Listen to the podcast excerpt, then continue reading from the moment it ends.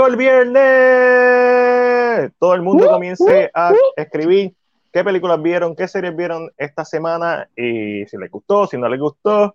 Esto es Cine PR, episodio número 119, diablo, 119, Ángel. Ya, ustedes no me veían desde, desde el año pasado, literalmente. Desde- yo no estaba aquí. Desde, desde el 24.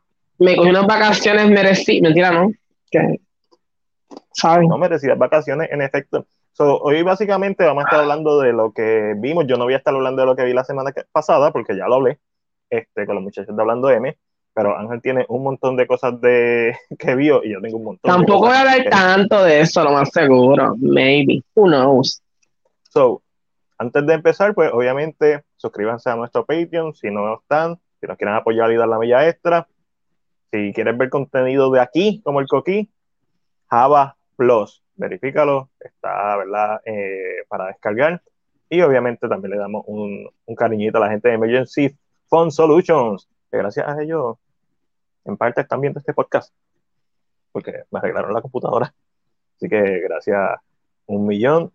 Verá, Oh, recuerden también suscribirte a, a nuestro canal de YouTube. Ahí están todo el contenido de audiovisual, reseñas, ensayos, información sobre películas, como este video que tiene a principio de año, eh, cuál fue el primer filme o la primera película, y no fueron ninguna de, de esas. Este, así que, por ello, ¿qué vieron esta semana? Compartan el podcast. Ángel, ¿qué viste en las pasadas? Esto lo vamos a hacer diferente, siempre coge- escogemos como que uno, pero como tienes tantas y no vas a estar hablando una hora tú solo. Eh, Mariel dice que yo voy a hablar tanto, pero seguro no hablo ni la mitad. Digo, lo vi para Dios. No, y depende, depende de lo que sea. Mira, Vamos a ver, vamos a ver, vamos a ver el orden. Terminaste de ver Hawkeye, ¿qué te pareció?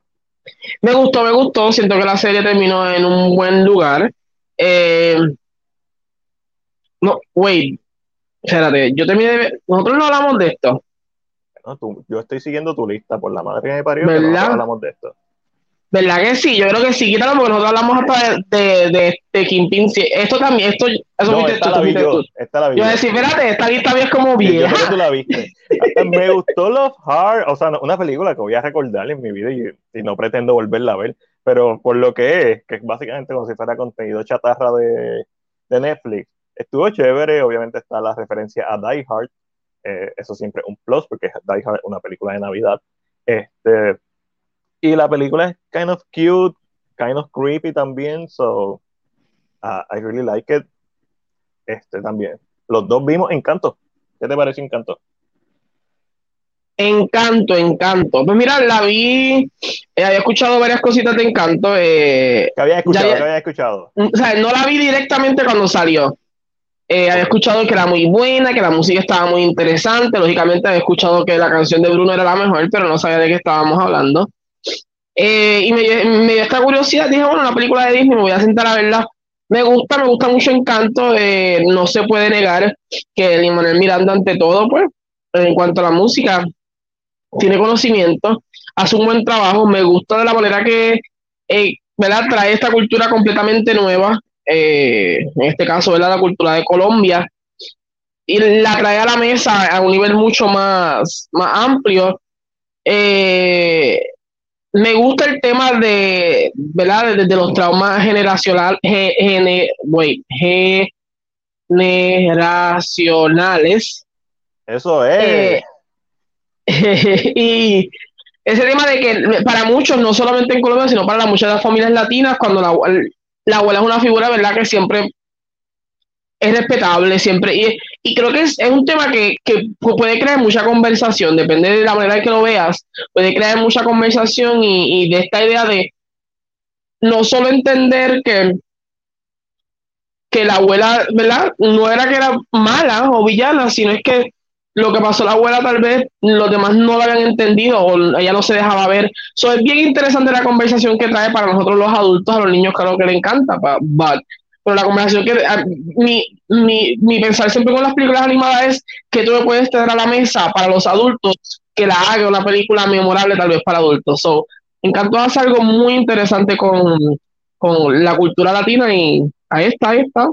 Sí, este, Lin Manuel ha masterizado el arte de hacer películas sobre abuelas. Si él hubiera hecho Coco, hubiera ya sido el máster. Este, pero Eh, obviamente In the Heights, pues, Heights tiene el elemento de la abuela, también en Moana hay un poco, ¿verdad?, de ese elemento de la abuela, y ahora con esta película, aunque él solamente hizo la música, pues también está ese elemento y eso es algo que, es bien de, su herencia latina. Y a mí encantó, no me encantó. Me gustó, pero no me encantó. Este, me gustó. Lo, que, lo más que me gustó es que con esta película, y entre esta película y las últimas que han hecho, Disney logrado que la, la diferencia en, en, calidad y temas entre Pixar y Disney ahora sí es bien estrecha. No sé si te fijaste en eso, en que ahora las películas de Disney casi ya son como las películas de Pixar. Son películas más maduras que tocan otros temas. Sí. Es como que este, digo, espérate, ok, Pixar a la eh, gente le encanta, necesitamos crear películas animadas que lleguen a un nivel que el adulto diga, ok. Que cuando tú las veas de niño sea de tu favorito y cuando la veas de adulto digas, diablo, todo esto que me pasó por la cabeza cuando la vi cuando era chiquito. So, sí, siguen siendo bien diferentes en cuanto al estilo de animación todavía, o sea, pero están ahí, están bien neck to neck. Y básicamente ahora es basic seamless las películas de Disney y Pixar. Lo único que las películas de Disney pues siempre son más coloridas, más kids friendly. Las películas de Pixar siempre van a ser un poquito más oscuras, pero me gusta eso, me gusta que estén eh, subiendo el nivel en ese aspecto. También viste este Up, que otra película de Disney, ¿no? Y Don't Look Up, este, ah, que mucha, que, que mucho, cuando salió Don't Look Up, que ya no se habla, porque sabes que las noticias se mueven a las ah, millas. esto, es, por la noticia del día. Eh, cuando salió la noticia, que mucho comentario, que mucha conversación, que mucha discusión vi en Facebook sobre la película, pero que rápido se perdió. Eh, yo lo que dije de la película es que la película, eh, si hubiera tenido el escritor de VIP, que es la serie de, eh, de HBO con Julia Louis Dreyfus, hubiera sido mejor. No que la película es mala, pero yo siento que el humor negro, la sátira que quiere traer esta película, llega a un punto que se convierte un poco en barrel para mí, porque cuando la sátira se hacía, cuando la sátira se... Yo la encontré redundante se hacía antes era el tema de que, ok, wow, esto es como que es ridículo, pero hoy en día es tan realista que se siente que una... Hay creo que una magia, una magia en la sátira que como que se pierde un chin chin. So, encontré eso bien interesante. Eh, me da mucha gracia. Da un momento que me dijeron que yo me escucho un poquito alto. Denme un momento. Ajá, estoy aquí. Me ven como quiera, ¿verdad? ¿Me escuchan? ¿Me escuchan mejor? No, vamos a dejarlo ahí por si acaso. Ahí, está la bestia, la Yalicea, Corillo, besitos para ti, Alaya, siempre. Estaba buena para la gente, eh, pero la gente sacaron conclusiones de más. Este, Manuel eh, nos escribe, Don't Look oh, me gustó, me dio mucha risa y me gustó la actuación y el mensaje, pero es demasiado larga y la sátira un poco difícil de seguir.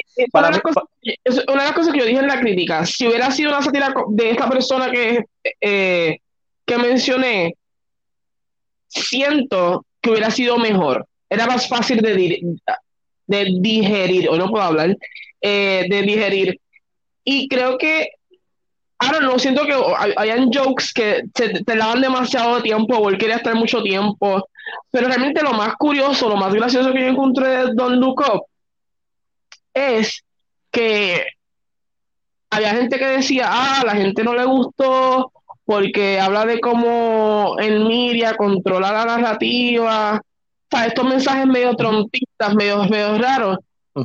Y, yo, le decía, pero, pero tú viste en la película, también habla de que tienes que hacerle caso a los científicos y tú eres uno de los que te pasan en Facebook poniendo o sea, no entiendo, ¿tú viste la misma película o decidiste escoger lo que te gustó?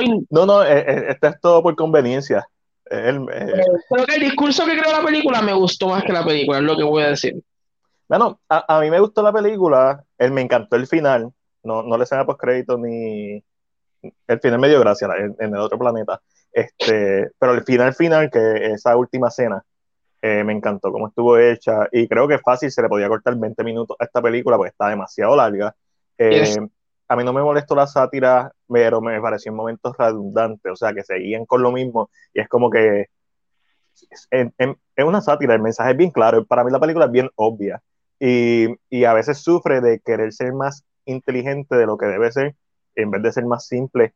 Cuando es simple, especialmente cuando comienza, este, funciona, pero cuando volvemos a ver otra escena en los news, pues yo entiendo, estás tratando de desarrollar el personaje de DiCaprio y contrastarlo con el de eh, Lawrence, que tú hubiera esperado que fuera al revés, ¿verdad? Lo que hubiera pasado por, ¿verdad? En el media, que ella hubiera sido la que hubiera sido la imagen porque tenía todos estos ataques de pánico.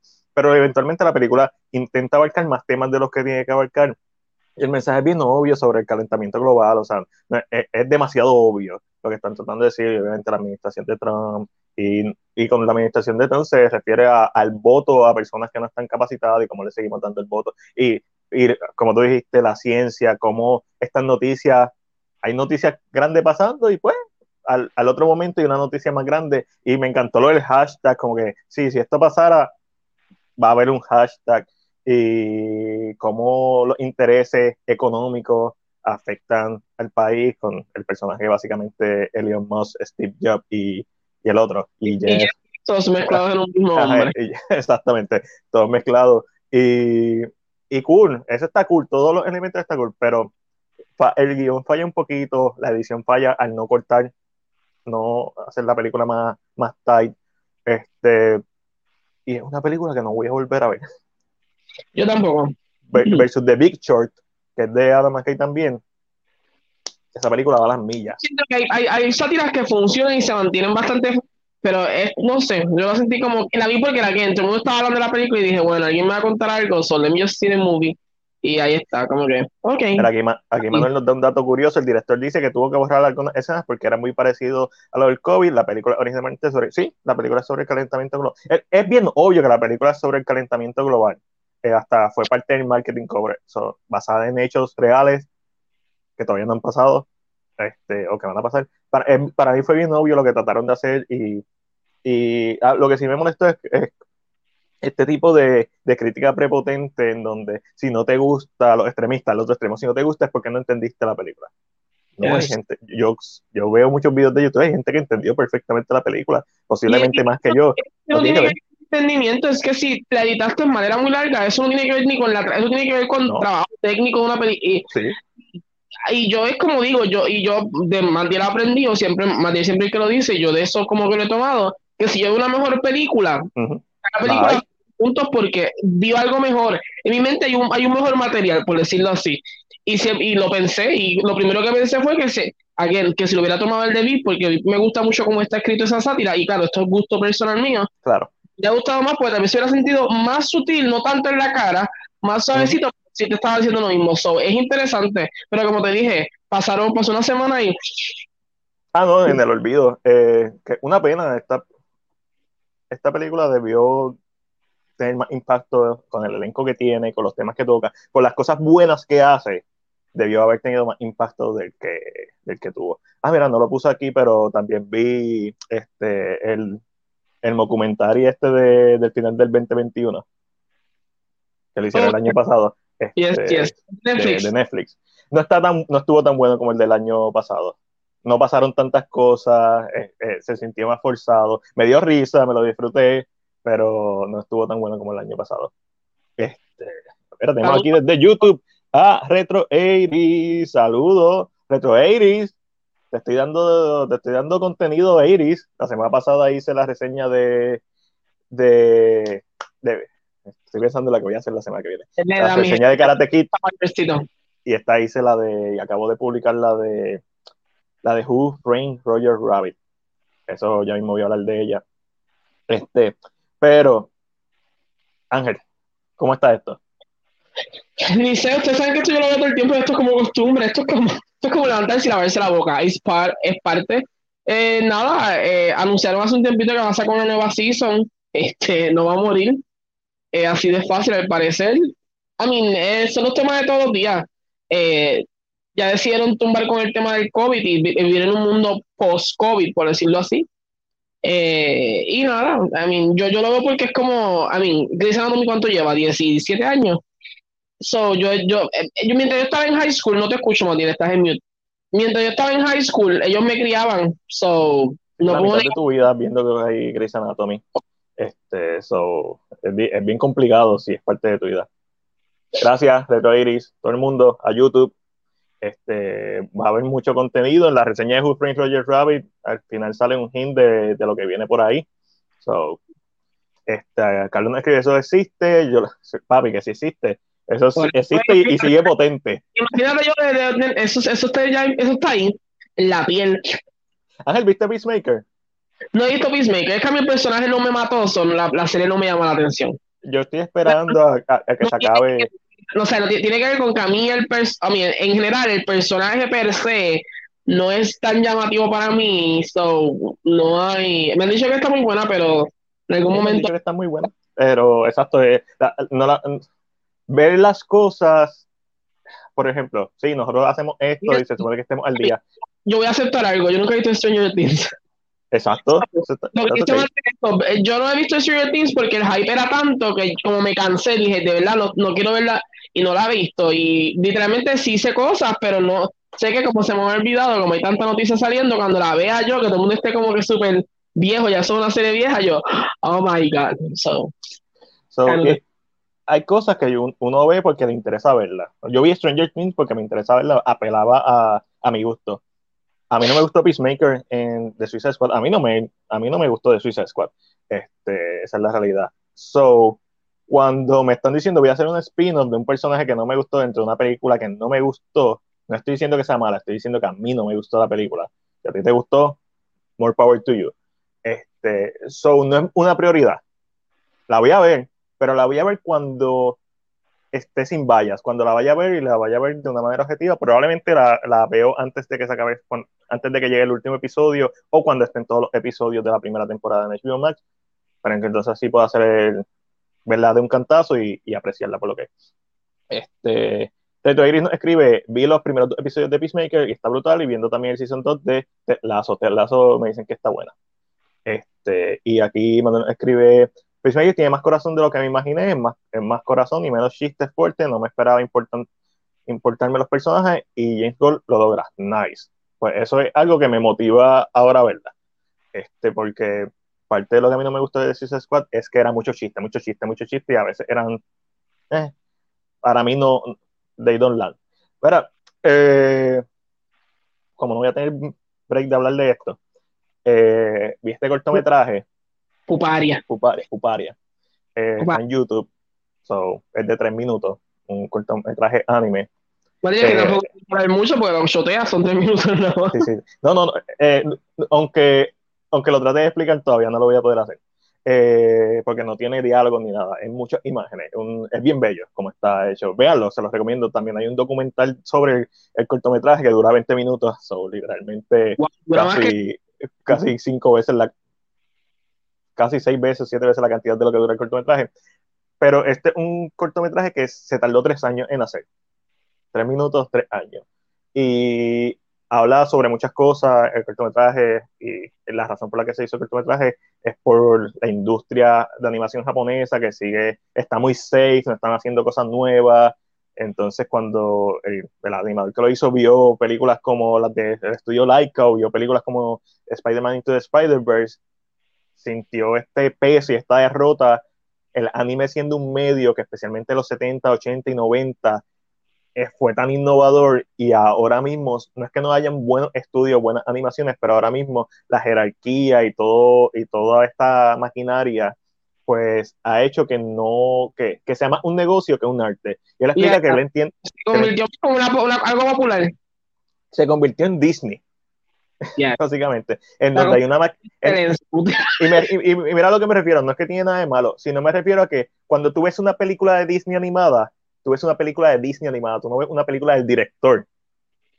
Mencióname un director de Disney. No, Ángel, tú no, tú probablemente lo sabes. Pero ¿quién dirigió Frozen? Así de cabeza, no.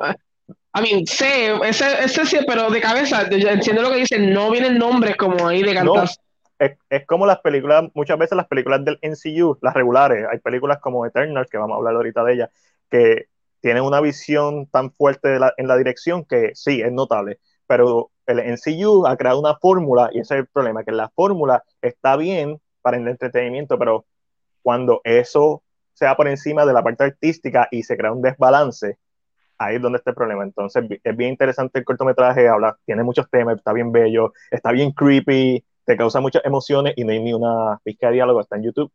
Puparia, altamente recomendado, especialmente si son fanáticos de anime y se pueden ir, se pueden ir en el rabbit hole hablando de eso y voy a, estoy preparando un episodio de anime con, con Mac sobre este cortometraje, así de bueno es. Este, déjame cambiar esto. Ay, Dios. Vimos esto. Lo vi. ¿Lo viste? ¿Qué te pareció? Um, apela a la nostalgia de lo que es Harry Potter. Eh, eh, yo creo que yo después de eso me sentía mal conmigo mismo porque no sentía la emoción que estaba viendo de los fanáticos de Harry Potter en Facebook. Y leí un. Eh, ¿Cómo digo? Leí un, un, reportaje que hablaba de la diferencia entre los fanáticos y cómo hay una diferencia bien, clara en, los fanáticos, una división, por decirlo de esta manera. Eh, y yo entendí en ese momento que yo era de los fanáticos que sí me gustaba y que me gusta todavía y que lo puedo disfrutar, pero que crecí la fase entera, por decirlo así. Eh, ¿A qué me refiero con esto? o sea, es que no es. A mí eso se escucha súper feo, siendo yo que, que, me encanta y hago mil mierdas con eso, pero como que todavía me gusta, pero ya no tiene la misma emoción que tenía cuando iba a Boulder, ¿sabes? A buscarlo. Ya no está. Esa emoción eh, original no es. A, mí no me gusta Harry Potter. me pasa que tú corriste, o lo tenías al lado o corriste. No, lo tenía al lado. Estaba, eh, otra de las cosas que viene es la reseña de, de Philosopher's Stone, ya está grabada. es la reseña que más me ha tardado en grabar, o sea, duraba originalmente 40 minutos. Pero creo que es eso, creo que tiene que ver con que yo no es que me dejó de gustar, pero como que me empecé a desprender un poco de... Y cuando lo vi, claro, claro, me crea emoción. Yo era una sola vez. Y crea como este tipo de emociones no te porque lógicamente crecí con eso. La amistad de Mandela y mía se fortalece gracias a Harry Potter en parte, no, o sea, se fortalece por ir a Borders, sentarnos, ir a comprar los libros, o se fortalece con eso.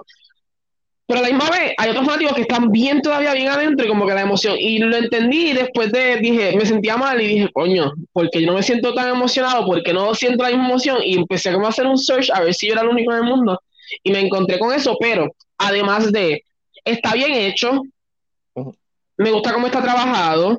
Eh, si Dios lo permite, gente, pónganse en orar. Yo voy para Londres en julio. Uh. Por lo tanto, donde grabaron esto, que es el estudio, el, estudio, el estudio de Londres, voy de cabeza a hacerlo. Todo eso todavía sigue ahí. Y creo que cuando vi esa grabación, la mesa, todo, como que me creó esta emoción de que quiero. So, está, está bien trabajado, bien trabajado. Eh, siento que esto sí era un monograph de Warner Brothers cuando notas que ponen fotos erróneas, nombres erróneos. Papi, no, sí, hay un par de, sabes que esto no se, se, hizo, pero como que a alguien por ahí se le fue. Sí, esto, no, no. Hubo, hay partes que se que fueron a la prisa.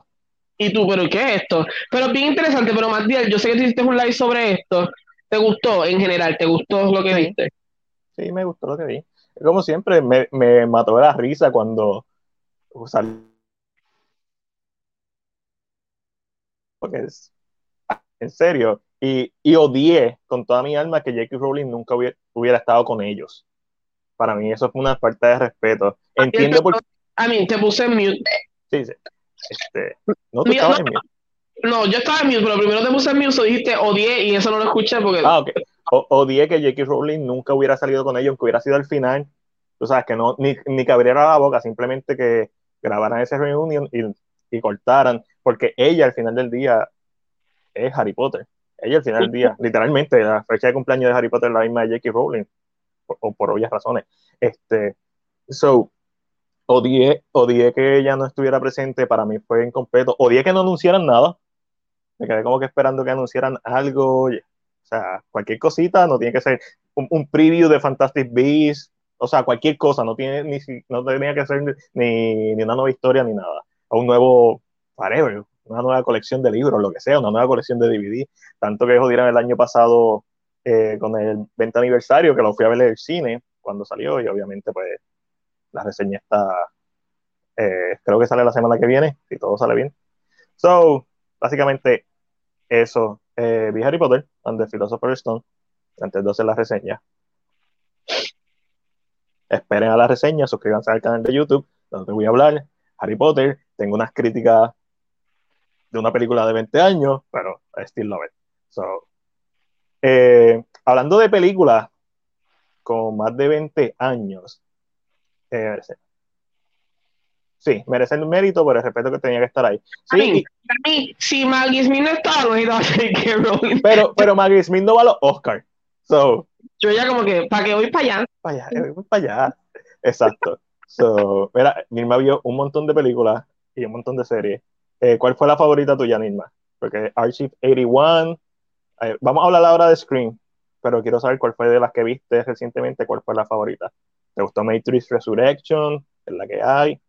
Este, a hablar de Scream. La reseña también está en YouTube, por si quieren ver mi opinión. Ángel, go. Scream, Scream, ok, la, ve, la vi porque lógicamente he escuchado algunas cositas de la, de la película y dije, contra, déjame verla, este, a ver qué, qué le encuentro. La encontré interesante. Um, lógicamente la película necesita algo fresco, necesita buscar una forma de, de refresh porque no puedes repetir patrones viejos eh, me tuvo que decir, de verdad, no, lo voy a tal vez no estaba my game, pero me tuvo que decir un poco. Eh, cuando me entero realmente, al final dije, coño, lo pensé, pero como dije, y como que me, pero, pero estuvo interesante, creo que las cosas que más me gustan lógicamente ver a, a, los originales, esto siempre es como bueno, y, y cómo ellos actúan habiendo pasado ya por cosas como esta. O sea, esa escena que ellos están al frente de la casa, que quien la vio sabe, y se miran y le dice, ¿sí o no? Se siente como tan, siente como un joke dentro de la película, porque tú dices, ajá, o sea, si no han aprendido el sol de hoy, no van a aprender nunca. So, es bastante interesante. Eh, no sé si quieren llevarla algo más allá. Entiendo que está bien. Me encuentro, encuentro medio difícil crear una nueva, no sé, crear una continuación, I don't know lo encuentro como que va a ser se, se, tira la de Star Wars. No, yo lo encuentro bastante fácil. Se tira la de Star Wars, hacen una, nueva trilogía en cada película matan a uno de los personajes delegados. So. Ok. no, no. Eh, eh, yo lo encuentro fácil porque tiene el personaje de, de Sam, de Samantha eh, Carpenter. Yeah. este, spoiler alert, es hija de uno de los personajes de la primera película. Este, y que no hace sentido. Ya, pero si realmente quieres entenderlo, ve la primera. Ah, no, tienes que ver.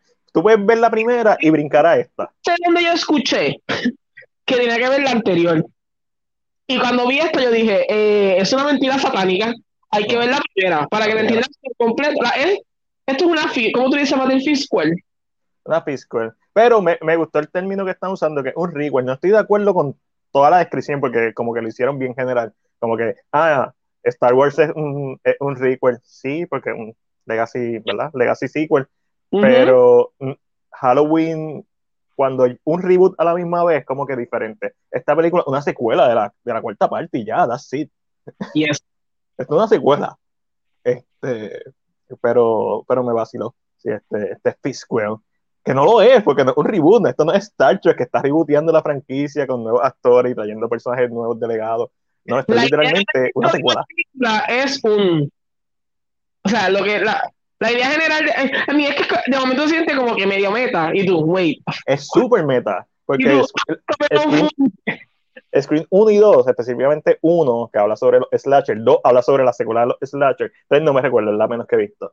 Y este es súper meta porque está, habla de hasta, hasta te explica por qué se llama Screen la película, cuando dice Stop, se llama esta y, ella, y están los de Dead Meat diciendo como, esto es Stop 8, ponle el 8 ya, es lo mismo, está, es súper interesante porque creo que la película trae conversaciones del mundo real, como que de lo que uno habla tal vez a, la mesa, y encontré bastante interesante, I don't know, let's see, yo, yo la vería, me la disfruté. Me, me comentarios sobre los fanáticos tóxicos, Reddit, todo eso, todo lo, nuevo del internet.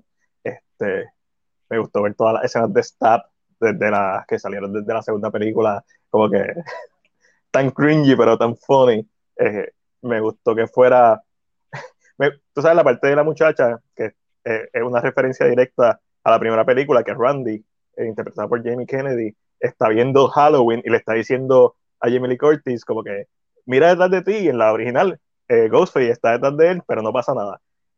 En esta es como si fuera una triple referencia porque ella está haciendo lo que su tío hizo, viendo Halloween, igual que en la primera. Este, es como que es, una referencia a Screen, es una referencia a Halloween, es una referencia a Stab, porque también vimos en Stab qué pasó. No, ella estaba viendo Stab. Oh my god, ella estaba viendo Stab, viendo a Halloween. Personaje de su tío. Tío, sí, que, el actor que hizo de su tío en la película. O sea, que es otro. Eh, ella está viendo Stab y está viendo exactamente la recreación de lo que pasó en Screen. Es como, y tú dices, oh, eh, se convierte, pero la encontré bien interesante, creo que ya, eh, fue, fue, bueno, creo que it was good. Fue fun y me encantó lo que hicieron en la primera escena, que es la referencia a la escena famosa de Drew Barrymore, que sigue siendo una de las mejores escenas de uno de los mejores openings de horror en la historia, pero me gustó el twist que tiene esa escena, con, ¿verdad? con el personaje que, que atacan. Me gustó lo brutal que, que, es la película, porque obviamente se tiene que adaptar a la audiencia del 2021. Y no es que yo escuché que la gente dijo, no, esta película es más, más violenta. No, Scream 1 es bien violenta. Ahí el personaje de Drew lo encuentra a su mamá ahorcada con las tripas por fuera. O sea, más violento que eso, esta película no tiene nada, quizás la escena de, de ¿verdad? del personaje de, de Wes, este, y la de su mamá, que es como que tiene ese momento emocional, pero hubiera sido emocional si él hubiera visto a su mamá. Y creo que perdieron una oportunidad ahí. Este, como te dije, eh, la visión que tiene la protagonista, pero las protagonistas son los personajes nuevos, no hace sentido. Eh, no hace sentido lógico porque cuando ella explica cómo descubrió quién era su papá, pues en un diario, so, cómo ella tiene esas referencias visuales. Ajá, y exactamente con, ya, ya, ya, exactamente con el mismo look. Y, ¿Eh? Y, si tuviera, y si tuviera esas referencias visuales, todavía le falta algo. Yes. So, es como que eh, mm, esa parte, y me encantó, me encantó el uso adecuado de CGI, porque hay un par de muertes que son, se utiliza CGI, este, pero es bien adecuado, es bien, es bien, es bien leve, me gustó mucho eso. So, de eso pasamos a diantre de Crown Clown. Eh, nada, este era el K-drama que hablé hace como tres semanas atrás, o maybe un poquito más. Eh, es un K-drama que está en Netflix, trata sobre este rey que estaba un poco loco. Eh, está bastante loco, vamos a decirle que no, está, está, está bastante loco. Y de momento lo intentan asesinar. Pero qué casualidad que en el pueblo hay un payaso que tiene la misma cara que el rey.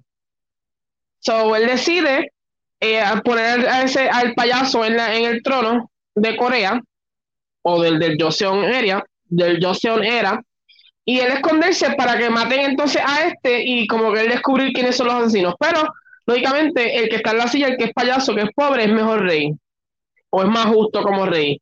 Y es esta lucha entre que va a suceder, es como la usurpadora.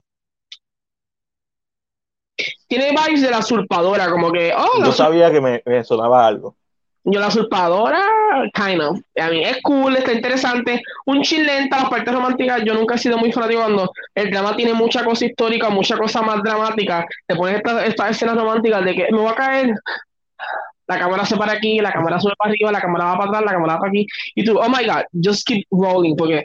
Pero, pero es muy buena, muy buena. Está en Netflix. Eh, si quieren saber un poquito más, el K-Drama con Angelo está en el canal de YouTube y es de, de, de, Crown Clown. Claro, yo hablo con spoilers, por lo tanto, si quieres. Se supone que hayas visto la película, la pues, serie. Pues, si no te molestan los spoilers, si quieres ver si es bastante llamativa, pues vea el video, lo ve, te encuentras en Netflix. Quite good.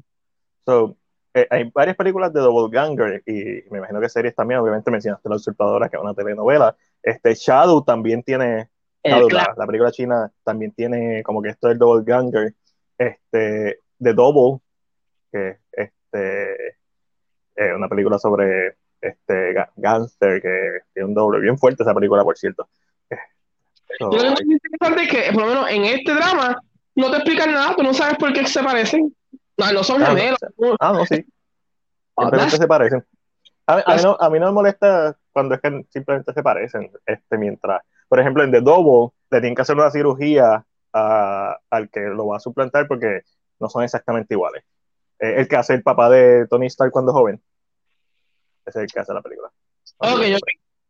Este, este, sí, sí, este, Dominic Cooper. Es que, es que le La película es bien fuerte, yo creo que está basada en hechos reales. So, esa. Ángel, ¿también viste esto? Harlem, episodio, I don't know, como que es que hice la lista mientras veía las cosas. Eh, viene el primer episodio, está en Amazon Prime, trata de estas cuatro amigas, ¿verdad? Eh, desde de, la comunidad negra en Estados Unidos y lo, y lo que se encuentran en el camino, eh, ¿verdad? Eh, lo que es tal vez no tener una carrera en, la, en lo que tú quieres, lo que es tener una carrera exitosa, lo que es encontrarte, ser dueño de una compañía grande y encontrarte con gente que piensa que tú eres el asistente de otra. O sea, es como, es, una crítica social a, al, racismo sistemático, se puede decir, del racismo que ya existe. El, uno. racismo casual. y es, normal. es bastante funny, me gustó mucho. So, está buscando como que algo que sea funny, que sea bastante inteligente un poco en la. I think eh, es bastante buena. No la he terminado de ver, so maybe se pone mala después. Don't blame me, people, don't blame me. Ese es de Prime, ¿verdad? ese es de Prime, de Amazon Prime. Pues, hermano, como llevamos tanto tiempo sin vernos, pues también he visto un par de series. Eh, no las he visto completas. Estoy, estoy, viendo Breaking Bad. Eh, yo había visto ya el primer season originalmente, pero ahora lo estoy reviendo. Eh, mano, eh, para mí la forma perfecta de, de ver Breaking Bad hubiera sido semanal. Porque los episodios son, son largos, son de 50 minutos y, son bien densos. Y es bien densa. So, y no es, no es, una serie que yo haría un binge watch. Vi dos episodios corridos y fue como que, ok, vi una película. Bien buena.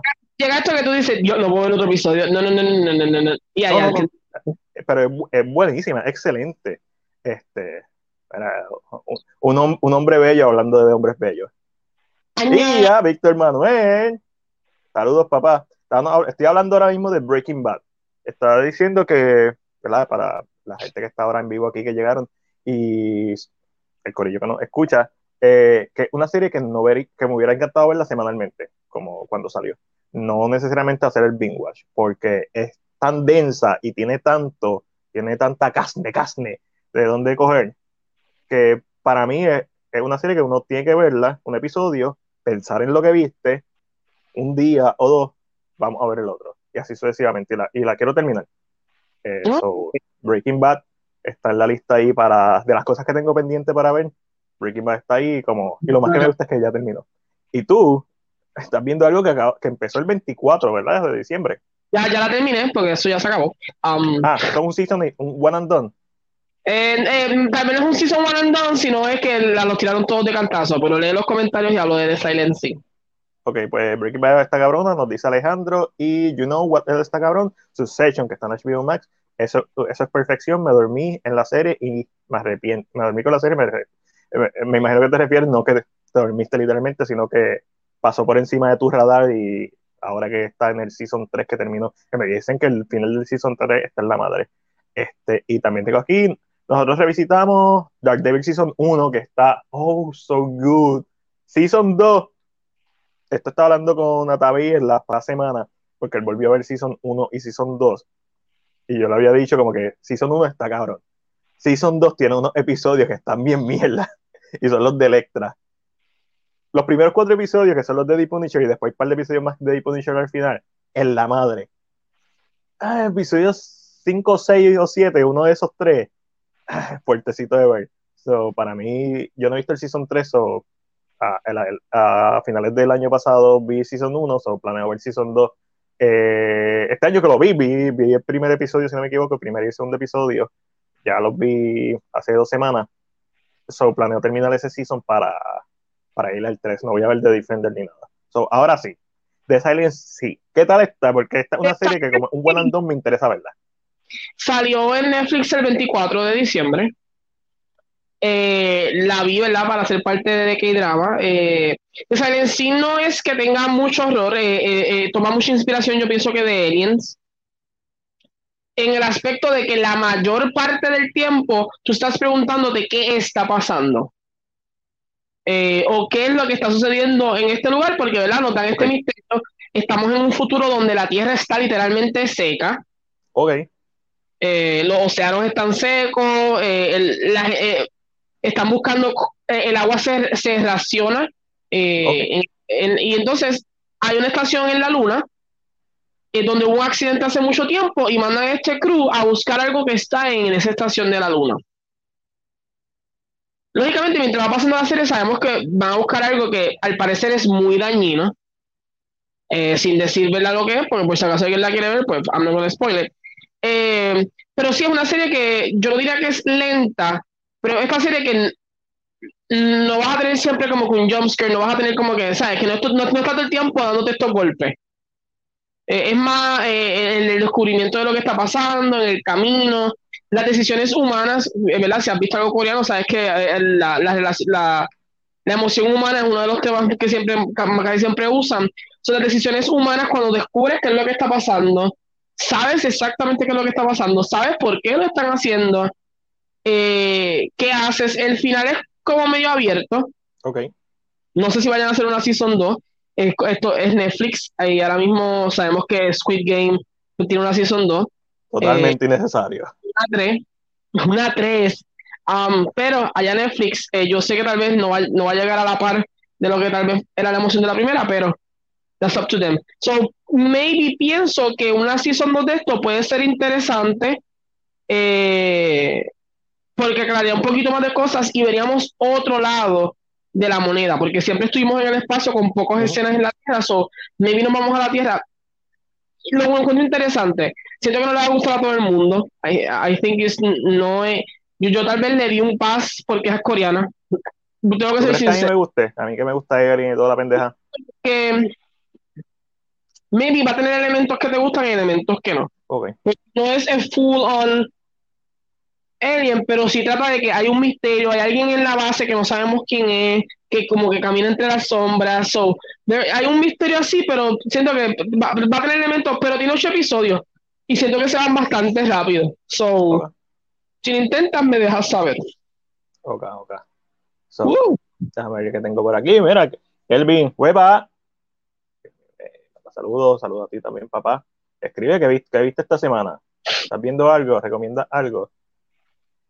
Entonces, eh, siguiendo y seguimos en series de horror, eh, que la había comprado ya, pero eh, empecé a ver John Collection, que está en Amazon Prime, eh, solamente le falta el último capítulo, que es como un OVA, básicamente es como una mini película, un poquito más largo que un capítulo. Vi los primeros dos o episodios.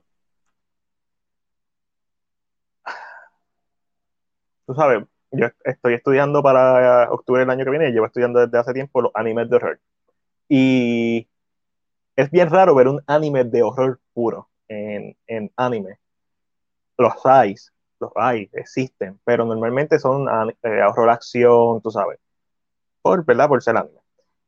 Esto es un anime de horror puro. Nada, mira esto. Eso es todo. Esa es la modelo. Sí. Y eso es solamente la imagen. Cuando la ven moviéndose, cuando la ven en el contexto de la historia, es como que, nope. Esto es anime. Eh, se te mete. No te va a asustar porque obviamente está esa desconexión eh, de la animación versus un live action, que uno está más conectado, uno sabe que un anime, pues no se, no se siente igual, pero es fucking creepy. So, se los recomiendo, si les gusta el horror, John Collection está en Prime Videos. Muy buena, es una antología, son mucho, muchas historias, algunas se conectan eventualmente, pero está muy bueno. Ángel, sé que no está en la imagen, pero no sé cuál es la imagen. So, go see Girl. Ah, eh, nada, eh, terminé de ver la season de uno de Gossip Girl, eh, mejor que Rebelde. Uh. Point Zero. yo creo que esto es una conversación que yo estaba teniendo recientemente con personas que vieron Rebelde. Es que yo creo que el enfoque en Gossip Girl, aunque si eran los jóvenes, los adultos tenían también estaban involucrados. Había interacción con los adultos, había algo sucediendo con los adultos. yo creo que para que tú no hagas esto un teenage drama, necesitas involucrarte más un poco más grande para que se mantenga. Eh, claro, que involucren a los, a los jóvenes, pero sí con... Y creo que, I mean, again, Gossip Girl es un poquito más, más rowdy, eh, habla sobre trío, bisexualismo. I mean, un poquito más hardcore. más alcohol y yo creo que eso es más atractivo. Eh, terminó bastante bien, terminó interesante, creo que cuando salga la season 2 la voy a ver. Eh, yo siempre he pensado que la primera season de una serie es la que crea un footing y después que puede mejorar o puede decaer. Si una season 2 decae, ya entonces sabes que la serie pues tal vez no es más difícil recuperarla. So, la terminé de ver, it's kind of cool. I mean, yo soy de estos que veo cosas a veces como, no con mucho, con, o sea, no, con, no para que sean tan inteligentes, como para tener un sí, contenido de cerebro. De acá, no, contenido de chatarra, que es como fast food, a todos nos gusta el fast food. A mí me gusta ir a, a BK y a, a, McDonald's y a Wendy cuando tengo tiempo y a, y a Church cuando tengo más tiempo aún. Este, so, mira, Kelvin vio The Witcher, Season 2, me imagino, so, está buena. Y Boba Fett está buena. Ángel va a hablar ahorita de Boba Fett, so, estoy loco por saber tu opinión, Ángel. Y Alejandro escribe, by the way, si no han visto The Killing of Two Lovers, es un must, un moody thriller dramático de un budget de 32 mil dólares que entró a Sundance.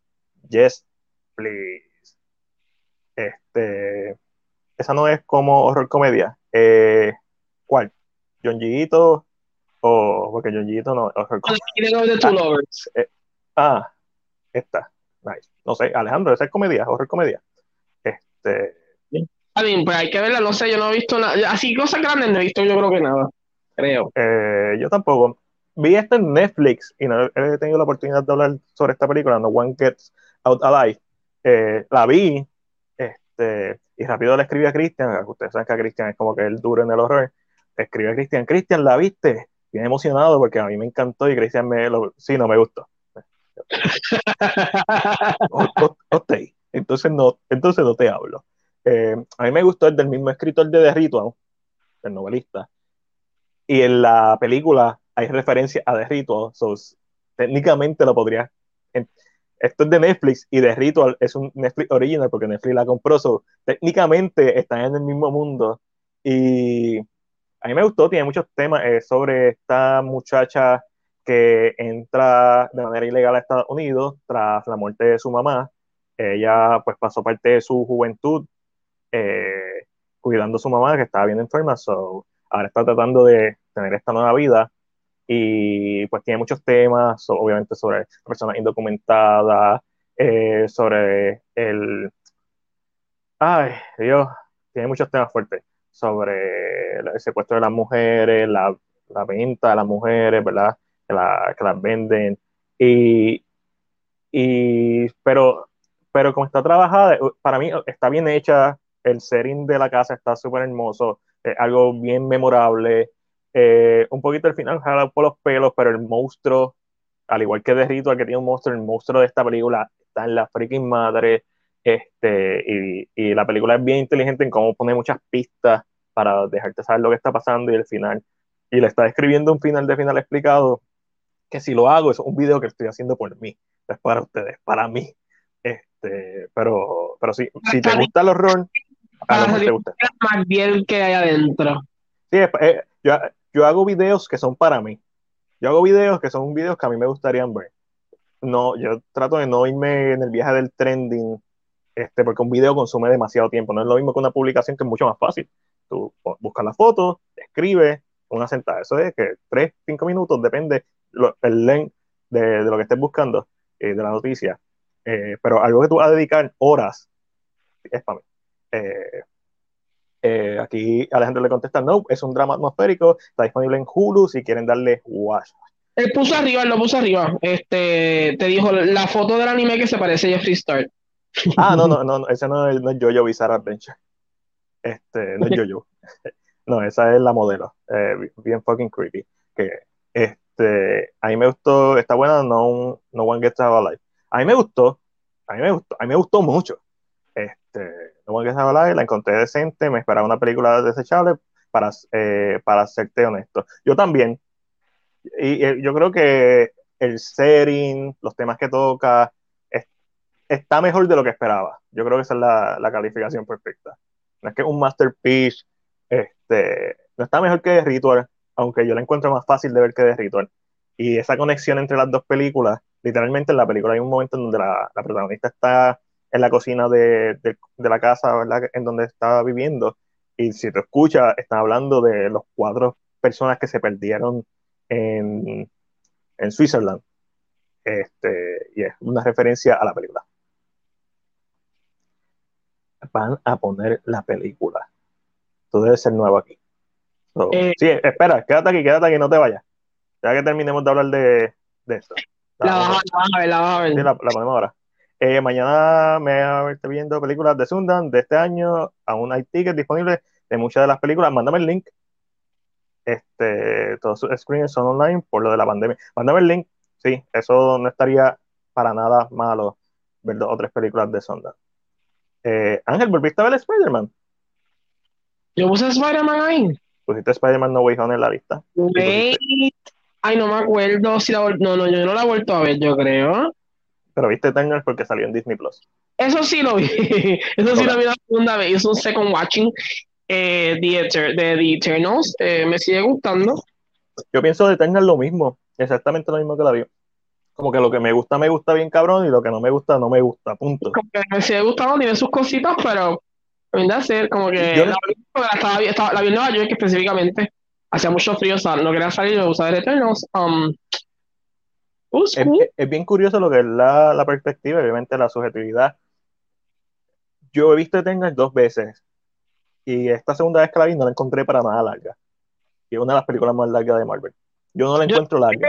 La primera vez tú te sientas como que estás y, la, y, tú mismo creas un, un, pero la ves una segunda vez y es, que, cierto lo que dices, no sientes la misma, ya, yeah, that's so, that's so true. Y tiene muchas partes que son desechables. No me malinterprete. La Marvel, que yo una segunda vez la sentí eterna, fue Ant-Man.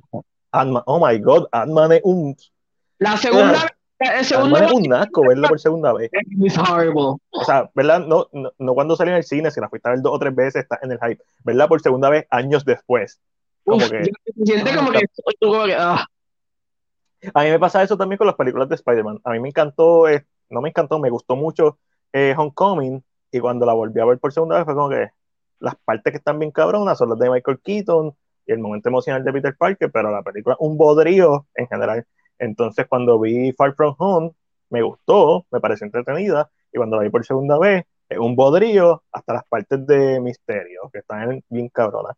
Y no he visto No Way Home otra vez porque tengo miedo de que pase lo mismo. Como ya sé que el arco de, de, de la acusación no va para ningún lado, literalmente los primeros 20 minutos van a ser un bodrío. Y el efecto de ver a Daredevil por primera vez nunca va a estar. A mí no me, a mí no me importa porque eso no aporta nada a la trama de la película. Quizás en el MCU va a tener un impacto, pero no aporta nada a la película, literal. Como que. De hecho, lo que aporta en la película, para mí dañó la película, que es sacarlo del problema de legal que tenía. Eso hubiera sido todo lo. No, no, voy a seguir quejando de la misma mierda de, de No Way Home. Eh, ahí está el link. Mandano privado. Bueno, para todo el mundo, Alejandro compartió el link eh, para que compren single tickets y puedan ¿verdad? disfrutar de la selección de Sundance que está tirando este año. Eso lo deberían dejar. Si lo dejan, yo estoy seguro que Sundance va a ganar. Do you need money? Why don't you do that? Oh, tenemos yo. El compositor estuvo aquí con nosotros. Las, pues, las grandes, pues más difícil. Las que quieren presentar en cine, pues sería más difícil. Tener, partiéndolas. Qué bueno que tiene un trabajo por ahí. Eh, so, que te, Eternals. Eternals, para mí no fue Eternals. Y, nice. sí, nice. Es como que. Eh. La escena de Macari dándole una pela a, a Icarus, la adoro, la segunda vez que la vi. Me encanta. Es como si estuvieras viendo Injustice y hubiera hecho el especial de Flash. De la velocidad de ella. Uf, I love it. No sé, la segunda vez que la vi. Y yo. Me encantó, me mucho, no sé.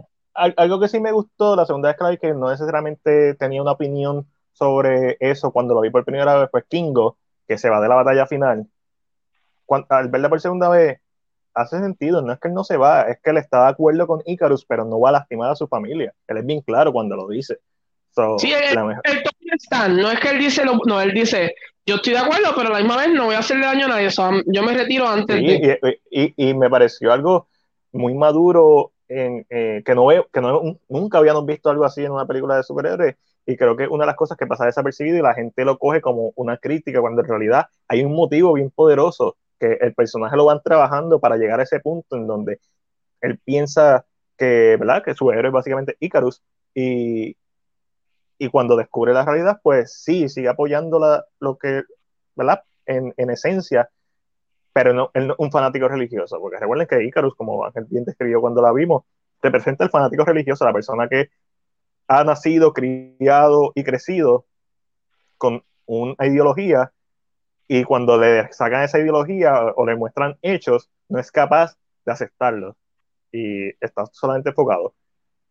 Kingo representa a el hermano menor que admiraba a su hermano mayor y quería ser como su hermano mayor pero no tiene los mismos valores.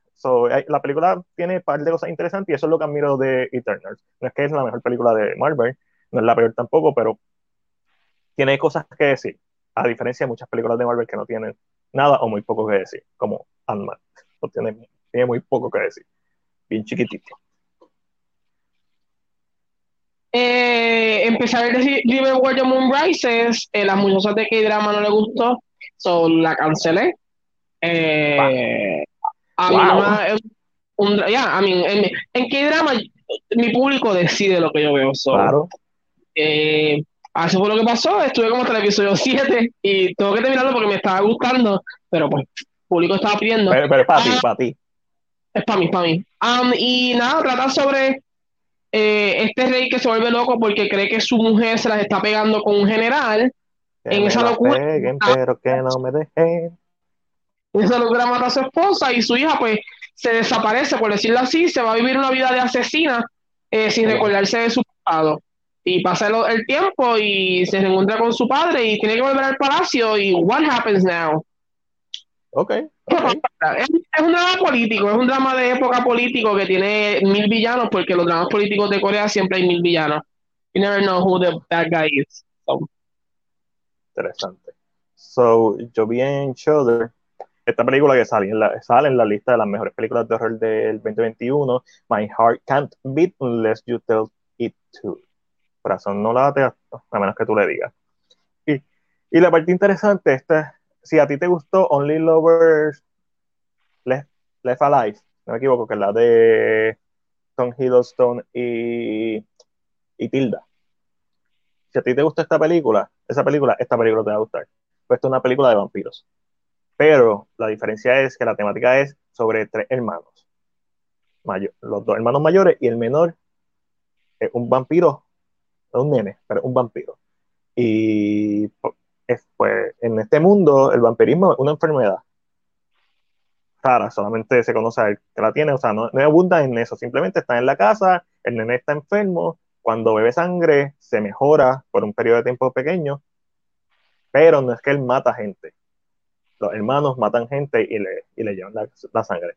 So, la película tiene mucho que decir sobre eso y me refiero a ¿verdad? lo que es la hermandad, lo que hacemos por la familia, a, al peso, a, ¿verdad? cuando uno vive con una persona que está enferma, o sea, tiene, tiene varios temas, varios leyes, está bien actuada, una película bien, bien hecha, bien pensada, bien pequeña, bien pequeñita, pero no por eso menos impactante. A mí no me voló la cabeza, no la considero la mejor película de horror del 2021. Sí, una película bien inteligente, una película que se merece todo el apoyo ¿verdad? que tenga. Si te gusta, como dije, Only Lovers, Only Lovers Left Alive, si te gusta esa película, ese estilo así de películas como Byzantium, que para mí tiene un mejor balance entre artsy farsi y entretenimiento, pues esta película te va, a gustar. Es bien, es bien grounded. O, Ahora que tú dices yo empecé a ver Van Helsing otra vez yo, Hugh Jackman Van Helsing. Yo tengo por ahí. Yo tengo por ahí la animada, la precuela. wow. De momento, y yo como que empecé a tener imágenes y yo, los efectos están bien. Bueno, yo sé que hay efectos que están bien mierda, oh, ¿verdad? Si yo no los veo bien día. Y sé que hay, y sé que hay unos que están que se ven, que se ven bien. Está interesante, está interesante. So, sin diablo. Todavía no he llegado ahí. Tengo, tengo una lista con mil películas que quiero hacer este año, que quiero reseñar este año. Este. Ahí, literal. ¿Qué es esto, Ángel? Dios mío, ¿cuántos que dramas yo vi?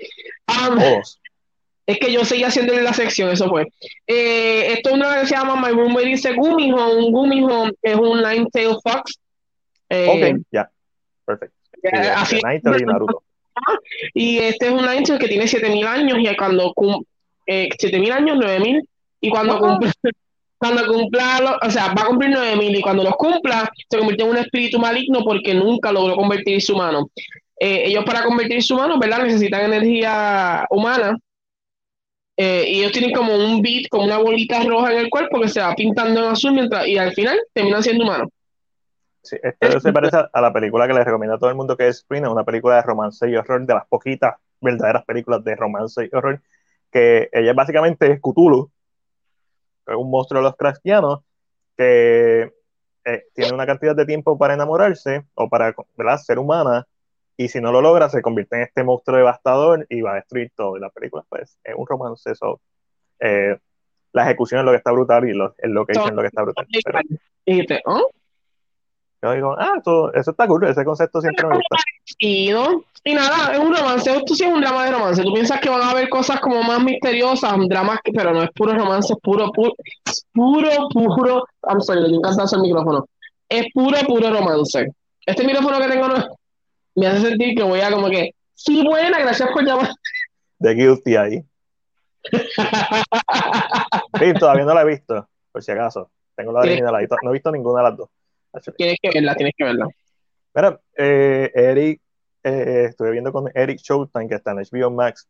Esto es una película, esto es un cop movie, un body cop movie, estilo Lethal Weapon, estilo Rush Hour. Eh, salió como para el 2002. Y eso es lo único malo, que como salió para el 2002, fue aplastada por, por Rush Hour. Esta película pasó sin pena ni gloria. Tiene a Eddie Murphy, tiene a Robert De Niro. Yo no sabía que esta película existía. Este, fue bien interesante verla. Es bien graciosa, sobre todo cuando no la comparas con nada, simplemente la estás disfrutando por lo que trae a la mesa. Es bien graciosa, es bien sencilla.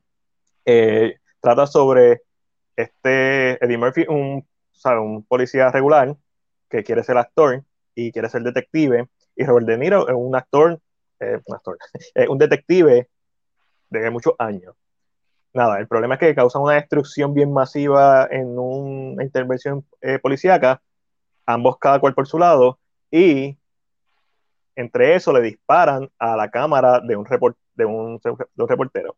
La cadena de televisión amenaza con demandar a la estación de policía y dañarle la imagen pública a menos que hagan un reality show.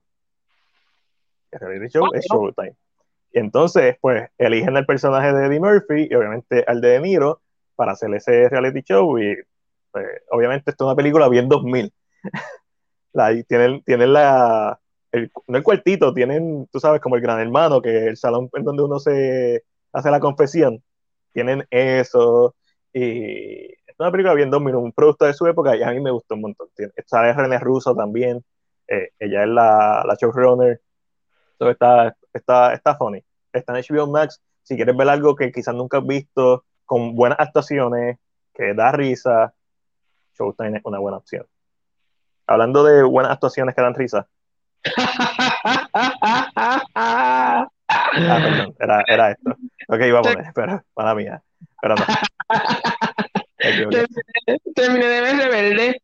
¿Qué tal? Um, siento que lo que querían hacer podía funcionar si hubieran hecho unos pequeños cambios. Eh, ¿Cómo, qué? Ok, eh, el villano aquí, esto no es spoiler porque sale, el villano es la logia, que es un, es un grupo que existía en la, en la original, es un, grupo de nenes pretenciosos, de nenes con dinero, que se creen, son elitistas, vamos a ser sinceros, son la, La logia se le, porque dicen lo original, y obviamente para nosotros la original es la mexicana, pero no es la original la mexicana.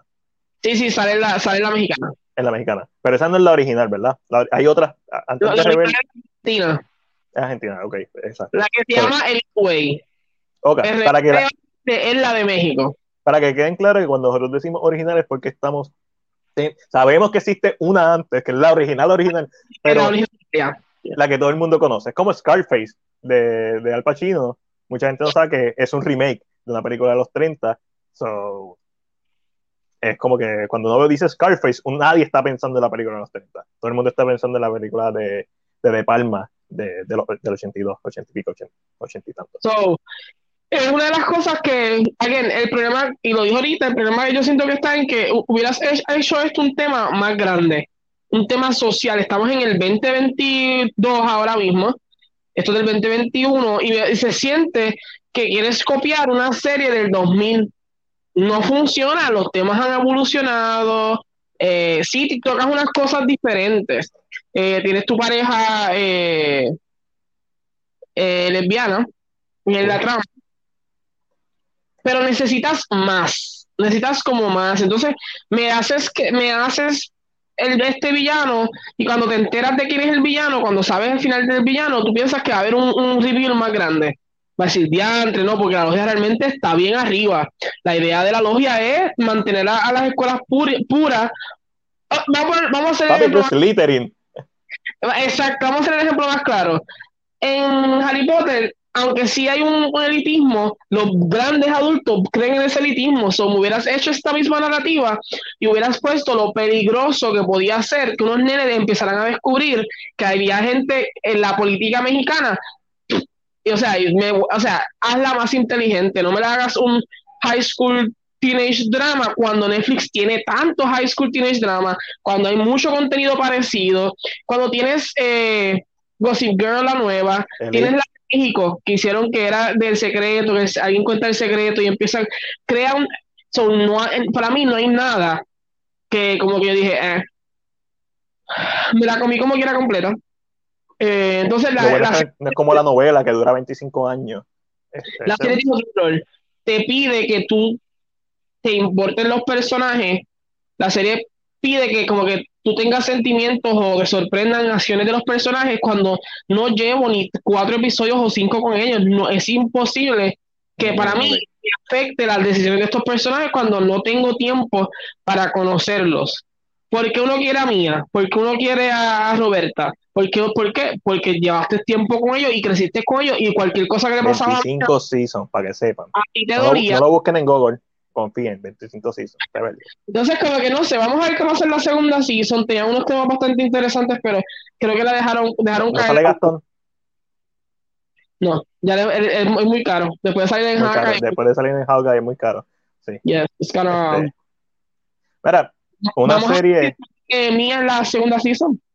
Vamos a ver. Eh, van a ser como esta serie que siempre hay este guest esta es una serie todo lo contrario, que desde la primera escena te importan los personajes. Eh, Cobra Kai, terminé Season 3 de Cobra Kai, he estado viéndolo mientras voy viendo las películas, eh, empecé a ver Season 4, so, este, mano, cuando esta serie estaba en YouTube, el primer season de esta serie es super edgy, personajes hablan malo, es bien, es bien, es bien 80 entiéndase todo lo malo de los 80 que el machismo y esta visión cuando hay un chiste en Season 2 porque él no quería mujer en su dojo. Este, hay un chiste en Season 2 porque eh, él está cogiendo el teléfono y dice, sí, aceptamos también mujeres y le hablan por el lado y dice, what the hell is sexual fluid? so, it's really funny, it's really edgy. Y todo el mundo cuando fue a Netflix, como que el mejor season es el tercero, ahora Netflix le metió, papi, yo vi el tercer season, y para mí es el menos que me gusta hasta ahora.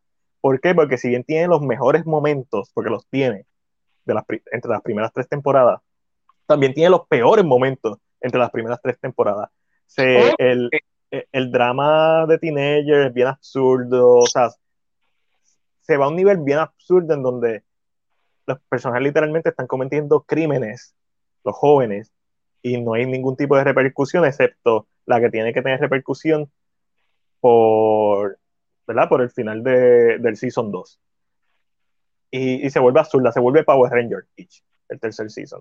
Eso es lo que no me gusta. Me gusta cuando, me gusta todo lo que tiene que ver con los maestros, con los adultos, pero el tercer season dejó caer bien feo la bola en los teenagers. Y las coreografías están chéveres y todo, pero y hay cosas técnicas como el one shot de, del episodio final o del antepenúltimo que está en la madre, pero Season 1 y Season, 1 me encanta. Season 2 está súper bueno también. Season 3 tiene cosas bien cabronas y cosas bien buenas. Y, pues, obviamente, como fui por Season 4, pues vi de Karate Kid 3. ¡Qué película mala! ¿No te gustó? Mala con cojones. La 1 es un clásico. Sobrevalorada, pero un clásico. Eh, yo no sé si llegué a hablar contigo de Karate Kid la 1, pero básicamente eh, este bullying eh, coming to age eh, película que Pat Morita lo carga completamente. Las decisiones musicales están bien off en muchos de los casos, pero también tiene músicas que son bien icónicas. Y básicamente el personaje de Daniel Laruso es Rocky. Este es Rocky para teenagers. La 2 para mí es, la mejor película. Entre la trilogía original, CD de Next Generation, no estamos hablando de eso. Estamos hablando de la trilogía Pat Morita y, y Macho. So, la 2 es una continuación lógica en donde sacas a Daniel de su, ¿verdad? De su environment, de, de donde está en California, y, lo, y van para Okinawa. Y la 2 tiene muchos temas que están cabrones, porque, por ejemplo, Daniel está estudiando la cultura de Okinawa, tiene un libro, y van a, qué sé yo, van y le dice como que, ah, aquí fue donde, sé yo, 15.000 americanos murieron durante la Segunda Guerra Mundial, y Miyagi lo para y le dice, sí, y 150.000 japoneses también murieron aquí en la guerra. Como que, papi, dejó caer el micrófono y ya se acabó. Es como una película que, además de ser una secuela, tiene algo que decir. La, la primera lo tiene, tiene, tiene, que seguir el respeto a los mayores, respeto a las tradiciones, a otras culturas, pero esta sigue evolucionando esos temas y lo único malo de la segunda película es el final. La batalla con Chosen es una mierda. No como está coreografiada, sino se, se va a Looney Tunes. La película está bien seria, bien seria, bien seria, y cuando llega ese momento se va a Looney Tunes. Y esta tercera película, el Looney Tunes de principio a fin, y lo único bueno que está es el torneo del final, que está medio mierda también porque Daniel, eh, Daniel solamente tiene que pelear una pelea, que es la del campeonato. Como él es el campeón, cambiaron las reglas y solamente tiene que pelear la última pelea, lo cual no hace ni sentido. Este, pero pues. So, Ángel. Ah, ah, se, estaba mirando que ya había visto, dije, a ver las fotos, a ver qué cara. Uh, no, tranquilo, yo estoy aquí para eso. Eh, The Book of Boba Fett. Eh, he escuchado muchas cosas de esta serie.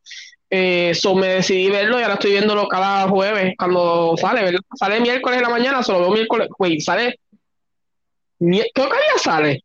Creo que sale jueves. O, puede ser que salga miércoles, porque tú sabes que ahí me cambió las cosas para los miércoles, pero no sé si solamente lo de Marvel o, o están bien. No, yo creo que es miércoles. Son los miércoles eh, de camino al trabajo de una parte y después de otra parte cuando regreso. Um, me está gustando. Eh, Mi pregunta, con... episodio 3. ¿Qué es la que hay con episodio 3? Ah, porque. Bueno, no, he, visto, he, he, visto, reviews. Oh, se, se dan entre ellos. Oye, oye, ¿qué has escuchado? ¿Qué reviews has visto? O sea, ¿de, qué me hablas del episodio 3? Que está malo el episodio 3 y que tiene la persecución más lenta del mundo. Um, ¿Qué persecución pasa en el episodio 3?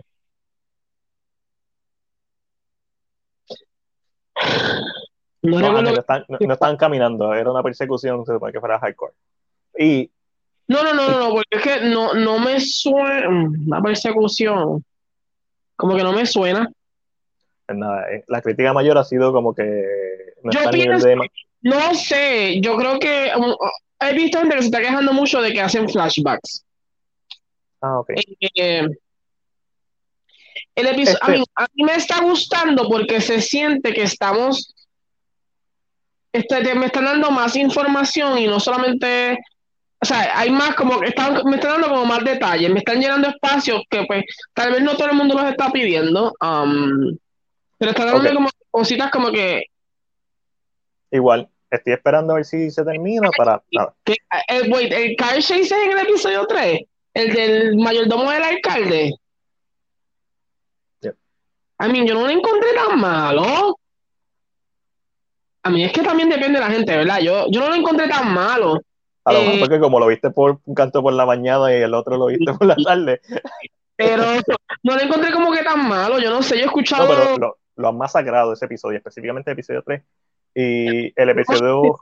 Y, los, y fanáticos, los fanáticos de... Star Wars son... son, lo, la, la peor fanática que existe es la de Star Wars. Son como el Frank Corpit.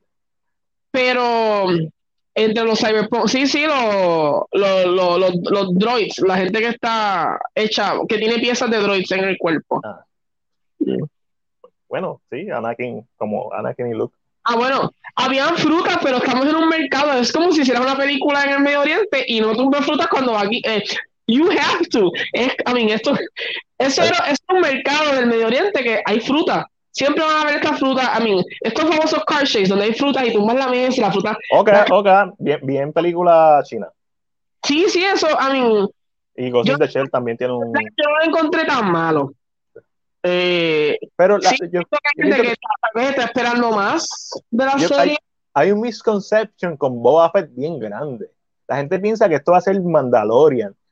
La Y gente, yo que nunca lo hemos visto siendo una persona como full fight on o Boba Fett como más, I don't know. obviamente hemos visto Jango Fett siendo más eso, pero Boba Fett, yo creo que a la gente le gusta Boba Fett por el look de la trilogía original, que es el look que, ¿verdad? que tenemos la versión de la de ese look, pero Boba Fett nunca fue un badass.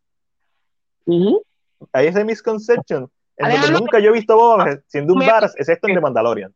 Es el mayordomo del alcalde. No sé qué te esperas que él vaya por ahí a 200 millas en un jet ski con ese carrito. Uno. Dos. Esto no es un pod racer para que vaya a 200 millas. Claro, las motoras deben ir un chin más rápido, eso es muy cierto. Pero, I mean, Pero el problema es si se siente lento. Nada, he escuchado eh, cosas, he escuchado, he escuchado cosas que episodio, el- hay un episodio que están buenos, episodio 3 he escuchado que es horrible, eh, episodio 4 escuché que está mejor que el 3, eh, los ratings no están muy buenos y yo quiero que esta serie le vaya bien, porque este es Robert Rodríguez y si esta serie le va bien hay posibilidad de Alita 2. Lo que pasa es que, ¿sabes lo que pasa? Que yo siento que está pasando mucho, y esto es una cosa que eh, estaban los muchachos de los que hacen, eh, los de Movie Guys, que donde está Alejandro, ellos hacen el puño de Vader, bla, bla, bla, y estaban hablando, ellos hablan, yo siento que esta serie está estableciendo mucho, tratando de establecer mucho lore, y eso se siente un poco aburrido. Yo siento que se puede sentir como que, como que este como que, ah, slow pace, vibe, porque estamos hablando del, del, del underground world, eh, el, el poder, específicamente las tablas de poder, um, y ese tipo de cositas son, maybe it's that, I really don't know, a mí me está gustando. Yo me lo estoy gustando, ¿qué dijo Alejandra? Don't mind un character story, que es lo que le Déjame que lo lea, pero básicamente que llevaban cuatro episodios en la serie y todavía no se, no se sabe cuál es el tema principal, no se sabe cuál es el conflicto principal, porque él, él es el único jefe Sí, de la mafia que no hace, que no hace crímenes, aparentemente.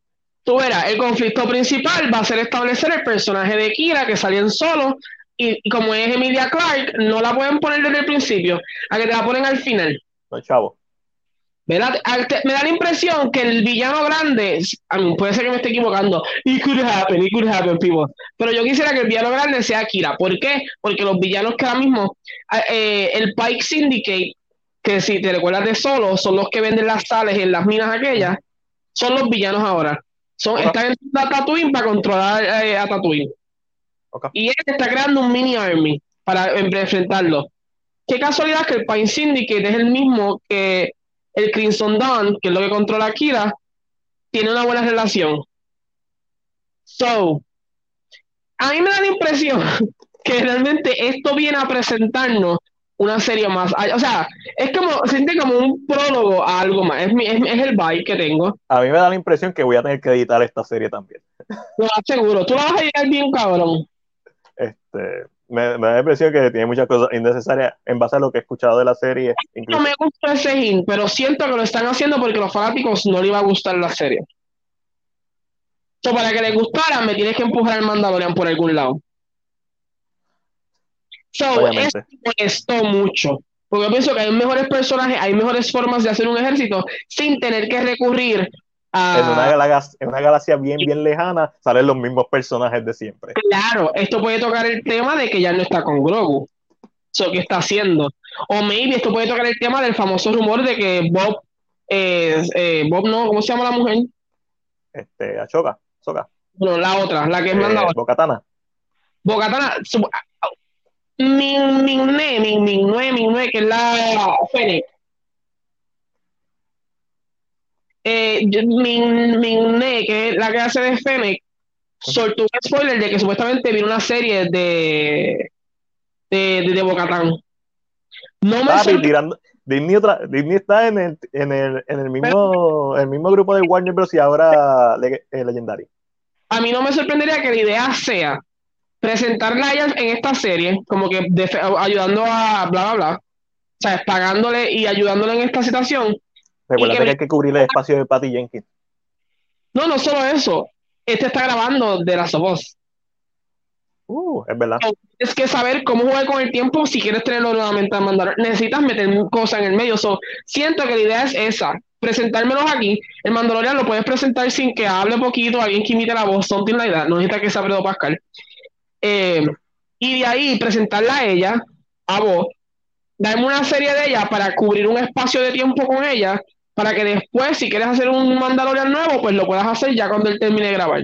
Ahora no, something like that. Cabrón, Zack Snyder grabó a Jared Leto y a Ben Affleck en el patio de su casa con un green screen por separado. Imagínate con la tecnología de Star Wars de la, de la bien esta LED. no. Siento que eso lo va a pasar. Entiendo un punto lo que dice. Eh, Alejandro dice que está bien mierda, eso es lo que está diciendo Alejandro. A mí, pero Alejandro, Pero, I mean, a mí no me gustan estas cosas del pasado. Eh, yo creo que esta serie ha, estado, ha, ha sido bastante interesante en no tocar, tocar más la idea de los, cri- los criminales, el control de los. Eso me gusta mucho más. Eh, claro, más, yo siento que me tiraban de Mandalorian porque necesitan.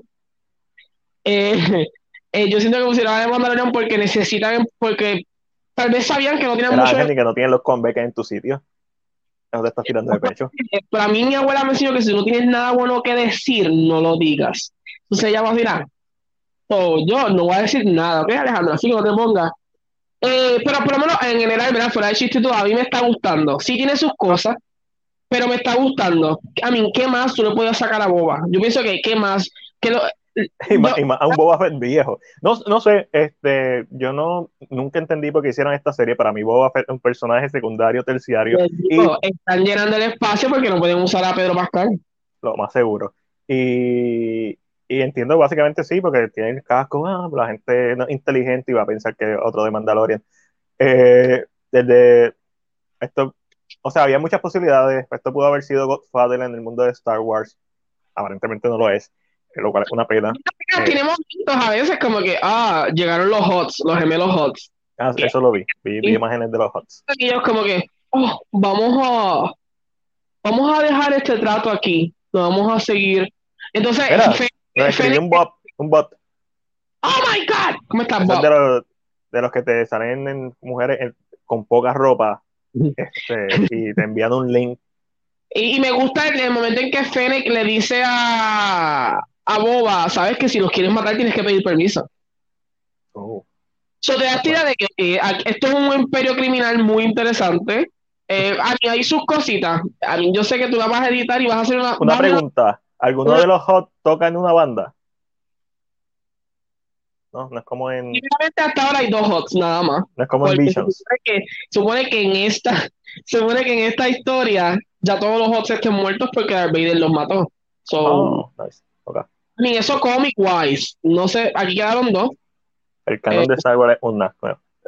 Está garete. Este- Pero, ah, I mean, pero ¿qué pasa? Toda esta historia viene porque Kira hizo un, cuando el, el famoso Syndicate War, Kira, por eso es que yo quiero que Kira salga y sea la villana real, porque entonces le da peso a solo, puñeta.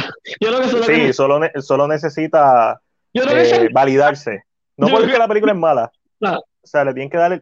Solo es una película que es buena. Obviamente una precuela. No hay ningún tipo de, de, de expectativas de que él va a morir. Sobre todo cuando el año anterior viste a Harrison Ford muriendo a sus 50, a sus 89 años. Este, como Han Solo. Eh, so, que la película que tiene que hacer es. Para mí hizo, hizo cosas mal. El nombre solo es estúpido, pero hizo un montón de cosas bien y presentó cosas nuevas a la mesa y, y venía claro y fue un buen elenco también. So. Y es Este, ahí. Si hubiera sido en one thing, maybe, porque es que se siente, es, es bastante, y so, creo que maybe hubiera funcionado mejor. Pero te lo digo, vuelvo y te lo digo, si, para mí tiene que Kira. Y eso le, da, le daría mucho más peso a la historia, porque entonces nos crea una idea de quién es Yo Kira. no- yo no puedo ver Mandalorian. Ya yo vi, yo vi Mandalorian dos veces. Técnicamente lo vi como 500 veces porque mientras estaba editando eh, el primer season, pues tienes que reverlo y reverlo y reverlo. Pero yo solamente vi de Mandalorian cada season. El, el season 2 lo vi solamente una vez, season 1 lo vi dos veces y lo edité porque eh, hay tanto filler y, Te vas a parar en esta, te lo juro que vas a sacar una película de una hora. y Una hora, algo Sí, así. como- mi, mi corte de Mandalorian, y lo, no sé si lo tengo en la computadora, una vez se me dañó y, y creo que todavía, espero que todavía está ahí. Este, pero mi corte de Mandalorian es de dos horas y dos minutos. La primera temporada. Hay episodios que se fueron enteros porque no aportan nada a la trama, ni siquiera, ni siquiera impactan al segundo season.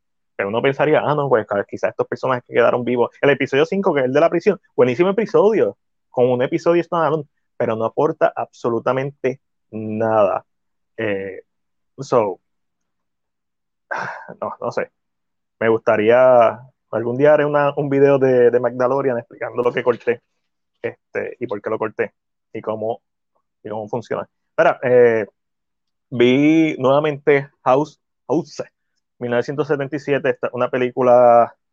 Bueno, esto no es una película, esto es una experiencia. Si, si, está en HBO Max, es parte del Criterion Collection del Spine 570 y pico. Este, si no me equivoco. Eh, vean House. Eh, es de horror, pero no es de horror. Esto es como. Lo más cercano es como si Sesame Street, Teletubbies, The Beatles, drogas y una historia de mansión embrujada tuvieran un hijo. Eso es, eso es House. Como un viaje de ácido, pero tiene cosas bien cool, pero siempre un viaje y tiene temas bien duros sobre eh, ¿verdad? las generaciones nuevas que olvidaron ¿verdad? el impacto de Hiroshima y Nagasaki y cómo estas generaciones al no vivir en esa época pues han olvidado de dónde vienen y, en general una película sobre siete jóvenes que en sus vacaciones de verano van a la casa de la tía de una de ellas, de una de las chicas, y esta casa sin saberlo está embrujada. Y la película tiene muchos temas y la película visualmente es, es, otra cosa, no estoy diciendo que sea bueno o malo, es otra cosa. House es una película como tú nunca has visto una, para bien o para mal. Es una película que obviamente si tú no estás acostumbrado a ver diferentes tipos de cine, no te va a gustar. Tienes que ser una persona que no puede ser un fanático casual que solamente ve lo que sale en el cine. Si tú eres una persona que hace un poquito más research, que te gusta no solamente ver las películas que están recientes, sino clásicos. No me refiero a clásicos, películas de nostalgia, de los 90, 80. me refiero a que haces la asignación de ver tus clásicos por género, los clásicos de ciencia ficción. House es uno de estos clásicos de horror que eventualmente si tienes que ver como dije, no es que te va a gustar. Yo, esta es mi segunda vez viéndolo, porque va a ser parte del especial de octubre. Y, mano, me gustó un montón. Esta película se convirtió en un filme de culto. Y una de las cosas interesantes es que la hacen tras el éxito de Joss. Y esta es la respuesta de Toho para Joss. Y es una respuesta bien al garete. Y, otra cosa interesante es que el director, ¿verdad? Quien, quien dirige la película, ustedes saben que obviamente en estas compañías japonesas hay unos rangos y solamente permiten a, las personas que están en, X círculo hacer películas, como que tienen su grupo de directores. Este fue el primer director que dejaron entrar fuera de ese círculo, porque el tipo hizo el script eh, con la ayuda de su hija y otra persona, si no me equivoco. Y el script estuvo como dos años en Development Hell, porque ninguno de los directores de Toho quería hacerla, pero mientras eso pasó, el tipo hizo un, un eh, radiodrama, hizo un manga, hizo eh, advertisements de productos. Le tuvieron que dar la película. Porque nadie más la quería hacer, que el tipo estaba promocionando la película y eh, había hecho hasta casting sin que. Sin que lo hubieran aprobado como director. So, es una película bien rara, se siente como un anuncio comercial de una hora y 27 minutos en donde un piano se come a una chica, ¿qué te puedo decir? Un piano se come a una chica, una de las nenas, un piano se lo come. Ah, esto es cool. Estos son los nombres de los personajes.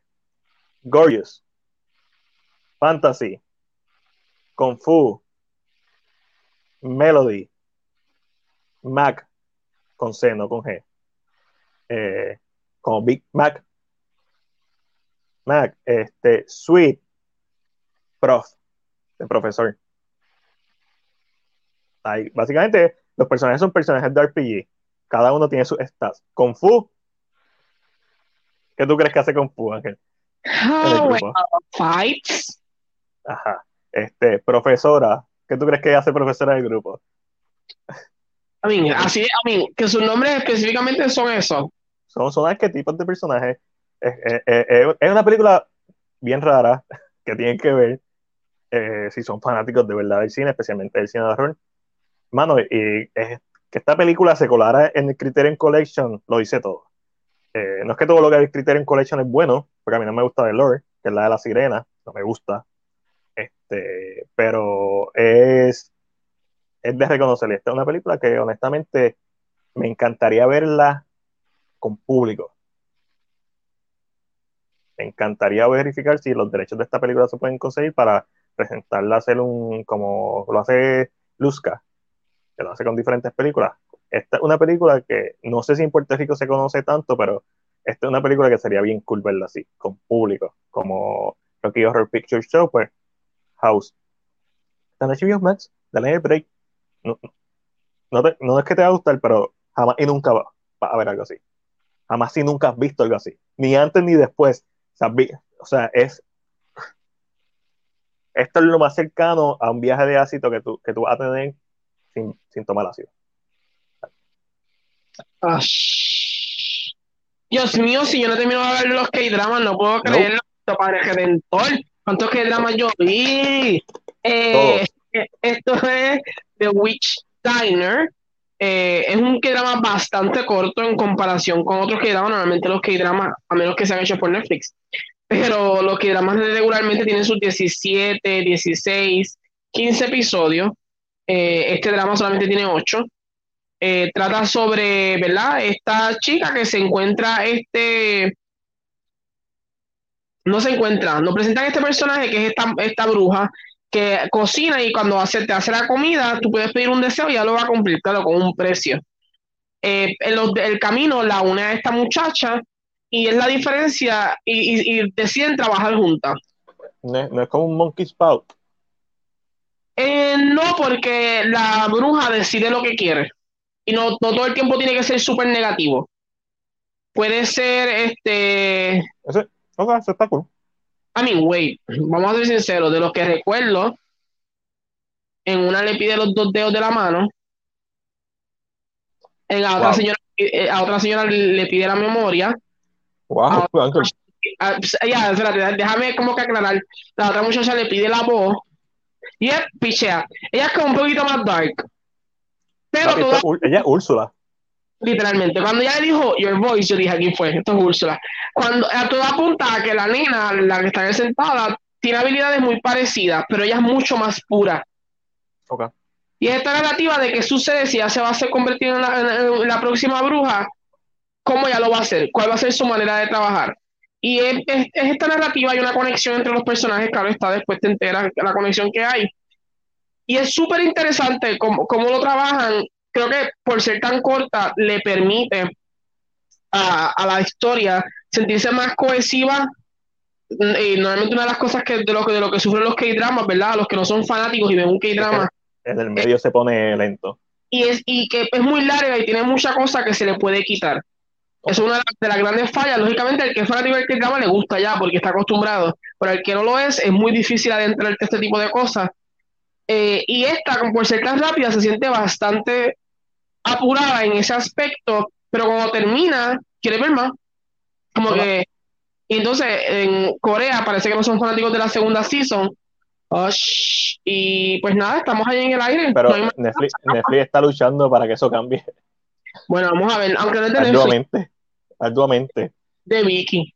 No, Netflix ya es amante de la segunda season.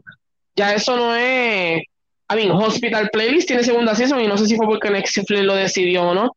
Pero Squid Game va a tener segunda season. Hellbound, estoy bien seguro que va a tener segunda season. La que viene nueva, que yo no, sé si la vas a ver. Es más, tú deberías estar ese día conmigo cuando yo hable de esa serie en K-Drama. ¿A la casa de papel? No, a la casa de papel no, que también la podemos ver solamente por criticarla. Pero. yo, quiero, ver esa casa de papel. Yo no quiero ver la casa de papel española. No porque tenga nada en contra de los españoles, que por lo, por lo mismo que tú no has visto Stranger Things. Y es como que todo el mundo la, la quemo, yo voy a ver. Yo la veo a mi tiempo. Eh, no, es que el 28 de enero, que eso ya mismito, viene una que es de zombies. ah, sí, sí, sí, sí, la vi, la vi, la vi. La vi. Eh, está basado en Webtoon. Yep. Y dije, es más, vamos a ver, es que tú no, es que lo que pasa es que tú no la puedes ver a la misma velocidad, eso es lo malo. Pero nada, como sé que te gustan los zombies, te puedo tener invitado en K-Drama con Angelo. Y es súper bien. El La trailer la interesante. Lo vi, lo vi, vi el trailer, vi el trailer. Yo, ay, Este. So- Este, me vaciló, me vaciló parte. Eh, sobre, sobre todo porque yo vi School of the Dead, Sí, el anime. y yo me cagué. Ya yo me cagué. Y yo, puñeta, porque es horrible. Pero, No. pero esa es una de las que, la que quiero ver y lo pensé cuando vi el trailer. Dije, vamos a ver, a Matilde le gustan los zombies, maybe I can. So, a ver que nada más es interesante. Y sabes qué otra cosa, esto randomly. Va, va. Eh, Netflix, yo también vi algo con una bruja. oh my god, también, mira para allá, The Witch, que es la misma, porque eh, Úrsula, está. Esto está en Shudder, es una película de los 70, es una mierda de película, toda una basura. Esta es la peor película que yo he visto en años.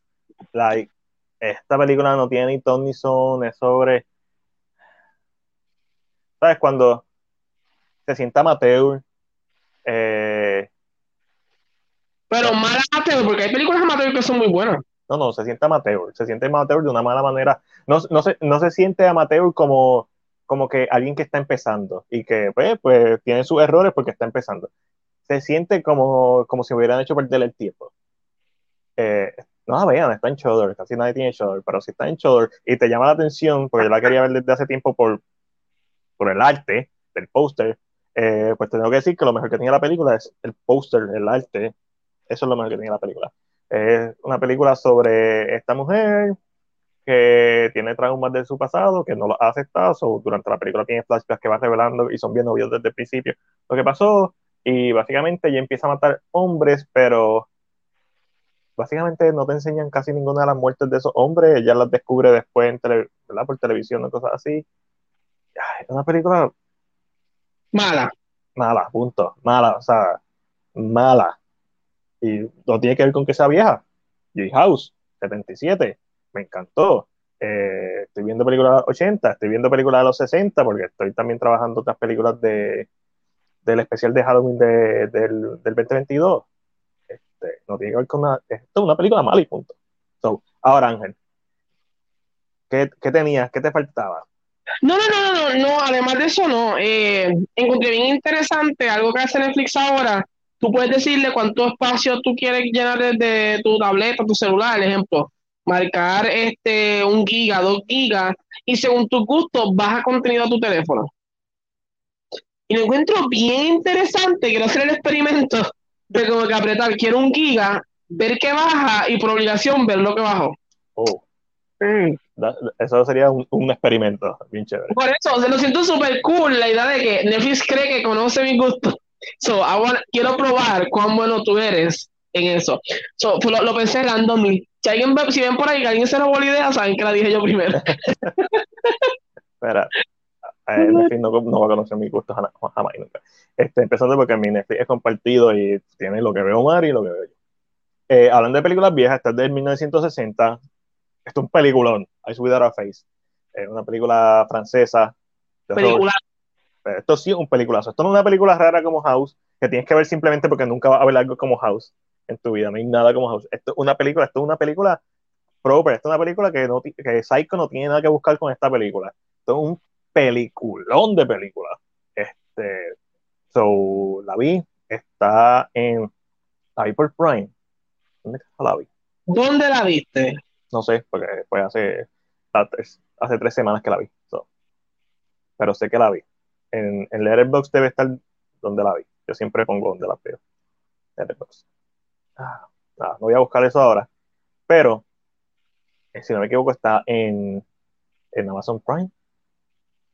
No, está en HBO Max. Ahí es que está.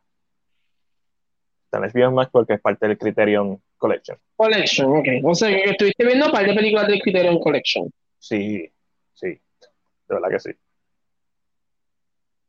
Ah, eso fue lo último que vi porque sé que eso, eso es lo último que he estado viendo. Así que, mi gente, no más nada de mi parte. Eh, esto es The Founder of Diabolism.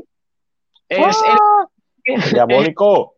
es el anime chino eh, de un libro que se llama Mo Dao Sushi. Eh, Sushi, me encanta el sushi. Netflix tiene un drama eh, llamado The Untamed, que también está basado en lo mismo. Eh, no me había enterado que la Season 3, que la última Season salió. salió el año pasado, pero parece que yo estaba en otro mundo, porque never found out. Y de momento me puse a buscar, porque estoy buscando, lógicamente, ya las, eh, gracias a Dios, se eh, sacaron la primera versión, el primer volumen del libro en inglés, traducido oficialmente. Y en esa búsqueda me aparece el Season 3 y me senté a verlo.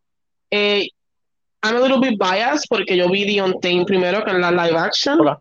So, ya me gusta de por sí. Eh, después leí el libro, so, ya me gusta de por sí. Entonces, ver el anime es como que el próximo paso. Eh, es bien interesante, eh, ¿verdad? Es, bien uncommon los animes chinos en el aspecto de conocimiento popular, conocimiento general, es bien, es bien, no es tan común encontrarse con animes chinos y eh, The Founder of Diabolism es uno de ellos. Eh, basic Storyline trata sobre, eh, ¿verdad? Esto es un wuxia, eso trata sobre clanes que hacen cultivación. Cuando te escuchas cultivación en una película china, se, eso se describe como la habilidad de cultivar tus habilidades. Así de simple, eh, ¿verdad? Y cuando digo habilidades, en este caso, por ser una, una descripción, ¿verdad? Un, un, un, pues, es poder brincar en el aire como fantasía, eh, a los chanchín, para los que no se, conocen mucho de el, ese tipo de cositas. Eso es la idea de cultivar. House tiene de eso. Eso es esa idea, eso es cultivación. Que es, un, es un término que es un término que en general lo ves en diferentes cosas. Eh, ¿Y qué sucede cuando este muchacho decide cultivar energía negativa o energía demoníaca, por decirlo de esta manera, porque ellos usan mucho energía positiva? ¿Qué sucede cuando esto pasa? Al final de cuentas es una historia de amor entre los dos protagonistas, que es el muchacho de la ropa roja y el que está de blanco al lado de él. Eh, esto, esto es un bien, es una historia bien. So, es esta, esta historia y cómo el mundo está en contra de él porque es el, de los primeros, por eso se llama The Founder of Diabolism, porque es el fundador de esta técnica donde usas la energía de los demonios, la energía de fantasmas para poder controlar cosas y es kind of cool, a mí me gusta. No esperes animación japonesa. Si One lo hizo. Pues no. Eso es súper cool. Yo, yo eh, eh, si no me equivoco, lo puedes encontrar en YouTube. Si a alguien le interesa, eh, la serie está completa en YouTube. Yo realmente la veo en WeTV, que es una aplicación de, de Tailandia o Asia por ese aspecto. So, esta es kind cool, a mí me gusta. Es animación china, lo cual yo nunca me había adentrado mucho y no es la mejor animación del mundo, uh, but is, is interesting. Ok, eso está súper cool. Eh, a mí me faltan todavía cuadros para terminar. Muy bien. Ah, yo, ya, yo, terminé, gracias a Dios. Vi de tragedia Macbeth, eh, obviamente basada en la obra, en el play de William Shakespeare, Macbeth. Este, primera película de Joel Cohen en solitario, sin su hermano, eh, protagonizada por Denzel Washington, por un par de actores de Harry Potter. Este, un elenco bien, bien brutal. Eh, para mí, esta película es un masterpiece. Sí, hay un, hay un. Del 2021. 2021. 2022. Ah, vamos con este drama. no sé, no sé. Yo la considero cuando salió Alejandro, Alejandro es como, como él escucha cosas así como que elitistas y aparece, mira, mira, ya acabó de llegar. ¡Wow! Diablo, yo, La tengo yo la tengo 2021. Este, por lo menos yo la considero 2021. Eh, Alejandro, ¿qué pusiste? Película esa de Macbeth, excelente producción, design. Mano, sí, el, el producción design, esta película. Ok, la película tiene un aspect ratio como Zack Snyder Justice League, no en el mismo sentido, aunque sí, básicamente, en donde ahí parte de tu pantalla va a estar en negro, los lados van a estar negros. A diferencia de lo que muchas personas dicen de Zack Snyder Justice League, pero son personas que son ignorantes porque no se han, no se han dedicado a leer. Zack Snyder, Justice League te muestra más de lo que te hubiera presentado si fuera widescreen, porque es todo lo que cogió la cámara. Simplemente no lo estiraron para los lados ni le bloquearon la parte de arriba. Es todo. Y es un televisor normal no lo coge, por eso es que se descentralizado. Esta película yo no sé si fue hecha así para presentar todo o literalmente se escogió el aspect ratio de 3, 3 por 11, algo así que se llama, que es como si fuera una película vieja. El punto es que al igual que Sex and Justice League, pero en un mayor grado, esta película te hace que te enfoques en el centro de la pantalla y como dijo Ángel Serrano de, del podcast de 10 a 15, que mejor no lo puedo haber dicho, le añade profundidad a las tomas y también esto lo dijo él y yo después, yo hice mi reseña después escuché ¿verdad? su episodio eh, que le dedicó una parte a Detroit Macbeth y pues más acertado en cómo habló de, los, de la escenografía y la, cómo la cámara utiliza la escenografía para crear líneas de ángulos bien bello y demente. Es una película que se ve bella, que tiene una gran atmósfera. El único problema, en mi opinión, y lo dije en mi reseña, el único problema que yo tengo en esta película es mi ignorancia a la obra de Macbeth. Y esa, hay un periodo de acostumbrarse a cómo está hablando. Yo he leído eh, Hamlet, eh, yo he visto Coriolanus con Ralph Fiennes, pero si tú no estás acostumbrado a ver este tipo de películas, que hay una acción de la obra en donde tú sabes que la obra usa el lenguaje de la obra y por más hasta que, que esté, son monólogos por ahí para abajo. Mm, y es complicado. en donde uno se tiene que adaptar. Yo, yo, vi King Lear con Emma Thompson y Hopkins y es bien difícil tú seguirlo porque tú, tú, tu mente como que tu cerebro dice, wow, what, what, what, es bien. ¿Entiendes lo que dice? Que eh, eh, Alejandro, es como los, los Gini, pero uno habla de cine y él aparece. o sea, cinema, uno habla de cinema. Esto es, esto es cinema, esto es cinema. Esto es lo que, esta es la diferencia entre cine de entretenimiento y, y cine. si le gusta. Sí, exacto. Y esto es cine art house. Es para mí un peliculón y, y mano, y hasta la quiero y quiero volver a verla. Me sigue, sigo prefiriendo eh, Throne of Blood que es la adaptación de Macbeth hecha por Akira Kurosawa, una versión japonesa, que sigue siendo Macbeth. Sigo prefiriendo Throne of Blood. Tendría que verlas las dos back to back. Eh, lo que me gusta de Throne of Blood es que es más accesible, no tiene tantos monólogos, es más, una historia más flesh out, más cinematográfica, pero es la misma historia al final del día. Eh, mi, mi, otra crítica, y esto va a parecer absurdo, para mí el, el, peor actor de los principales es Denzel Washington en la película. Es que es malo, es excelente. Se puede ganar hasta premios con la actuación de esta película. No me malinterpreten. Pero por la naturaleza del trabajo que está haciendo, hay momentos en donde se siente que se está hablando un monólogo que se aprendió de memoria.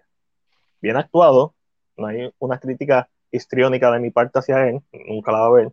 Él es Denzel Washington. Pero hay momentos en donde se siente, sí, cabrón, tú te sabes esto de memoria. No se, no se siente. Pero, lo dices como que se lo sabe de memoria de que se lo aprendió y se lo, te lo está escupiendo. No, porque es Denzel Washington, sigue habiendo un gravitas en lo que está haciendo. Pero se siente que es de memoria. El toque de teatro, kind of. El que, se siente como más. Sí, quizás se siente un poco más teatro y y es momento, y, es bien raro, para mí fue bien raro que Denzel Washington fuera el, actor, tiene el más monólogos que tiene, pero fue bien raro a veces sentirlo, es como que se siente off. No, no, mm, y es Denzel Washington, o sea, que no es que dio una mala actuación para nada, pero eh, es momentito. pero visualmente el personaje, la actriz que hace de básicamente de las brujas, o sea, y no tan solo la actriz, la actriz, para mí el, mejor personaje, la bruja, eh, el más icónico, enigmático, pero también como está la cinematografía y como la trabajan. La primera vez que salen las tres brujas, uno ve el reflejo, ¡wow! Y ahí estaba viéndola y es como que, ¡wow! Papi, ahí salió Scorsese a los míos, cinema.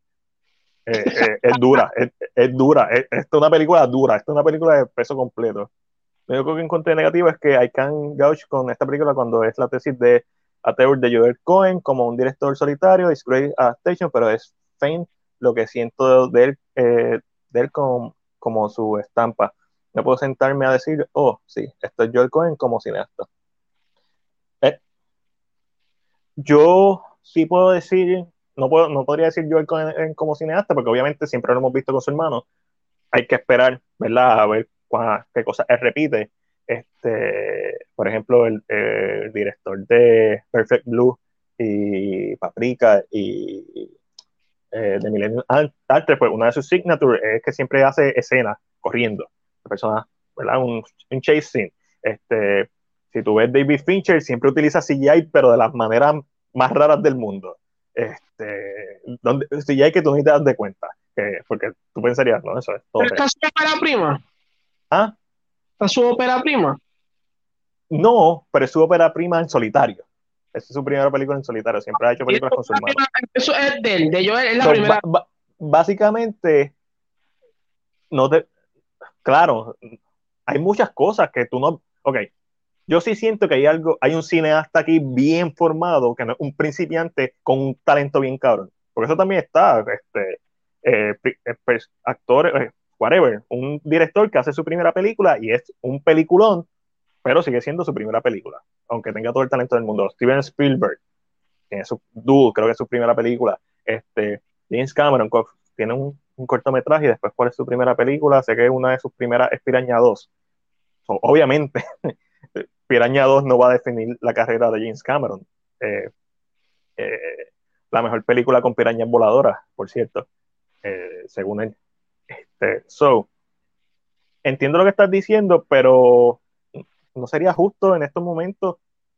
Y a la misma vez estoy en desacuerdo, Alejandro, porque yo sí siento algo que yo nunca he visto en esta película comparación a otras. Y no es porque sea en blanco y negro. La profundidad que él le da a sus tomas, y eso también es parte del cinematógrafo, pero obviamente sabemos que el cine es un trabajo compuesto y hay una, hay, los talentos que están ahí y los, y los ángulos, cómo se decidió grabar toda esta película en un estudio, un soundstage, para, y no se utilizaron loca, eh, locaciones ¿verdad? reales para darle esta sensación siempre off, de que algo está off. Esas son decisiones de un director que no es un principiante, esas son decisiones de, de un autor. Este, tú puedes ver a ese tipo de decisiones en películas de Akira Kurosawa, tú puedes ver ese tipo de decisiones en autores modernos como este, Robert Eager, que tienen un, para mí, yo sí encontré cosas distintivas que no he visto en otras películas de, de otra gente, como que, pero al ser su primera película en solitario, lo que ahora quiero ver es más cosas de Ok, eh, estoy hablando de eso mismo. eh, eh, siempre va a ser injusto, obviamente, eh, con, cuando uno está hablando de alguien que está escribiendo, como Alejandro, que es un tipo, un, un, un brain del cine.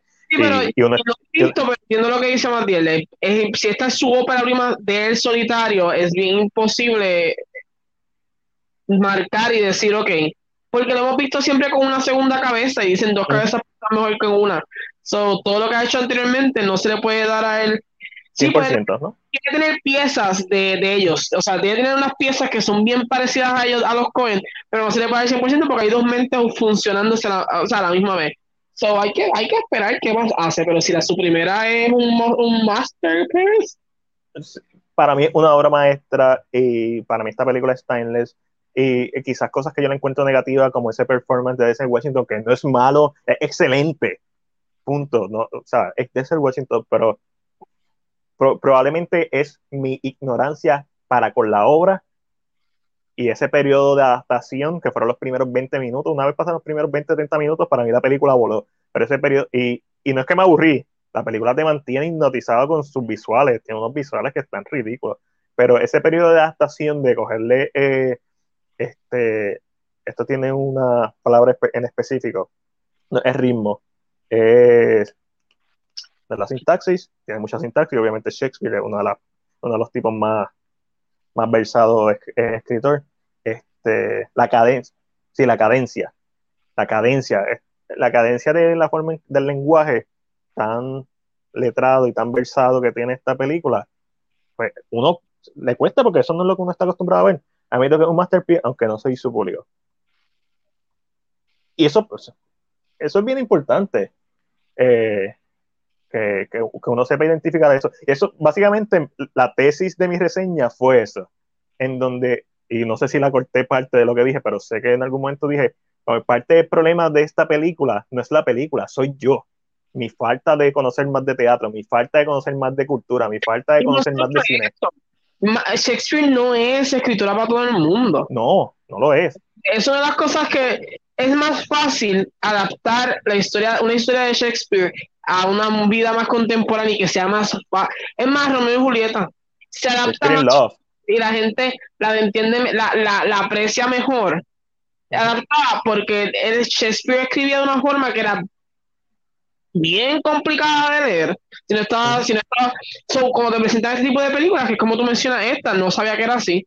Eh, es más, yo, yo creo que yo ni sabía de qué era la película, sabía que decía ese nombre, pero no sabía exactamente qué era. Sí, sí, que era una, una adaptación de la obra. Eh, eh, pensé que era otra cosa. y ahí, como te dije, King Lear, que es la que está en Amazon Prime, que también es una adaptación moderna, pero hablando literalmente como está escrita la obra. es complicado porque tú tienes que buscar una forma de que si lo que tú quieres es crear una película que llegue más lejos, tienes que jugar un ching con lo que le estás presentando al público, porque no todo el mundo va a quererla ver por saber que es Shakespeare. Claro.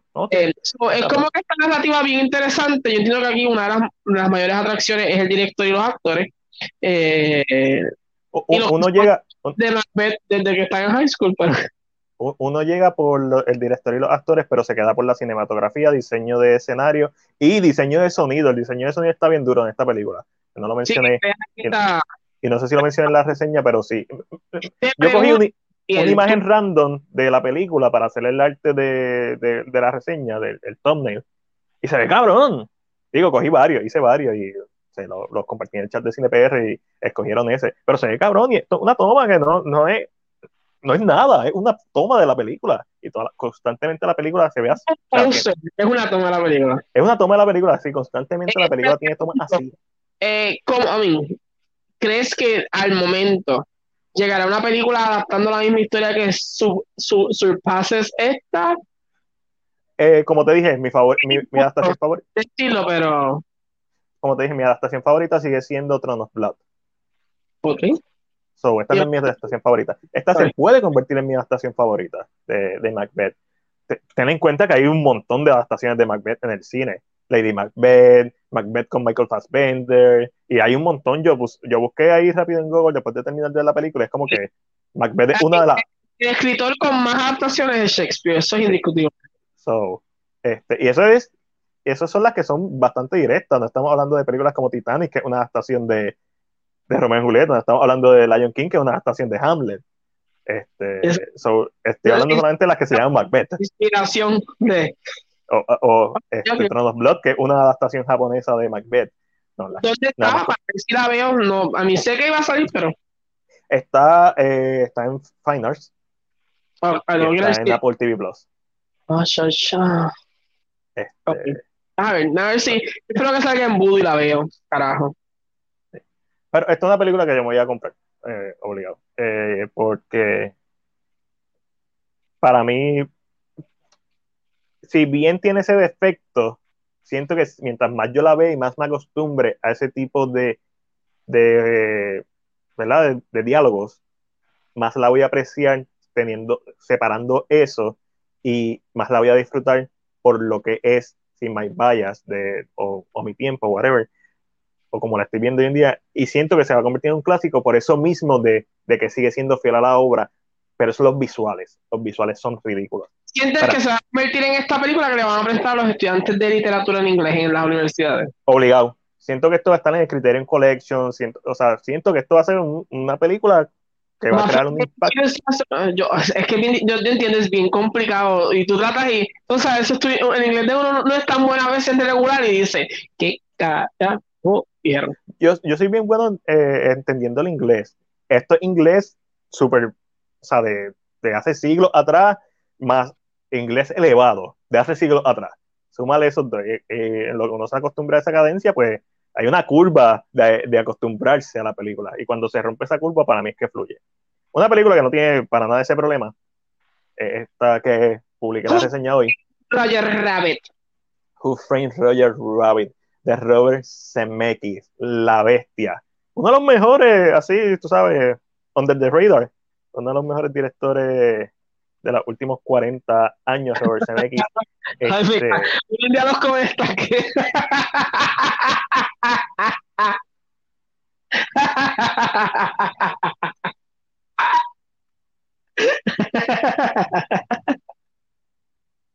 ah, bájale. wow, wow, wow. No puedo creerlo. Pero eso no. cualquier cosa, gente, Daniel Pérez. Este... ah, yo, yo, puedo, yo puedo. Puedo. Sí, sacarlo. Yes, you can. yo puedo. lo, puedo lo puedo bloquear si quiero, simplemente voy a borrar el comentario. Hágame el cine. Y después, me, y después vende lo que tú quieras. Este, y así, pues mira, tengo esta película, ¿quieres esto? Ok, ahora sí, ahora sí. Ahora sí, ah, vamos a hablar. So, vi esta película, esta película es del 88 con Bob Hoskins. Eh, probablemente todo el mundo que está aquí la ha visto. Si no la han visto, se encuentra en Disney Plus. Eh, esta es una película que hizo Amblin Entertainment, que es el estudio de Steven Spielberg. Eh, trata sobre este, está desarrollada en los 40, eso es importante, porque en la época dorada de Hollywood y este detective está investigando la muerte de un famoso eh, cabeza o director de una casa de estudio, que es la casa Acme. Esa Acme. Marca Acme. Esa Acme. Acme. No Acme como el terrorista, Acme como lo que usa el coyote. Este, so, y nada, y en este mundo existen caricaturas. Las caricaturas son estrellas del cine. Eh, so, es interesante ver esta película, es interesante ver las técnicas que se usan en la animación. Está en la madre, la interacción, de, el híbrido entre animación y live action está 90% en la madre, donde falla es cuando el humano va al mundo de las caricaturas. Esa es la parte donde la película se escracha. Afortunadamente son más que como 10 minutos de película ocurren en el en Toontown. y no todos se ven mal. Hay unas partes que se ven bien malitas y ese es como que la gran, el gran defecto del filme. ¿verdad? Este, hay, una, hay unas partes que se ven hasta las transparencias. Él está, eh, Bob Hoskins está, y si tú miras bien su camisa, se ve lo que está detrás de él. Porque sigue siendo layers de animación sobre animación sobre animación. So, y ese es como que el mayor defecto, la música de, de Alan, Alan Silvestri, si no me equivoco, este, que también compuso la Back to the Future, compuso Predator. Este, voy a hablar ahora de Back to the Future, que la vi. Eh, bueno, está, eh, esta película, véanla, está bien buena, está, sigue estando bien buena. Eh, Jessica Rabbit, este, lo dije en mi reseña y lo repito. Eh, qué bueno que el internet estaba en su, ¿verdad? Estaba en su baby step. El internet existe desde el 83, pero todavía no, para el 88 no estaba, todo, todo el mundo tenía internet. Y por ende, qué bueno que Rule 34 no existe, no existía para ese tiempo, porque Jessica Rabbit es como Lola Bonnie. La mamacita. Eso hubiera causado eh, muchos problemas psicológicos para esa generación. Este, pero es cool como este personaje lo trabajan y es cool leer la idea que tenían para la secuela, que en realidad iba a ser una precuela, que, que se hicieron guiones, pero nunca se, se concretó. Eh, es cool ver una película donde salen Mickey Mouse y Bugs Bunny juntos. Ya, ya. La única película donde los va a ver juntos. Realmente todavía los, estudios no están full on. No, ok. Amblin, esta película es de Disney, básicamente. Está en Disney Plus. Este, a pesar de que Amblin estaba en Universal Studios, el, el estudio de Amblin estaba en Universal Studios. Yo entiendo cómo esta película tiene los personajes de Disney. Eso es fácil de entender. La razón por la que esta película tiene los personajes de Warner Bros. es simplemente incompetencia de Warner Bros. Literalmente ellos fueron, le dijeron, podemos usar tus personajes. Warner Bros. le dijo, sí, ellos solamente son las caricaturas de los fines de semana. O sea, una vaca. Si te vas al Matrix, al Boston Matrix de, de Mercado, una vaca. Algo que tú tienes ahí porque siempre ha estado ahí y no, no te consume. Y una vez esta película empezó a ser chavo, pues esto fue un exitazo en la taquilla ahí Warner Bros. dijo, ah, le podemos sacar chavo. Y gracias a esta película es que hacen Space Jam. Casi nueve años después. So, pero desde que salió esta película es como que, ok, tenemos que, tenemos que hacer una película con estos personajes. Y entonces ahí es donde se vuelve más tight la idea de, de, de los IP y de las licencias. Vamos a, eh, va a ser bien poco probable que hoy en día veamos una película con Bugs Bunny y Mickey Mouse. Vamos a ver una película como Space Jam A New Legacy con mil IPs de Warner Bros. O vamos a ver una película como, ah, como mm, ya entiendo, espérate, espérate. Vamos a ver, espérate, espérate, espérate. Mm. I mean, ¿de quién es Amblin Entertainment o de quién era Amblin Entertainment? Eh, es, es fundado por Spielberg, este, Kennedy. Frank, Frank Marshall y Catherine Kennedy, los amigos de la vida. Papi, duro. En, Pero su, me, en su prime. me pregunto exactamente cómo llegamos a donde Disney Amblin, o sea, la película, ¿cómo Roger Rabbit cae dentro de, de- eh, o sea, ¿por qué Disney la tiene en las manos ahora mismo? No sé, por- pero cuando yo busco las la lista de películas animadas de Disney, sale, no sale como Disney Studios ni como Pixar, pero sale eh, Amblin y, este, y he tratado de buscar. La película la produjo Frank Marshall, eh, la compañía, ah, porque la distribuyó Buena Vista, eh, por eso Ah, es que es de Buena Vista. Ok, es por está. Buena Vista entonces. producciones de Buena Vista, so, ahí es donde pasó. ¿Qué Y Buena yo y- Tenía Sí, sí, y yo considero, a pesar de que se considera La Sirenita, que es también del 80 89, si no me equivoco, como la primera película de renacimiento de Disney, si nos vamos técnicos, Roger Rabbit, si la contamos como de Disney, que yo sé que no deberíamos, pero si la contamos, esta vendría siendo la primera película dentro del renacimiento de Disney. Eh, y también es una película que em- empuja el uso de animación híbrida, porque hasta se habían visto Pete, eh, Pete- eh, Peter, Pete's Dragon, en Mary Poppins se, han vis- se había, se había utilizado animación con híbrido, Pero pero no es- normalmente no a este nivel. No, no, no, no este pushing de la cámara en movimiento, eh, las animaciones interactuando con objetos más con humanos, no a este nivel. So, esta película la que empuja ese otro nivel y eso ¿verdad? es lo que caracterizaba a Disney en, en su prime, en sus mejores momentos, que es cuando ellos empezaron a empujar el- qué se podía hacer con la animación, cuando crearon la cámara esta, la pendeja esta, que con muchos layers, este, que se me olvidó el nombre y tengo que eh, hacer un video sobre eso, porque es bien interesante. So, Who Framed Roger Rabbit, una película bien icónica y infravalorada, a pesar de que es bien conocida por todo el mundo, vuelvanla a ver, sigue estando igual de buena. Y obviamente Josh Dunn, terrorífico. Horrible esa parte. Cuando se revela lo que es realmente Josh Dunn. Ah, nope. Nope. So, vamos a quedarnos con Robert Zemeckis. Eh, fui cuatro años más atrás y vi Back to the Future. Eh, viendo, viéndola, viéndola, con, viéndola con los ojos del 2022, Back to the Future estructuralmente es una película perfecta. Esa, esa es mi reseña. Cada escena en esta película tiene un motivo, no hay desperdicio. No es una escena por hacer chistes. Todas las escenas tienen una causa de efecto. Todas las escenas presentan un problema a una solución a un, o, o establecen un problema con que se soluciona en el momento, pero después va a tener repercusiones. Y la película es como, como un, un snowball que sigue, sigue creciendo, sigue creciendo hasta que llega a su final. Y para mí esto es una película perfecta. Este, el score de, de Silvestri, teniendo en cuenta que esta película es del 84, y obviamente todo el mundo conoce el tema principal de Back to the Future. Pam, para, pam, pam, pam. O sea, todo el mundo lo conoce.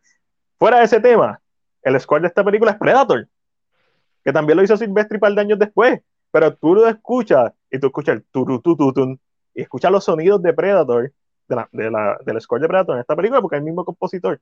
Y si yo no supiera que es el mismo compositor, yo me hubiera dado cuenta. Es como, eh, ¿qué fue lo que me pasó los otros días?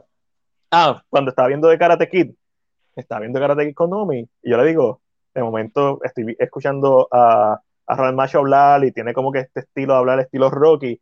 Yo, esta película es Rocky.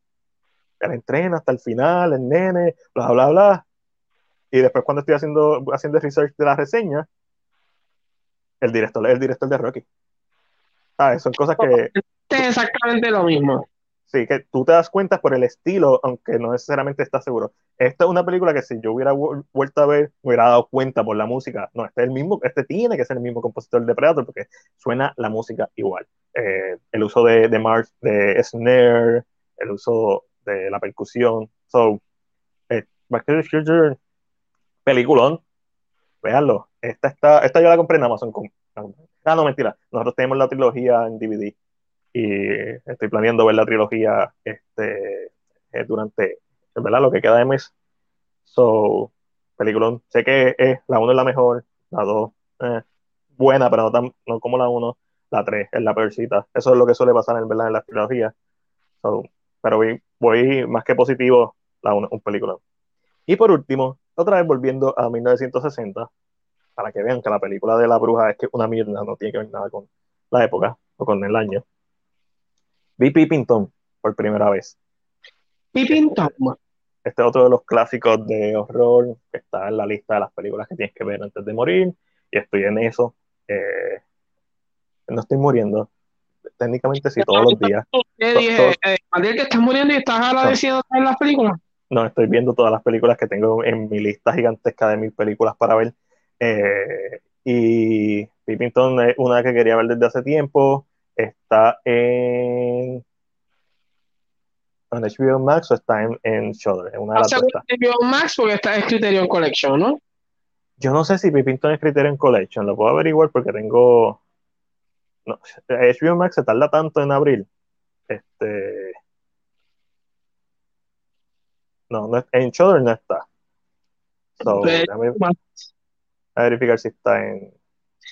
HBO Max. Vamos a ver. En, Prime no es. Yo, yo, lo vi? Déjame que me abra el HBO Max. En Disney Plus no es. Pippington. Tiene que ser en, en HBO Max. Este. No, tampoco es en HBO Max.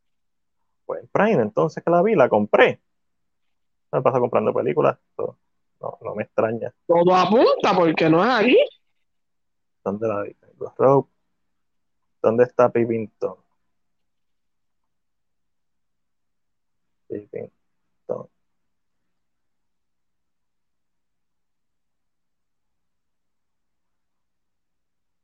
La, en eh, Apple TV. No, yo no, yo no tengo Apple TV. ¿Es donde sale? ¿En Roku o en tu La tienes que haber alquilado. ¿Alquilado o la vi en YouTube o...? Ay, ay, ay. Este... Pero no me sale más en ningún lado. Tiene que haber sido en YouTube. Yo, después de que Juan me dijo que dejara de comprar películas y porque estaban en YouTube, a si las chequeo en YouTube. O me fui a, la, a los mares del internet. A los, siete, a los siete mares el punto es que Pippington no está al nivel de Psycho, no está al nivel de, de The Haunting, no está al nivel de, de Ice Without a Face. Pero es buena. Porque trata sobre este cinematógrafo eh, que es un asesino. Y la película no hace ningún hincapié en tratar de ocultarte que él es el asesino, ni ningún twist ni nada por el estilo. Es una película bien straightforward, bien bonita.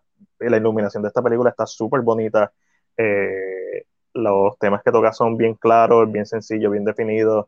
Eh, no es muy, bueno, imagino que era súper morbosa para 1960. Especialmente no, es morbosa, wait. No, bueno, wait. No es morbosa, en, no es morbosa si la comparo con Scream, o la con Halloween eh, 2018, pero para 1960 ya, era súper morbosa. Este, pero con todo y con eso, es una película que me da gusto ver, a diferencia de, de películas como The Hill Has Eyes, que es una mierda película también. Yo amo Wes Craven, es una mierda película de Wes Craven. Eh, esta película es una película que es fácil de ver para hacer una película de 1960. Entretuvo, los personajes me entretuvieron, los temas me entretuvieron. Es cortita, tampoco son películas que tienen esto es una de las cosas que amamos de esta época, que no había como que esta regla absurda que para hacer una película tiene que durar dos horas, 90 minutos, 80 minutos, ¿sabes? Lo que la historia da, no, se, sienten que van bien al grano, no se siente que se están estirando. Eh, y si tiene que estirarse la trama, se estira. Pero esta película, bueno, es lo que es. Y, y me gustó un montón. Pippington están a TV Plus, como dijo Ángel. Eh, si no me equivoco, la puede alquilar en Prime probablemente fue ahí. Pipín, te digo ahora, sí, la puedo alquilar. Sí, pero la oportunidad la tienes también que rentar eso, rentar en Prime. Rentar en Prime, sí. No la he echado a Apple. Está, está a 3.99. No dije eso. Yo, lo dije yo. Pero. Este, pero. So. Y ahora yo terminé por lo que vi. Anda, el carajo. Sí, sí, la modelo es horrible. yep. Eso estamos. ¿Quieres hablar de algo más? A mí no ha pasado nada. Eh, noticia Godzilla, no me gusta Godzilla, so let's leave out. Eh... No, pero a mí me gusta Godzilla, infeliz. Este, A mí, pero no sé darle el tema porque me dijeron mucho, una serie. No, no, dijeron bastante. Legendary va a ser esta serie. Se va a desarrollar después de Godzilla 2014. Eh, tras el mundo descubrir que los Kaiju existen. Eh, va a ser sobre eh, una familia que va a estar conectada con Monarch. So, no va a ser después de Godzilla vs. Kong, va a ser antes de Godzilla vs. Kong. eso me parece interesante. Se llama Wrath of the, Titans. No, no. no, no imaginas. Este, eso suena como parece de alguna película ya. Sí. Esto, eh, eh, eh, Legendary tiene este plan con el Monsterverse de hacer la animación. También viene una serie animada de Godzilla que creo que es la de Netflix, que no tiene que ver nada, o sea, que es parte del canon de Legendary, no tiene que ver nada con, con, ¿verdad? con el anime que salió el año pasado. Este, y nada por el estilo. So, pero siento la misma crítica que hago con Warner Bros. la misma crítica que le, tengo, que hice a Disney hoy, especialmente a Lucasfilm, se siente como si estuvieran, no se siente planeado, se siente como si estuvieran tirando cosas a la pared. ¿Cuándo es hoy en día el cine y la streaming services no es escupiendo a la pared ya? Ya se convirtió en la norma, es como que... Sí, es verdad, tienes toda la razón. Ah, ya estamos ahí. Pero... El, problema, con eso es cuando son, si fueran contenido original, cool, escupen, pero cuando son IPs, es como que... ¿Tienes una idea más clara? Es como... Eh, a largo de valor para la IP, porque al hacer, porquería, al hacer porquería los devalúas. No es que va a perder el valor las cosas buenas. Por ejemplo, cualquier serie mala de Batman no va a quitarle el mérito a The Dark Knight o a Batman Begins o a, Batman de, Michael Keaton. Pero, pero fatiga.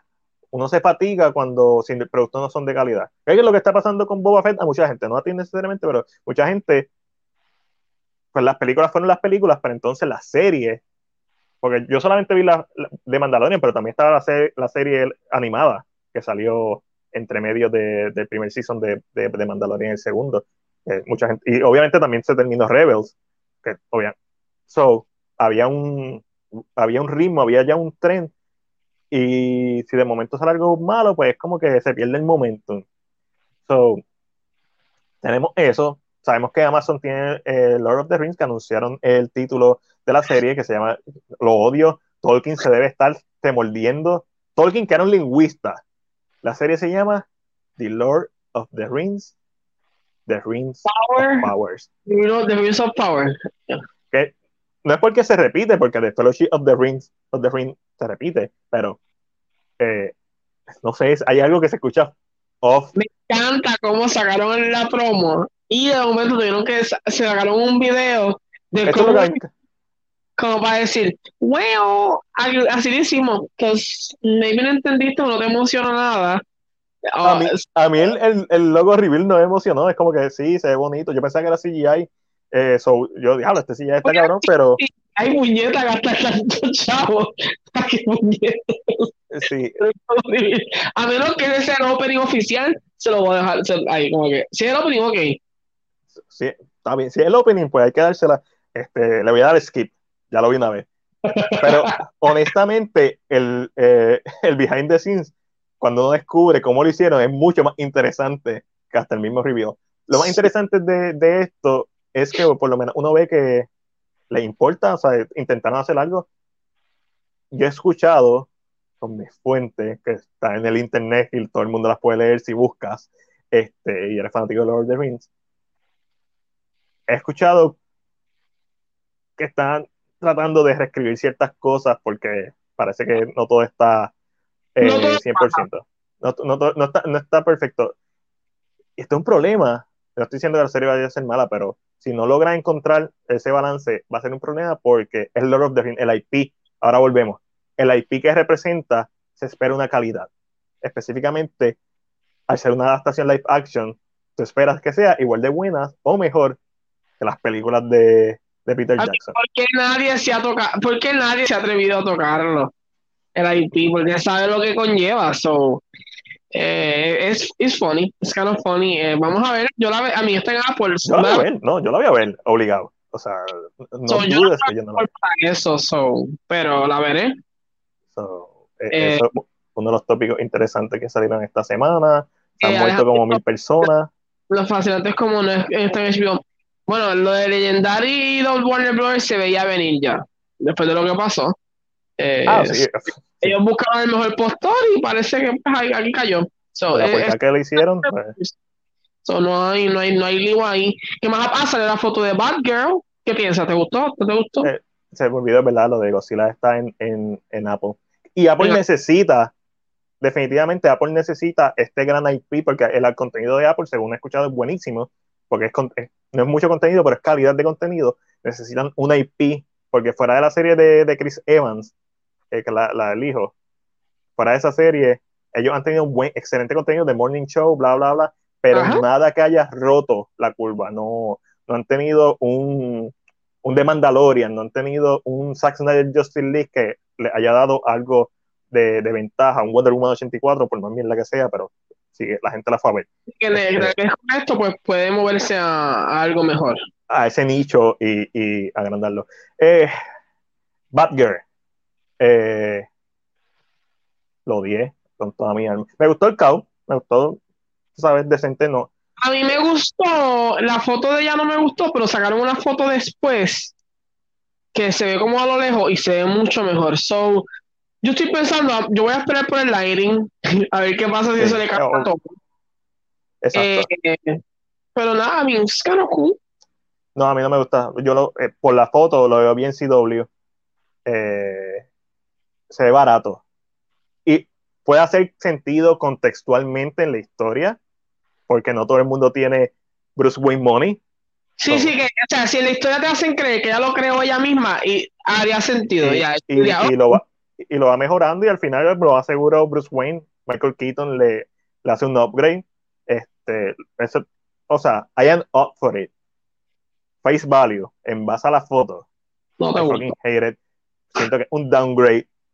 Siento que es un downgrade porque yo nunca había visto algo tan barato, que se viera, que se viera tan barato en el DCU. Ni siquiera la camisa, el traje con los pantalones cortos de Harley Quinn en, en Suiza Squad se ve tan barato. Y eso es literalmente una t-shirt y unos cortos y una y medias de malla y un it, y un bate. And that's Y el collarcito que dice Pudi. Ni siquiera eso se ve tan barato. Se ve barato. La calidad del jacket se ve barata.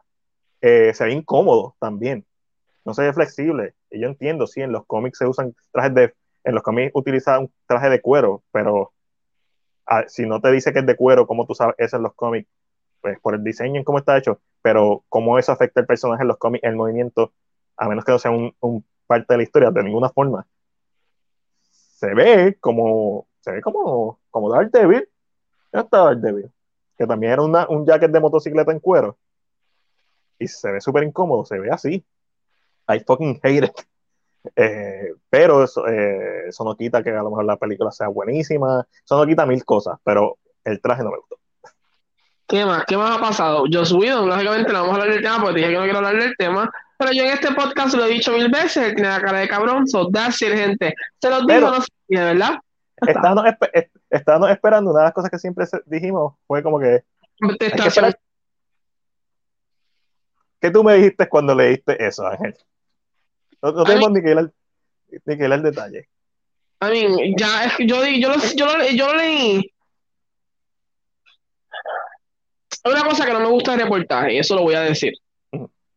Y es que a mí no me gusta cuando el, la narrativa la lleva el reportero completa. Eso a mí no me gusta.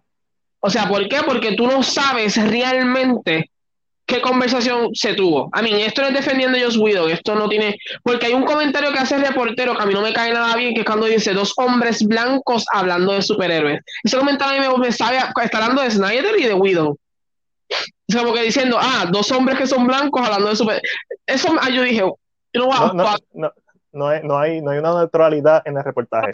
pasa? Yo siento que el reportaje de Whedon tenía que ser como el reportaje que se le hizo, que le hizo Matt Damon a Ben Affleck. Que literalmente te dice la pregunta de Damon y cómo la contestación pasó. Es una conversación, es, un transcrito de la conversación.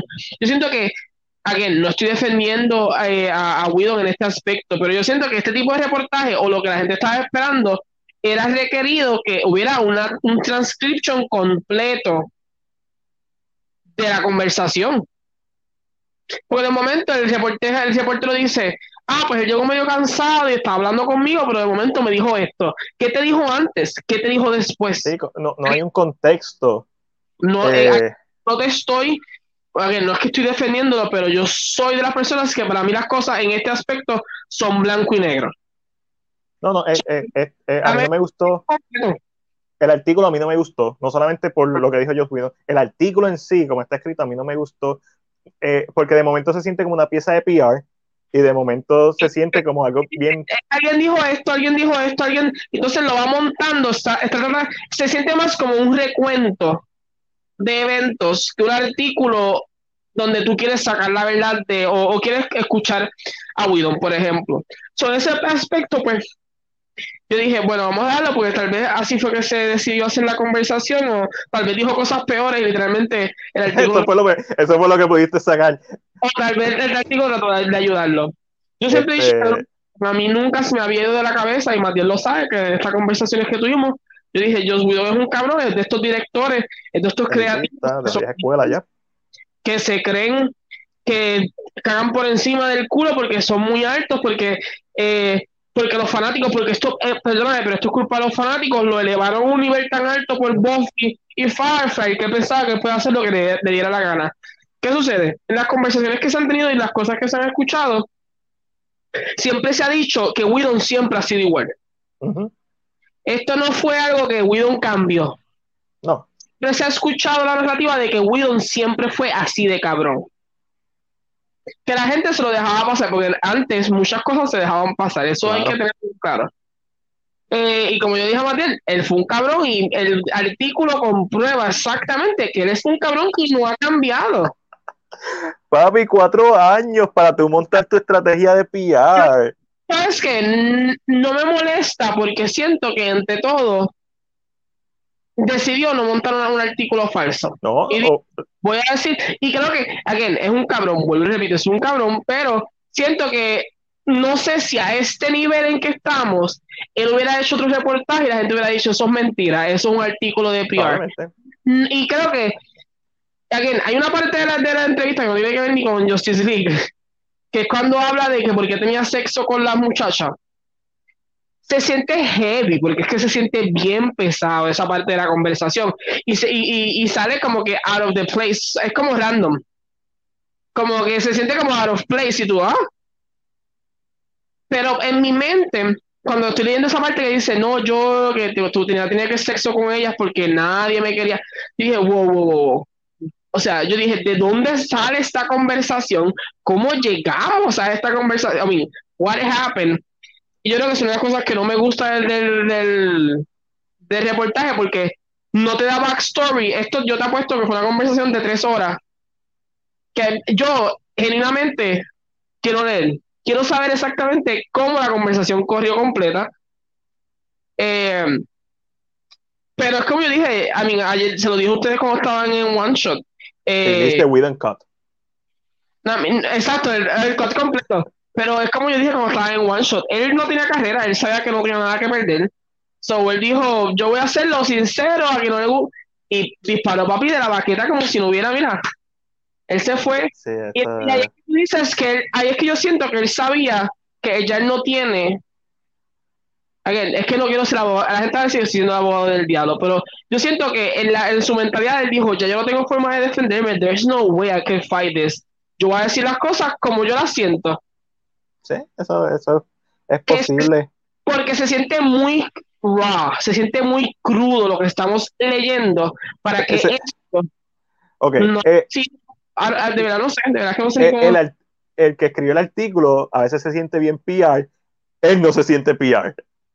sus contestaciones no son de PR, no es que nadie te dijo, aunque recuerda que él no, él no dice, él no le coge ni conseja a Robert Downey Jr hay que tener eso en cuenta. Este, y se siente así, se siente que, como tú dices, que no, que no cambió, que siempre fue un cabrón. Eh, el problema con este artículo, si alguno para él, es que quizás esto iba a ser la diferencia entre el volver a la industria, que no debería ser ese tipo de personas que el artículo refleja, más todas las acusaciones, porque esto no es del Justin Lee. Esto, esto, es un Roman Polanski. Yep. Persona que talentoso no se lo podemos quitar pero abusó de su, abusa de su poder y lo va a seguir haciendo. Hay personas que abusaban de su poder y no deben estar en la industria. No, no que si Whedon se, a mí, en la época en que estamos es más difícil, pero fácil. Si Whedon se va a otro país a hacer películas, te juro por lo más sagrado que logra hacer películas en otro país. Porque si Ah, sí, sí, sí. lo puede hacer, lo puede.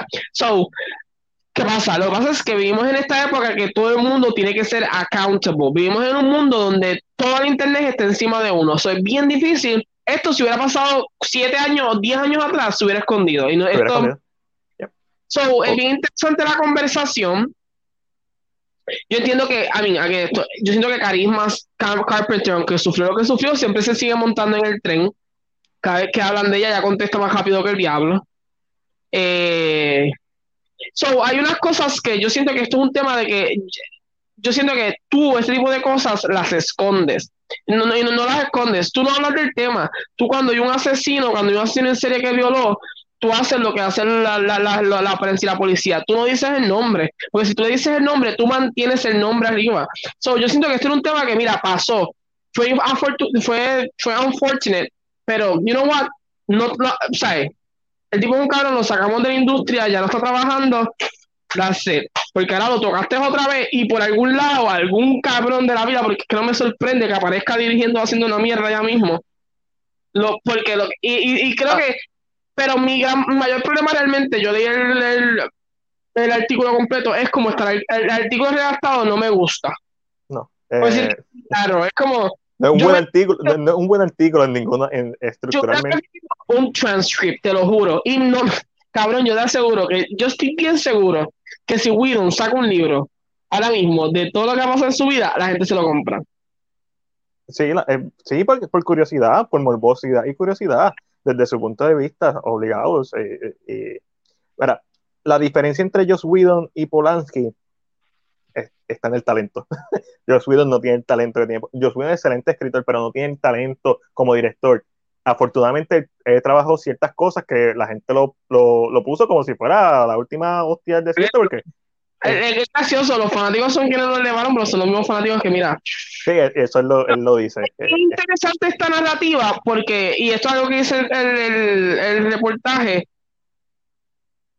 es que, que el punto es que el reportaje no es claro tampoco, tú no sabes si el tipo le está tirando a ambos.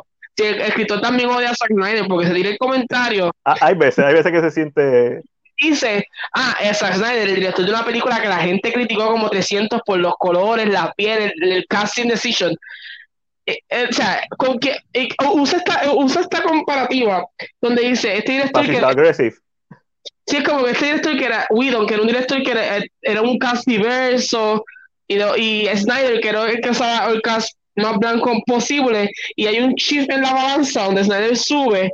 Porque apoya- Bucci, porque de, eh, Dawn of the Dead tiene un cast diverso. pero, ese es el, pero ese es el chiste, como él lo dice. Sube Ah, Snyder, sí. la balanza cambia por completo. So, el escrito está bien al garete. El escrito está Ah, eh, esto es verdad. Y yo siento que des- para. Yo, yo quiero ver el transcript completo de esta entrevista. Yo necesito ver exactamente palabra por palabra que se dijo, porque el- la escritora eh, la comparó con la directora de Will. o sea, yo necesito que hay un word by word, porque yo siento que hay ideas que están, que están impulsadas por quien está escribiendo el mensaje. So, again, no, no es que estoy defendiéndolo, pero yo siento que dame el transcript completo. A mí, si ya el daño está hecho, dame, el- a menos que el tipo haya dicho mil mierdas por ir para abajo, Warner Brothers no quería que salieran otras cosas, se le Que tú presentó el- tú- a, a menos que este artículo fuera un tiro en la pierna y tú pensabas, pues, ¿qué peor puede hacer? Y lo que tiene una bomba nuclear. ¿Tú sabes que yo puedo pensar? Yo puedo pensar que en este artículo él habló de la compañía. Puede ser. O sea, Y- Como escrito, le, le enviaron el- el- el- el- la entrevista completa a, la- a la compañía y la compañía dijo, no, aquí tú no vas a poner porque yo te corto las patas. ujú, sea, puede ser. En este aspecto, porque él se siente que he- he's not holding anything back. So, tal vez dijo nombres, dijo, mira, este tipo me dijo esto, me dijo esto, me dijo esto, y yo, oh. Lo cual sería bien interesante porque una vez nosotros llegamos a la conversación de que si Whedon decidía hablar en contra de Warner Brothers, era un peo completo. Ajá. We never know. Exacto. Hasta que Exacto, nadie no. Vamos a ser honestos. Aquí la. Sí, ok. sin. Whedon es un cabrón y no se condona su comportamiento, no solamente en esta película, en sus series ni nada. Eh, eh, el abusar del poder está mal, punto. Abusador, abusador. Eh, no, importa, no importa si es un abusador racista o un abusador narcisista, al final del día sigue siendo un abusador.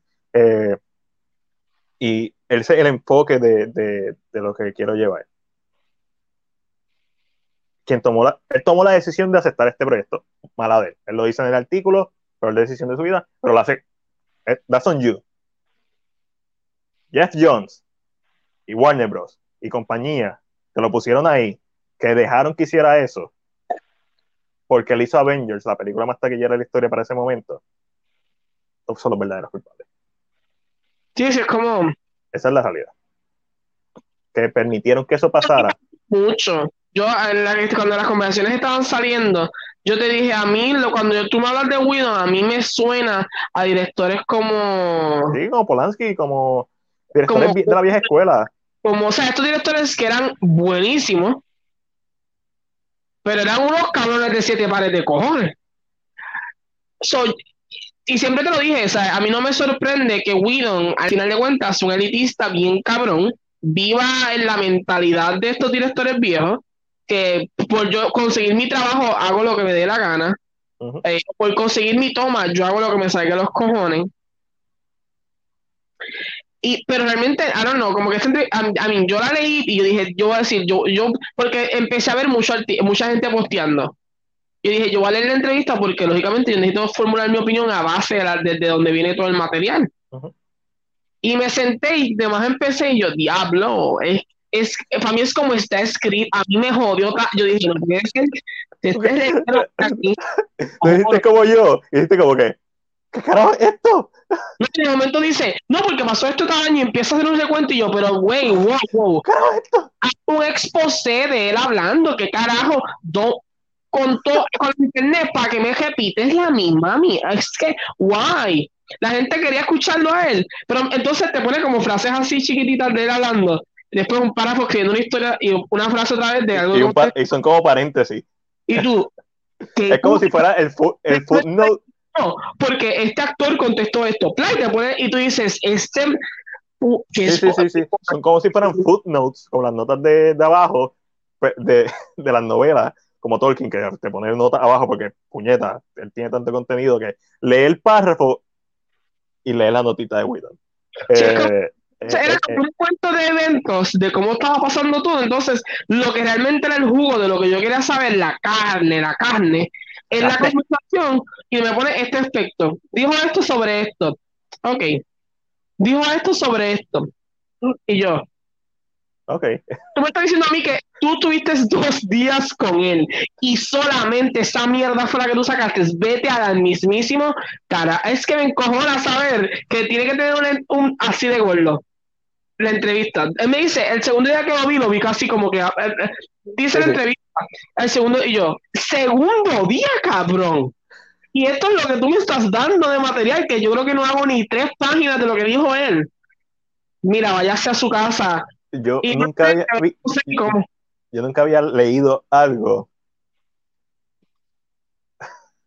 tan divertido de leer por todas las razones equivocadas. Me, me, molesta, me molesta mucho como que ver un... I, hate cuando un, periodista, un, periodista... Es, mediocre, es mediocre. Me encojona tanto yo. Es mediocre, el artículo es mediocre. No solamente, o sea, estamos hablando simplemente del artículo, ni siquiera estamos, no, hemos hablado de lo que dijo de Ray Fisher ni de Galgado. Papi, lo que dijo de Galgado. Me gustó que pusieron la contestación, yo creo que eso fue, no, pero fue en ese artículo, eso fue que le preguntaron. En esto se convierte en un back and forth que a mí no me interesa. No, she said, she said. Eh, exacto, se convierte en dice, no hay nadie que esté que corrobore, que corrobore esa, lógicamente por comportamientos anteriores podemos deducir que sí, que sabe que Joss Whedon es el que está, o sea, que es el cabrón.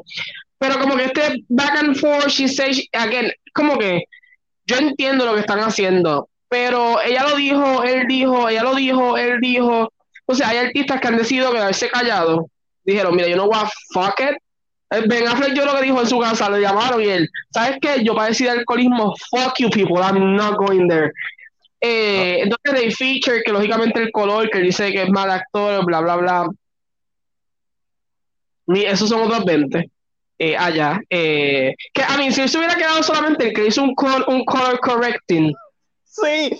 Yo dije, déjalo ahí, digas como, Sí, esa fue una de las partes que más me dio gracia porque makes sense. Aceptar. Sí, un color correcto, un color correction, se le hizo un color correction. La película está horrible como se ven los colores, pero es verdad, todos los actores no Entonces, si tú haces la perspectiva, dices, Galgador ni siquiera se ve igual porque el color correction es en todo el mundo. Sí, en todo el mundo. La realidad. Lo que yo te había dicho, yo siento que también Ray Fisher había, se había agarrado un poquito del movimiento porque sabía que tenía mucho más empuje, pero son unos 20 pesos. Hay, hay, hay, una cosa que si en algún momento ves Stranger Things, creo que temporada 2 o temporada 3, obviamente están pasando todas estas cosas de, del submundo, ¿verdad? De, de sobrenatural.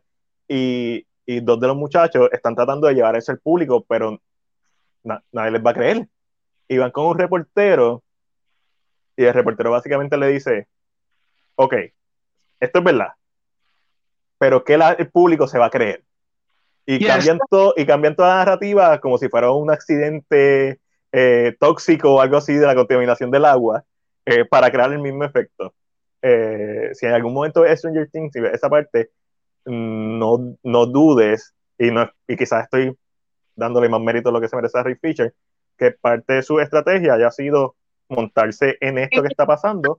Estamos en un mundo que, again, yo no, que él se, again, yo siempre te he sido de los que te he dicho, Mariel, él se puede haber sentido así, pero cada historia es personal, como yo me sienta, no fue como se sintió. Ejemplo, tal vez este Ezra nunca sintió nada de, de Whedon porque nunca le hizo caso, dijo, este es un loco de la vida, que es un director viejo. So, es como uno se sienta, eso es bien válido. Uh -huh.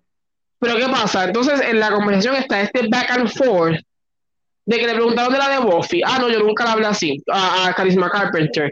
Lógicamente le preguntan a Carisma y Carisma, no, sí, porque él es así, bla, bla. Es back and forth de una conversación que ni yo ni la gente está afuera. Lógicamente ya él tiene un, un mal standing. So, sí, pero eh, Spike, o sea, es, ya no es una sola persona, no es, no es Carisma. Hay muchas. Pero esto, ¿sabes qué me hizo pensar un poquito? Me hizo pensar en lo que pasó con Lía Michelle de la de Glee que hubo una conversación de que era racista. ¿Y qué fue lo que le dijo a las amistades? Esto no suena como que sea racista, suena que es elitista con cojones. Yep. Y que se cree mejor que nadie, pero el twist, el spin está en la idea de decir que es racista. ¿Por qué? Claro. Porque impacta más.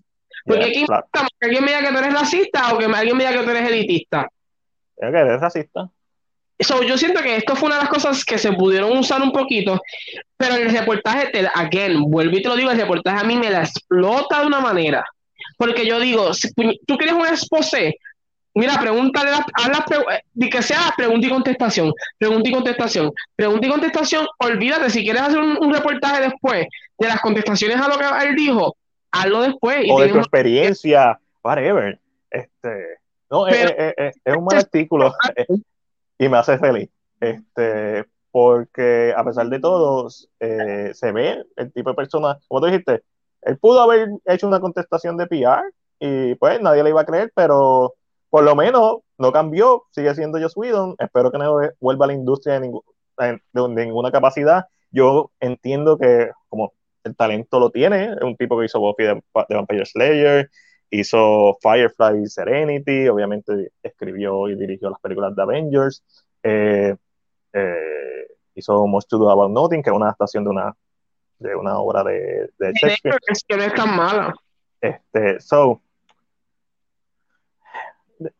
el que tiene talento tiene talento, pero tú tienes, pero hay más cosas que el talento, o sea, eh, en, en todas las industrias, en todos los trabajos, o sea, se tiene que tener un respeto mínimo eso, si en Hollywood sobrevive una persona sin talento por su carisma, ¿qué te hace pensar a ti que tú con talento, siendo un cabrón, vas a sobrevivir? Ah, no, obligado. Pero en este caso, como estamos en la etapa del mundo en donde todo es imagen pública y, y por el mismo internet, como mencionaste, estamos tan presentes. No, y, y en el caso. presente en todo también. Sí. El... Que no se has visto Euforia, paréntesis. Ah, no. En Euforia en la Season 2 hay un personaje que hablan sobre eh, el feminismo en internet. Ah, sí. okay. Diciéndole todo, el, es como que es ella y tiene a mil personajes, a, a, a mil, es una exageración, pero tiene como 10 mujeres diciéndole, sé positiva, tu cuerpo vale. Y ella como que no puedo, no puedo, o sea, ustedes cansan. Y, uf, y, como y, y tú dices, de internet está, they're out for blood, una gota de sangre que caiga en el agua se convierte en la I out of control. Y por eso es que yo creo que yo realmente vi ese reportaje y dije, mira, no voy a hacer como un esposo hablar aquí tres horas de...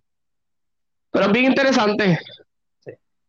A mí, es muy bueno. Y pero esa escena, Alejandro, damn it, me, it hit hard. Porque todo el mundo como que te pones una foto así, eres gordita. Entonces, siempre sea positiva. Eres bella, mi amor. You know what? I don't feel like that. Fuck you. I don't. No me trates de empujar tu positivismo por boca y nariz, because it doesn't work. Ah, y, y, creo que la internet está tan tóxica que ya yo creo que yo me he alejado del internet. Lo único, tengo a José que se basa en Twitter, y verdaderamente traumado. Eso, eso daña, eso te afecta. O sea, tú estás, eh, estás tan pendiente a otras cosas. Eh, afecta y obviamente si tú eres fanático de algo, pues cool, eres fanático de algo y estás pendiente a eso, pero ah, está, es, eh, eh, es, una, es, bien raro, el internet es bien raro. So, Josh Whedon ya habló, dio su entrevista, hilarious por demás. Eh, de mi parte, pues, cool. ya, es como que, ok, cool. Suicidio laboral en, en, en tiempo real, en live action, ahí. Este, yo nunca había visto una cosa así. Eso, eso es lo más que me sorprende, que nunca había visto algo así. Siempre tú sabes que... Lo, eh, nunca he visto un suicidio laboral. No, los exposés pues, normalmente son para aclarar o expandir o limpiar la imagen pública. Yo nunca había visto algo que fuera al revés. que fuera como si el tipo tuviera un, un sniper y cuando disparara, como los, los, muñequitos, le diera atrás, como si fuera el coyote. Hiciera algo y volviera para atrás. So, eh, además de eso, ¿qué más? hay. Estoy verificando si hay algo más. Eh, Lord of the Rings, Rings of Power. Uh, se reveló que The Batman, además de ser PG-13, va a ser la película standalone más larga de Batman con una duración de dos horas y media, era que duraba, y medias plus, si no es casi tres horas, no era casi tres horas, es dos horas y 52, 55 minutos. Eh, hay gente que está bien contenta, porque más de Batman en la pantalla, cool. Eh, hay gente que está molesta porque la película es muy larga y porque no tiene la attention span, eh, cool. Si la historia es buena, si el ritmo narrativo es bueno, esas casi tres horas van a volar. Si la historia no es buena el ritmo narrativo es malo, esta no solamente va a ser la película más larga de Batman, sino que se va a sentir como la película más larga de Batman. Y no tenemos por qué pensar que Matthew Vaughn va, va a cagarla. Pues sus ritmos narrativos suelen ser bien buenos. A mí no me encantó el ritmo narrativo de War of the Planet of the Apes, pero eh, en Down me encantó. So, si dura casi tres horas de Batman, eso es irrelevante. Lo que importa es si la historia es buena, si el ritmo narrativo es bueno estar con que decidan repetirme el origen de Batman. Yo no necesito eso. Si me hace eso, te jodió. Ya, ya, ya, ya, yo, tú me haces eso y te voy a decir, ¿sabes qué? Esto tienes que eso eh, es posible. Este, yo entiendo que. El tercer acto es medio. Mira, eh, eh, estos son mis pronósticos. La película es PG-13. una de las cosas que me decepcionó que no fuera R. Eh, no es porque Batman tenga que ser R, pero si me va a traer algo nuevo a la mesa, tráeme una película de standalone de Batman que sea R, no PG-13. Nunca hemos visto una película de standalone de Batman R. Eh, eso hubiera sido cool eso. Pero nuevamente, probablemente eh, dije, Matthew Bond. Dije Matthew Bond porque estoy pensando en, en Kingsman. Matt Reeves, el director de Batman. Pero no sé, me quedé callado. So, no, no, lo dije mal. Matt Reeves este, Matthew fue el director de X-Men de First Class, película también. Este, so, que esa PG-13 me decepciona un montón. Estoy seguro que va a ser el pingüino eh, quien va a decir el fuck o shit o la palabra mala que, que, puede decir. Estoy bien seguro que va a ser él. Este, Este, yes. Es como que va a estar, hablando, oh, fuck, for fuck's sakes. Como que un, un type así, ya. Y estoy seguro que esa va a ser la parte donde la sala se va a reír, porque, fuck you. Pues nos tenemos que reír en todas las películas. Este. Un chiste las películas no funcionan. No, no, eh, sin chiste no funciona. Eh, las películas no pueden ser serias o sombrías. Eh, y la cantidad no me preocupa, honestamente, por lo que dije. Si es una buena película, si es una buena historia, si es un buen ritmo narrativo, dos horas y cuarenta y pico, que es lo que dura, se van a ir volando más ocho minutos de, de crédito. Eso se va volando, eso no importa. Eh, casi tres horas de Batman. ¿Alguna, ¿Algún sentir sobre, sobre eso? Eh, es lo que yo pienso. Si la película repite la misma historia del origen o trata de repetirlo, ahí es que yo voy a saber la película no merecía, no merecía esto. Eh, yo siento que ya Batman lo hemos repetido tantas veces que la película tiene que ir directo al grano. Eh, ¿Es una historia nueva? Ok, let's go there. No, no pierdas el tiempo. Eh, I mean, no puedo. Hay gente que está muy molesta, pero I mean, no puedo, hasta que no vea el material final, yo no puedo darte una, una opinión de que sí, era merecedora. Siento que ya, y esto siento que va a pasar. Siento que, ¿verdad? En, en, la narrativa de cómo son los directores y este tipo de cosas, siento que va a haber escenas que se van a sentir un poquito más largas de lo normal que se podían siento que eso eso es eso va a pasar no que sea mala pero que van a haber escenas que maybe eh, porque aunque sea tres horas no significa que va a darme un, un, super arco de Batman me va a dar una historia más una historia bastante completa so, siento que van a haber escenas que van a ser chin chin más largas que maybe podíamos hacer clip y vamos a decirle maybe 20 minutos 30 minutos menos. Maybe puede ser que no. Yo no tengo hype por esta película. Eh, a mí, los que están aquí saben, los que son fanáticos de cine PR saben que tú no tienes hype por esta película porque tú odias lo que le hizo Matt a Ben Sí, claro que sí. Eh, pero tampoco es que en la película los avances han hecho algo por mí, se ven cool, pero lo que hay, hay cinematográficamente se ve bien bonita. Las películas de Nolan se ven bonitas, las películas de Zack Snyder se ven bonitas. O sea, yo no dudo que va a ser una buena película. Eh, dos horas, casi tres horas, cool. Estoy positivo que eso no me va a afectar porque Matt sigue siendo un buen director.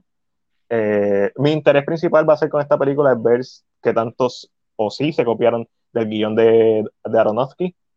Eh, mi interés principal con esta película va a ser que, tan, que tanto David Fincher se siente, porque obviamente una gran influencia.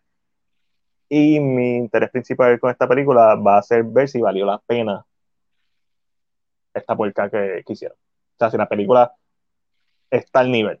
Pues si tú hacer una puerca para hacer The Godfather, pues está bien, la, última la paga el diablo. ¿Verdad?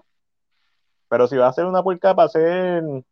Eh, para hacer Spider-Man 3, eh, ¿sabes? No, no, es lo, no, es lo, mismo, ¿verdad? ¿Entiendes? No es lo mismo, no es lo mismo. Este, estamos hablando de niveles diferentes. So, recuérdate, esto es como los equipos de baloncesto. Cuando están ganando, todo está bien. Cuando empiezan a perder, es que se empiezan a ver los problemas que hay en la dinámica, porque eh, no, no, está, no está la endorfina ni la dopamina de ganar, de que somos los mejores amigos. O sea, yo quiero ver, ok, esta película. ¿Valió la pena todo este desastre para hacer esta película? ¿Qué hicieron? ¿Valió la pena dejar el libreto de Ben Affleck fuera? O sea, eso no significa que esta película tenga un mejor o, peor libreto, simplemente si la calidad de producto amerita la, la existencia de esta película. Esa, ese va a ser mi, mi go-to. Y sabes que la voy a criticar lo que me encuentre malo, pero... Alejandro puse, el que se había supuestamente hecho screen test era de cuatro horas. Eso, es normal. Este, yo he escuchado de cortes súper largos. Este, obviamente el más largo que hemos visto en los años recientes ha sido Zack Snyder Justice League, que probablemente tiene que tener un corte de seis horas en su casa. Single story de Batman, cuatro horas. I mean, wait, vamos a ser sinceros, pensando que esto, ¿sabes? Que el, el, el, attention span del público general es un poquito más difícil. So, sé que es posible, I mean, es muy posible, sí, pero. Es, es, depende de lo que vayas a meter. Yo, otra, uno de mis miedos es la saturación, porque obviamente va a tener el arco de historia con Coverplot, con el pingüino, y va a tener el arco de historia con el acertijo. Eh, So, y yo imagino que van a ser dos arcos de historias que se van a entrelazar en algún momento y después uno de los personajes va a desaparecer para aparecer de nuevo y yara, yara, yara, eh, que lo va, quizás lo va a hacer, hacer sentir saturado, en, pero como dura tanto, se supone que no se sienta saturado porque va a tener el espacio para respirar la historia, para desarrollar a los personajes. Eh, como, como, le, como dije ahorita, a mí me encantan las películas viejas 70, 80, porque no tienen la necesidad de durar dos horas. Duran lo que la historia da. la historia da, por ahí vamos. Si la historia de esta película da para casi tres horas, hay que verla. Eh, yo sé que Zodiac es larguísima, y si Fincher es una de las inspiraciones, eh, pues entiendo, ¿verdad? Todo ese aspecto de detective, todo va, todo va a depender Back to the Future le estaba hablando de una película con una estructura perfecta. Cada escena justifica su existencia presentando un problema y una pseudo solución o una solución momentánea, aunque eventualmente se va a tener que solucionar eso en otra escena. Pero esa otra escena también presenta una versión más concentrada del problema principal, más el problema actual, que es que tengo que todavía no resuelto esto. Y Back to the Future constantemente hace eso. Si The Batman hace eso, va a estar en la madre lo único que espero es que sin querer alguien liquee el script de Ben Affleck de Batman. Eso es lo único que yo quiero. Que no va a pasar porque Ben Affleck es bien recto como una flecha. Eh, eso es lo único que odio de Ben Affleck. Que no, no, no. O sea, él, él trabaja dentro de la industria. Sí, es como que no, no, no. Él no, hace comentarios. No va a pasar como los leaks de Marvel. Él no hace comentarios de Vamos a tener que ir a la casa de Ben Affleck, meternos en su baticueva. Dale par de cerveza. Ah, diablo. Ah, wow. Periel, periel. Periel. Vale, pues, no, porque el punto es que se emborrache y le puedas robar el script, Matiel. Y los son no, Periel. So, es, esa es la única forma, pero... Sexo de... O oh, Jennifer López para que se lo vuelvan un sex... sí, sí. Hay que, hay que convencer a J-Lo de que, de que el, el, script de The Batman. A, me encantaría leerlo. Eso, eso es todo. Igual que, que eventualmente se eligió el de Aronofsky, es uno de mis scripts favoritos de películas de superhéroes eh, de los que he leído. Yo he leído el de Spider-Man 4, eh, de, de Sam Raimi, o por lo menos una de las versiones. Este, obviamente sabes cuál es mi favorito, Mortal, Justice League Mortal. Este, y ese de, de Batman. He leído varios de Batman y Superman que se hicieron antes, antes incluso que Justice League Mortal. Eh, So, siempre es interesante eh, leer este tipo de, de guiones. Este, estaba escuchando, estaba leyendo. Ah, estaba escuchando el de. El, no estaba leyéndolo, pero estaba escuchando un podcast sobre el guion que se escribió para la película de Spider-Man hecha por James Cameron, que se iba a hacer a mediados de los 90. Eh, y súper interesante ver cómo ese script tiene cosas que como quiera terminamos viendo en otras Spider-Man, en otras películas de Spider-Man, no necesariamente que se copiaron, pero tú sabes que toda esta gente en Hollywood está, ¿verdad? Estas cosas le llegan. Eh, ellos saben, si ellos quieren, pueden leer los scripts que se han hecho anteriormente eh, para coger idea. Este, yo no dudo que, que Nolan haya leído el script que hizo Aronofsky de Batman y buscó una mejor forma de, de hacer su visión de Batman que no se parecen en nada. O sea, no sé. Pero, ¿sabes? Al uno leer una cosa puede también tomar la otra decisión de no es que voy a copiar ni voy a sacar, es que voy a hacer totalmente algo diferente. Porque esto que tú hiciste aquí, pues me gustó, pero eso no es el rumbo que quiero hacer.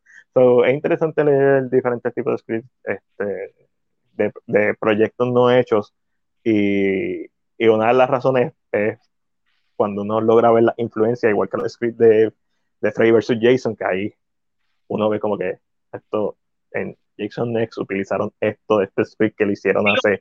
Ahí no tú ves exactamente la inspiración, tú dices, ok, esto es de aquí. Okay. Esto, esto salió de aquí, bien raro a veces. La mejor idea lo montamos. Ok, vamos a hacerlo porque es mejor idea, es mejor idea.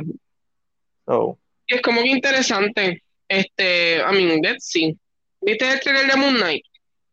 Vi el trailer de Moon Knight, no sé si vi el trailer full o vi un pedazo del trailer y, ¿No te acuerdas? ¿Viste Titan No, no, me acuerdo del Cthulhu que sale. Este, ¿Viste Titan Hawk? y Ethan Hawk, no sé. Vi el trailer de Moon Knight, vi algo de. Ah, estoy pensando en, Moon, en Moonfall. Moonfall. ¿Viste el trailer de Moonfall? No he visto el trailer de Moonfall. Sé que va a salir Ant-Man, eso es lo único que sé. ¿Tú sabes la escena en Eternal que sale el jodienda esa? ¿Quién? ¿El Eternal? ¿Qué El? Ese- Eternal rojo. Esa escena siempre me caga. El Alichem. Es que da como miedo. De momento, lo que le ves son como la, la, el pecho y tú. ¡qui! Che, No. o sea, Ah, eh, Esa es una de las cosas que me gustó de, de- de la mitología Lovecraftiana, que son de verdad. estos seres tan y tan grandes que a mí eso me provoca miedo. Cuando sale Ali Chen en la escena final, que tú lo ves, a mí me caga eso. A mí me caga. Oh, sí, y el Alichem, el brazo.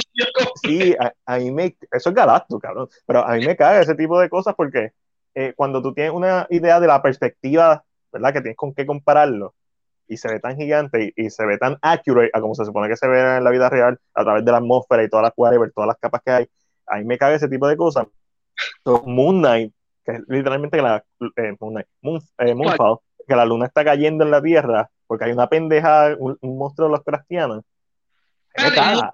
Moonfall es la de que hay un monstruo que parece como una sombra. O sí, otra nube de estas de Green Lantern y de, y de Fantastic Four. Pero- Galactus. Otro Galactus. Este otro, eh, ¿cómo es que se llama? Anthrax, es algo así. El de Green, el de Green Lantern. Sí, pues vi un trailer, pero los nuevos no. Tal vez vi los viejos.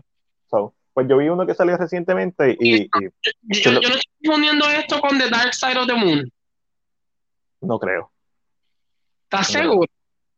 no creo. Porque Moonfall la luna está cayendo en la Tierra. Este, eh, es bien, es bien, es bien directa. Esta es la de Halle Berry, si no me equivoco. No, pues yo lo que estoy confundiendo con otra que es de la luna que se llama The Dark Side of the Moon. Ok.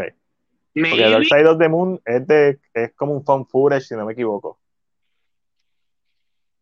Puedo estar equivocando, pero. Fíjate, The Dark Side. No, estoy pensando en Apolo, en Apolo, Apolo 10 que se llama la película, algo así, una, un mierda, una mierda de nombre, este, que es un fan footage en, en la luna con Dark- Eh. Ah, no, no, picha, es que parece que esa es la narrativa. I'm sorry, people. Oga, Wait, wait. Yo creo que fuera, o maybe ese era el primer nombre oficial de Dark Side of the Moon y de momento le pusieron Moonfall. Maybe. Moonfall es mejor. Skyfall. So, eh, Moon Knight. Sí vi el trailer y vi la reacción de Oscar Isaac y Ethan Hawke.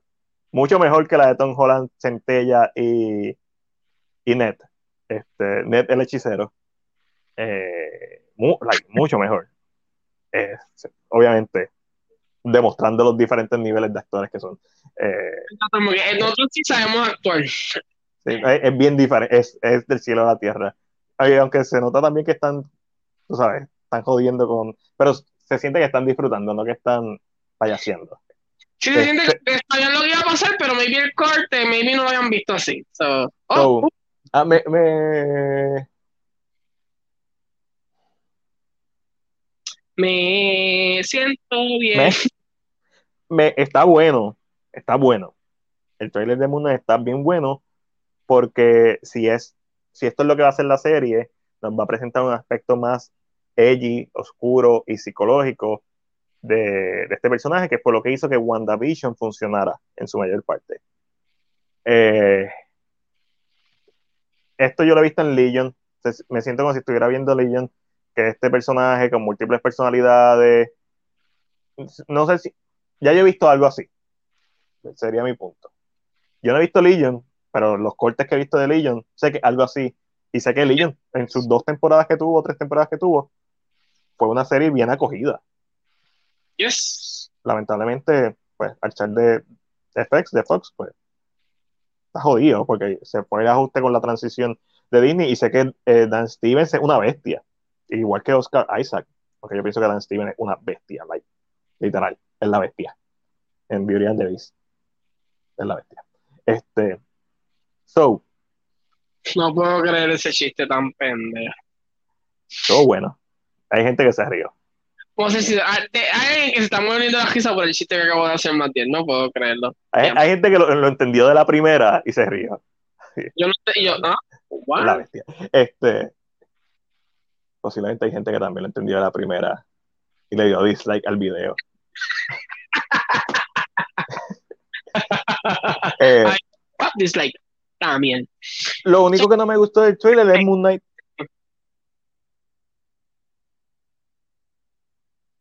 El aspecto Marvel. Lo, único que no te gustó del trailer es Moon Knight. El aspecto Marvel. Todo lo que se veía como si fuera no Marvel, me, me gustó. Una vez tiene el traje blanco, se ve bien, no, no.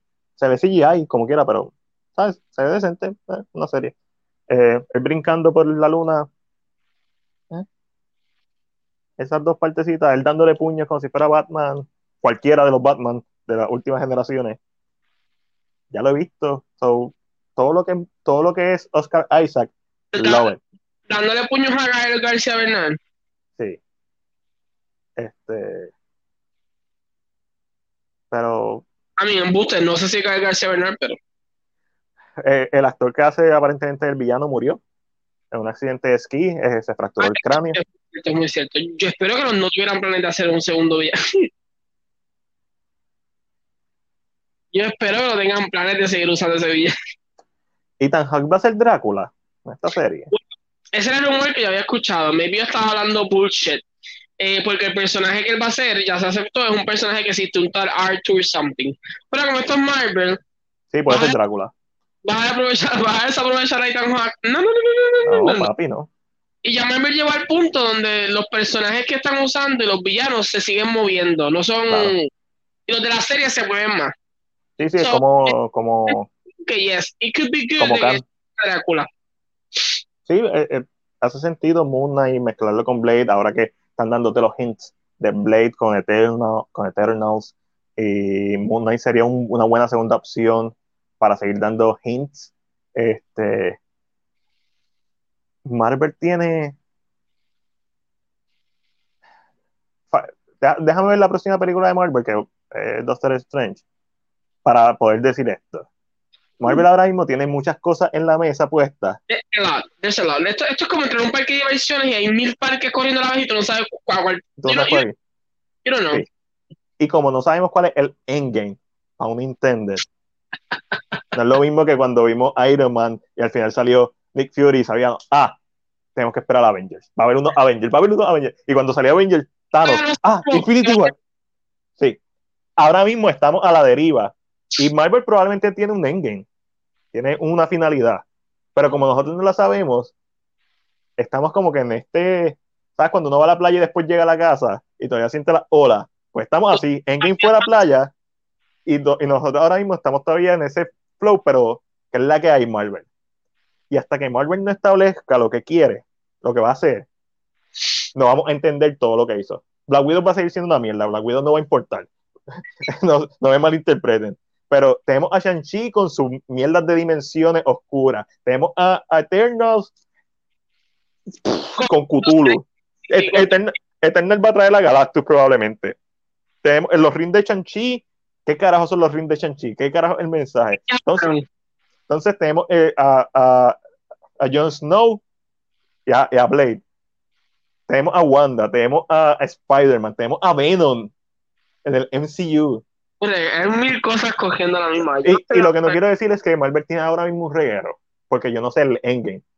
Eso, ah, es que tiraron mil cosas y al final, esto es como, esto es como una ensalada. Tiene mucho muchos ingredientes, pero todavía no se ha mezclado nada. So, cuando se mezcle, maybe va a salir bien. No, no, quería ser impropio y decir Marvel tiene un reguero ahora mismo, porque yo no pienso que tenga un reguero. yo lo que pienso es que yo no sé lo que ellos quieren. Y como yo no sé lo que ellos quieren, pues me siento confundido. ¿Qué, ¿Cuál es la, qué es la que hay? A mí, que, hay gente que ya vio Doctor Strange. ¿Qué tal? hicieron un test para los, empleados de Disney específicamente. Que okay. a, mí no me gustan los tests. Sí, eso, eso es para probar nada más. Y ahí donde, eh, donde alguien que es, que es productor o, o, o, analista dice, esta escena, y esto yo lo vi en un documental que hay de Frozen 2, me encanta, si no lo has visto está en Disney Plus, y te habla un poquito del proceso que surge cuando estás haciendo una película. So, imagino que estos test ellos empiezan, esta escena como que no dio conmigo, yo siento que si le hace esto, funcionaría mejor. So, Se han escuchado mil cosas, yo no sé, hay como mil cosas pasando. Yo Eh, sé a que la los reshoots fueron extensos y eso nunca es bueno. ah, supuestamente los, muchos de los issues tienen que ver con actores, con cambios, supuestamente. Ok. Es, es- es que- como- schedule conflict. Como la gente reaccionó a Spider-Man, eh, o sea, literalmente dicen que hay cambios por todos lados. No lo Dicen. dudo. Eh, yo O sea- escuché que, que el hall de, de Edward Norton va a salir. Dice que vemos cambios en cada esquina, eso es lo que se rumora. O sea, vamos a ver a John Krasinski haciendo Eh, de Si el, eh, si el hall de Edward Norton sale, se valida, que ya está validada, ¿no? Esto, una vez tú creas el universo, el multiverso, ya no importa nada. Todo Ay, pero, wait, el Abomination de, de, de Edward Norton no es el mismo Abomination del MCU. Tiene un diseño diferente. Nosotros estamos, nosotros estamos asumiendo que evolucionó, que cambió, Pero vamos a pensar que es una versión de nuestro universo. pero podría ser una versión de, una versión diferente. Podría ser el universo de Incredible Hulk, otro universo. He escuchado mil, mil rumores. Hace mucho. Estos son rumores que, again, tómelo con pinza porque sound so Sí, sí, sí. pero hay un rumor de Leonardo DiCaprio siendo de Peter Parker.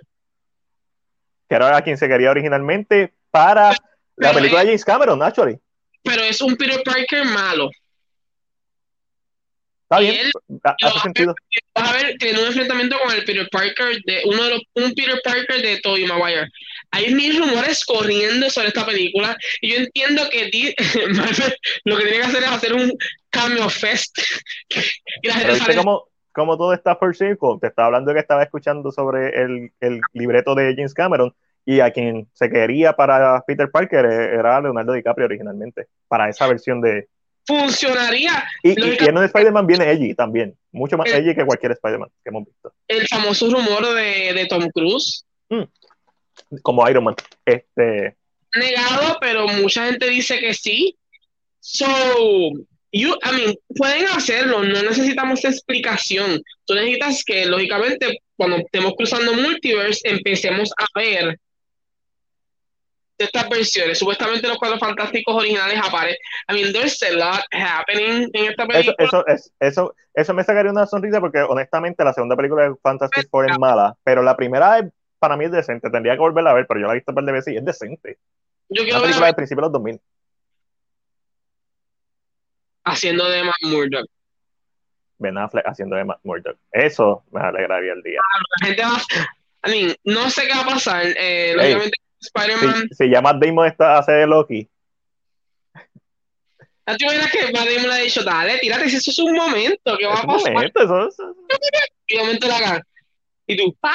Y, O sea, I mean, yo creo que Yo siempre he tenido ese esa espinita porque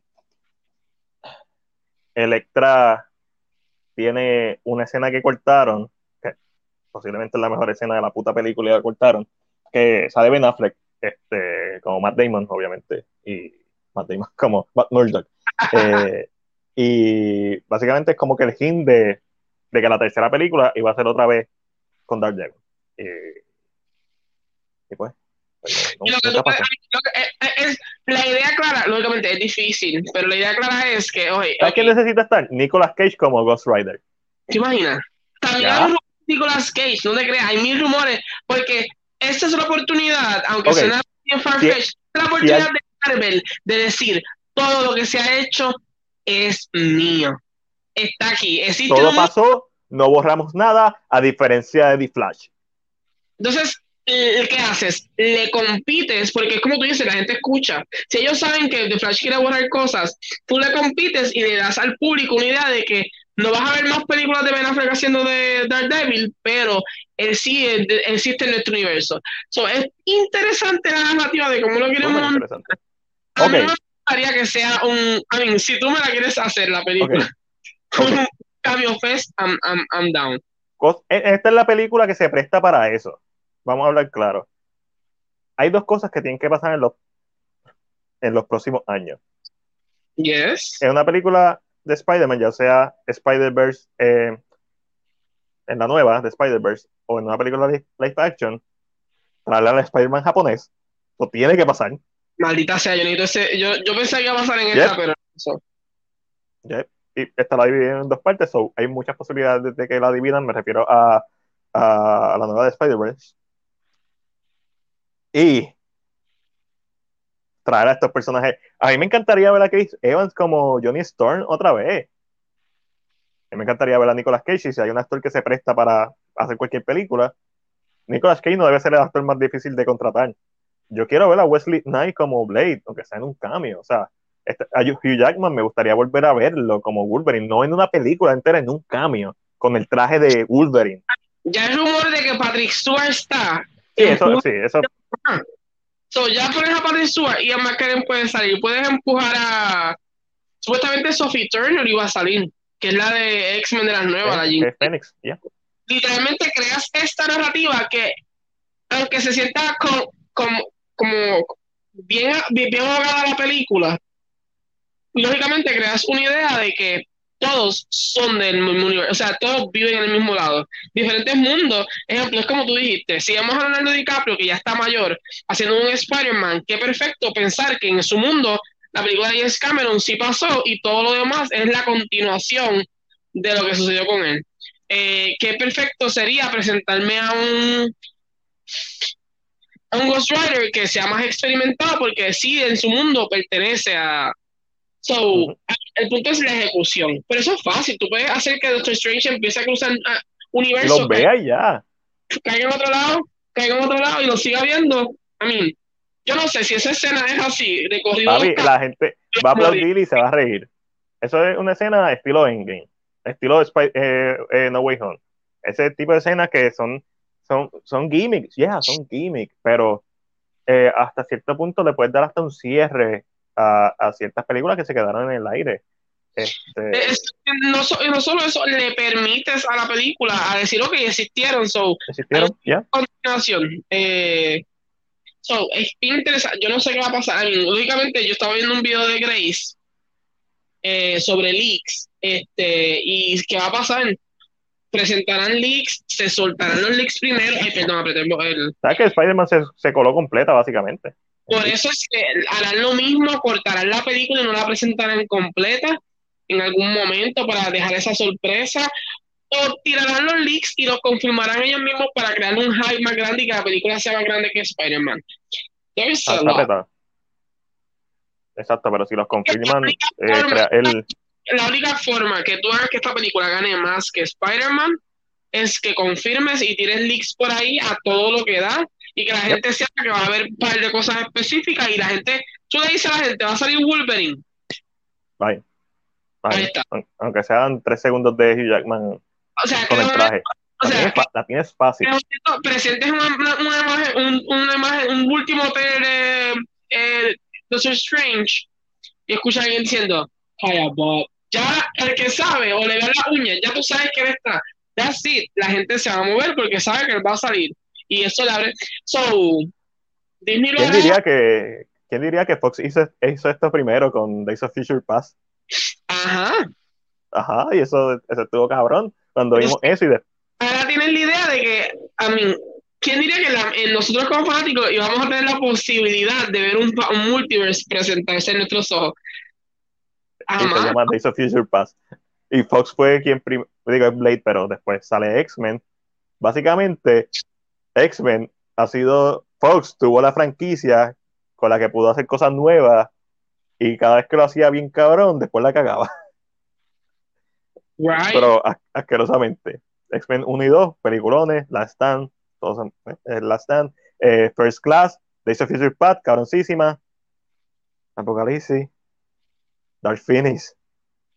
So, pero, pero innovó, y lo que me refiero es que innovaron como películas, que eso es lo que tienen que hacer las películas, y siempre la cagan cuando intentan volverse formu formulaic, intentan crear la fórmula, lo único que ha hecho eso bien ha sido Marvel, en donde también, para mí las mejores películas de Marvel son las de la fase 1 y algunas de la fase 2 porque ah, todavía tienen personalidad, todavía no está la fórmula, todavía no se sienten películas de Kevin Feige o películas de Marvel, no se sienten la maquinaria.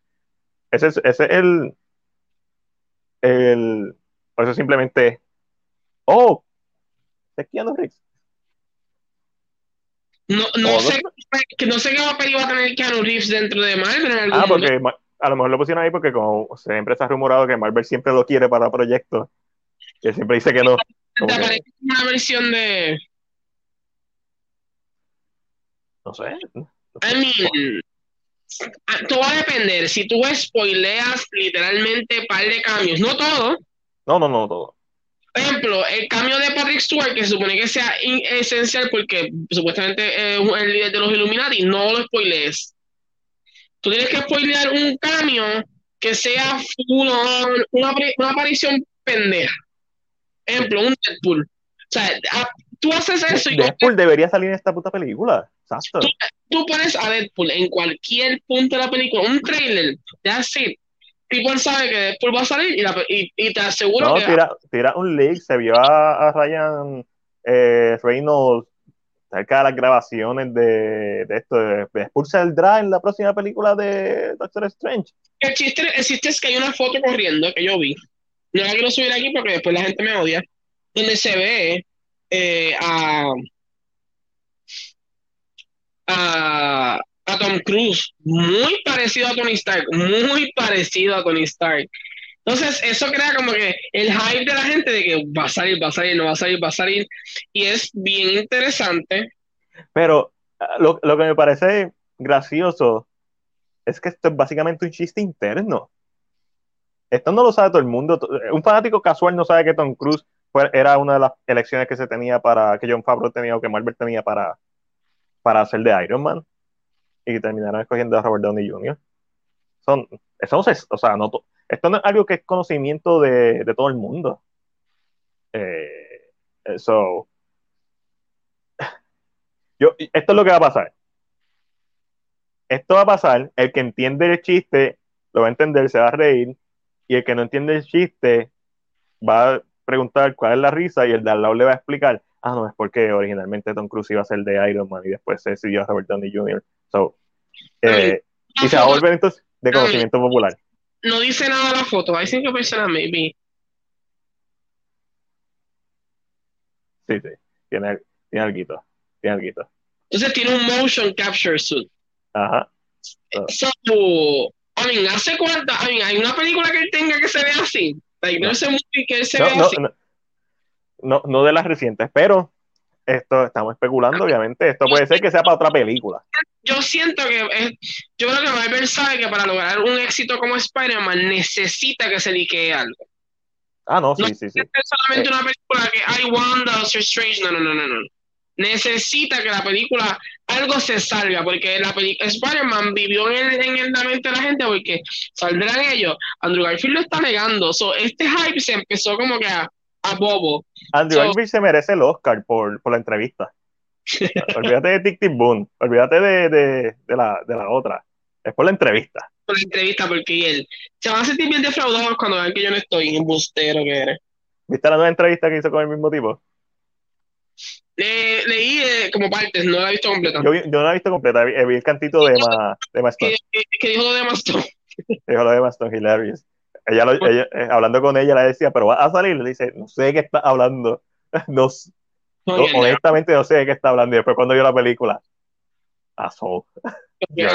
popular decir como cuál, cuál, es el misterio. Ah, so, vamos a ver. I mean, yo Disney, yo Disney estuviera liqueando como loco, soltando imágenes. Yo, tienen.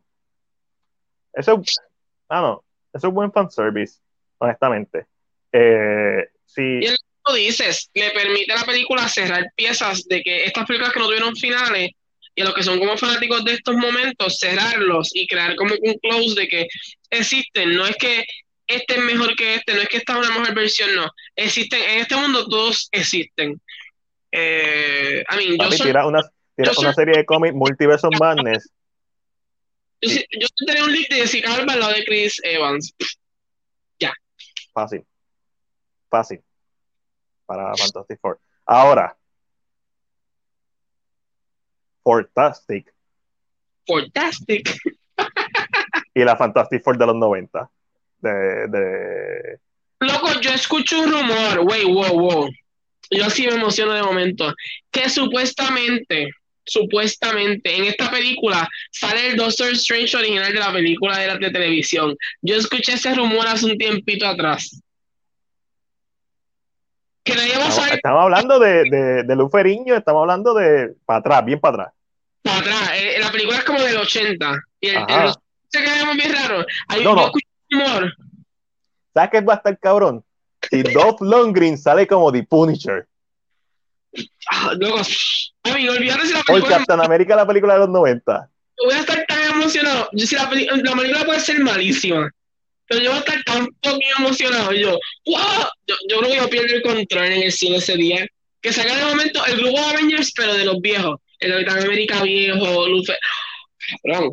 Diablo. That sounds so good. So good. Te digo Vamos a- yo.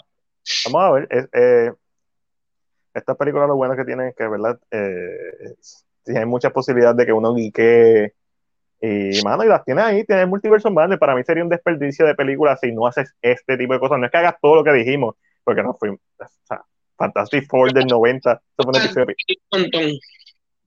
sea, pero, pero tú sabes, Tom Cruise sería algo bien cabrón verlo para el que eh, sepa, ¿verdad? Que él era una de las candidatas para ser Tony Stark. Eh, eh, Leonardo DiCaprio como una versión mala de Spider-Man sería cool porque la versión de James Cameron pues se presta para, para, para que se vuelva malo eh, en base a lo, ¿verdad? lo que yo he escuchado sobre la historia.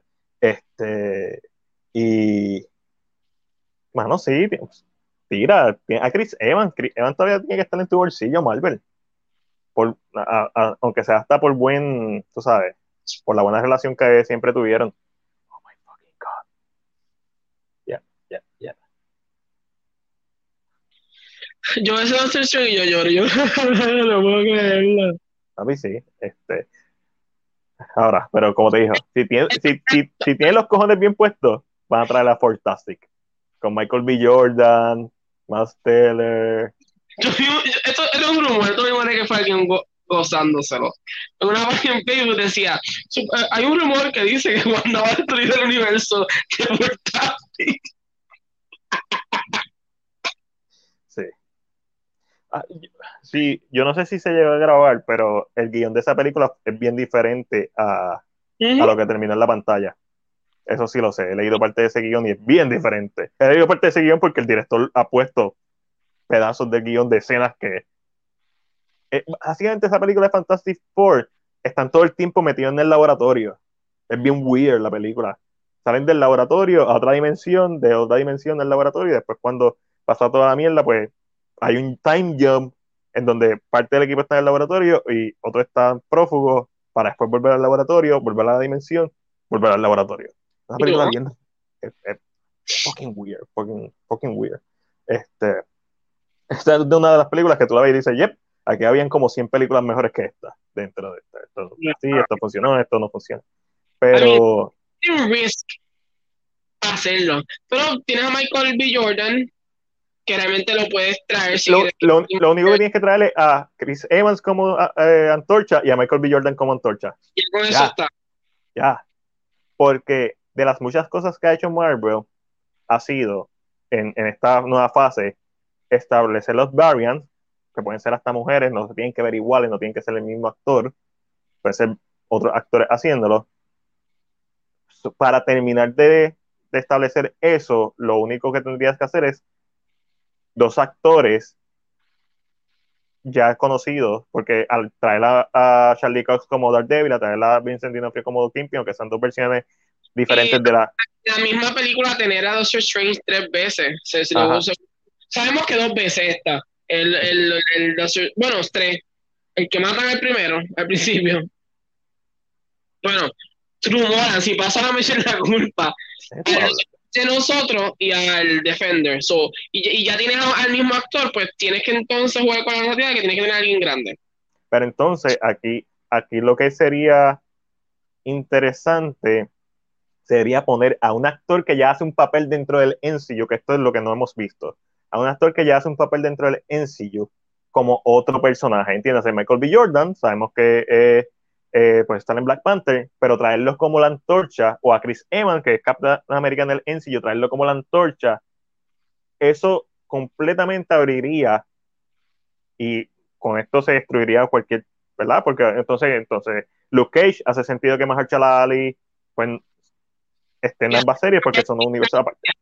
Y, hace sentido que Luke Cage sea parte de un canon de, del multiverso. Porque ahora mismo, pues, eh, es canon porque entendemos que todo es multiverso, pero lo estaría fuera de duda. Eso es lo que me refiero. Está el actor que ya has visto en, en el ensillo como un papel, en otro papel, eso es lo que, ese sería lo, es lo único que le falta, porque ya tienes a, a, versiones, a el mismo actor haciendo una versión diferente, Charlie Cox, Daredevil, Vincent D'Onofrio, Kingpin, tienes a otro actor haciendo una versión de un personaje que ya hemos conocido como Loki y Lady Loki. Ahora faltaría un actor dentro del MCU haciendo otro personaje de, de, otro universo. Y ahí tienes, ok, ya no hay más, ya no hay más, ya no hay más nada que hacer. Ya con eso está. Y el punto es que tienen que competir con. La idea es que para que ellos tienen que competir con Flash. Sí. Flash es la película que va a presentar en el multiverso. La van a cagar. La tuya tiene que ser. O sea, tiene que buscar lo que, que, que cuando la gente hable, lógicamente, diga, ah, pues es que no es so. Esa es la idea. Lo, vuelve, vuelve a lo ponga medio mundo ahí.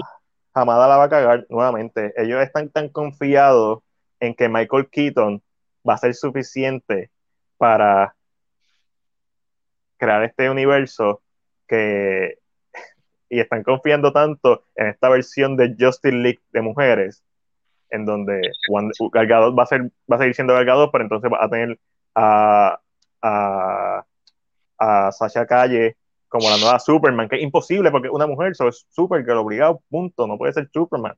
Y va a tener la Batgirl que no puede ser Batman, como la nueva Batman, no puede ser Batman, es Batgirl, punto.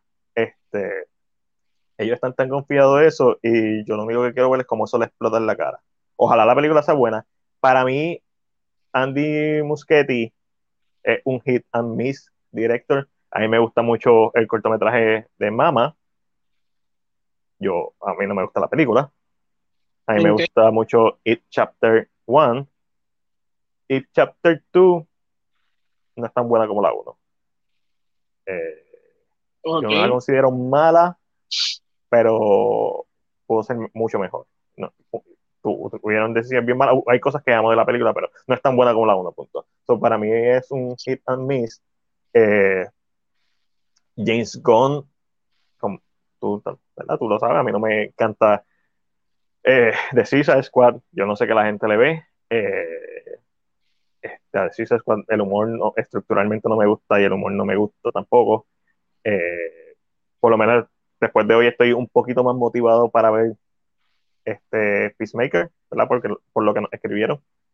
Eh, pero un James Gunn, un Hinge y un Chain a mí no me gusta. Eso es lo que he descubierto. Me gusta Restraint. este, sí, como que con un control. Exacto. So, eh, yo, no confío para nada en Warner Bros. y DC en estos momentos. Y todo lo que se ha liqueado de todos los planes, no.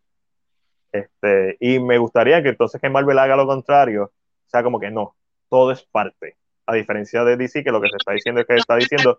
Espera, te voy a presentar todo para que te entiendas que todo lo que has visto de Marvel en los pasados años, no, o sea, no es de nosotros, pero sí es parte de este universo. Existe le das validez a estos fanáticos, ¿verdad? De esa primera generación de los principios de los 2000, o si te van más para atrás, pues le das validez también a, ¿verdad? A, más para atrás. So, eso, eso es parte, y obviamente, pues, no se tienen que encargar de, las propiedades de Sony, porque Sony debería encargarse de el Spider-Man japonés. eso lo debería hacer Sony, con, ya sea en, en, en, multiverso, ya sea en un live action. Este, pero la, Marvel la tiene bien fácil. Nuevamente, DC se la pone bien fácil a Marvel en la cancha. Nuevamente. Y lamentablemente Warner Bros. ha sido súper incompetente. Yo no espero que esa incompetencia mejore. Yo sé que ellos están bien confiados en, James Gunn, y están bien confiados en The Batman, y están bien confiados en David Soderbergh, que es el director de Shazam. Este, A mí tampoco me encantó Shazam. Shazam nuevamente, una película entretenida, bien entretenida. Una película de Marvel hecha por DC. Este, pero ahora mismo, eh, Black Adam, que es mi película más esperada de DC, tampoco estoy muy motivado por verla.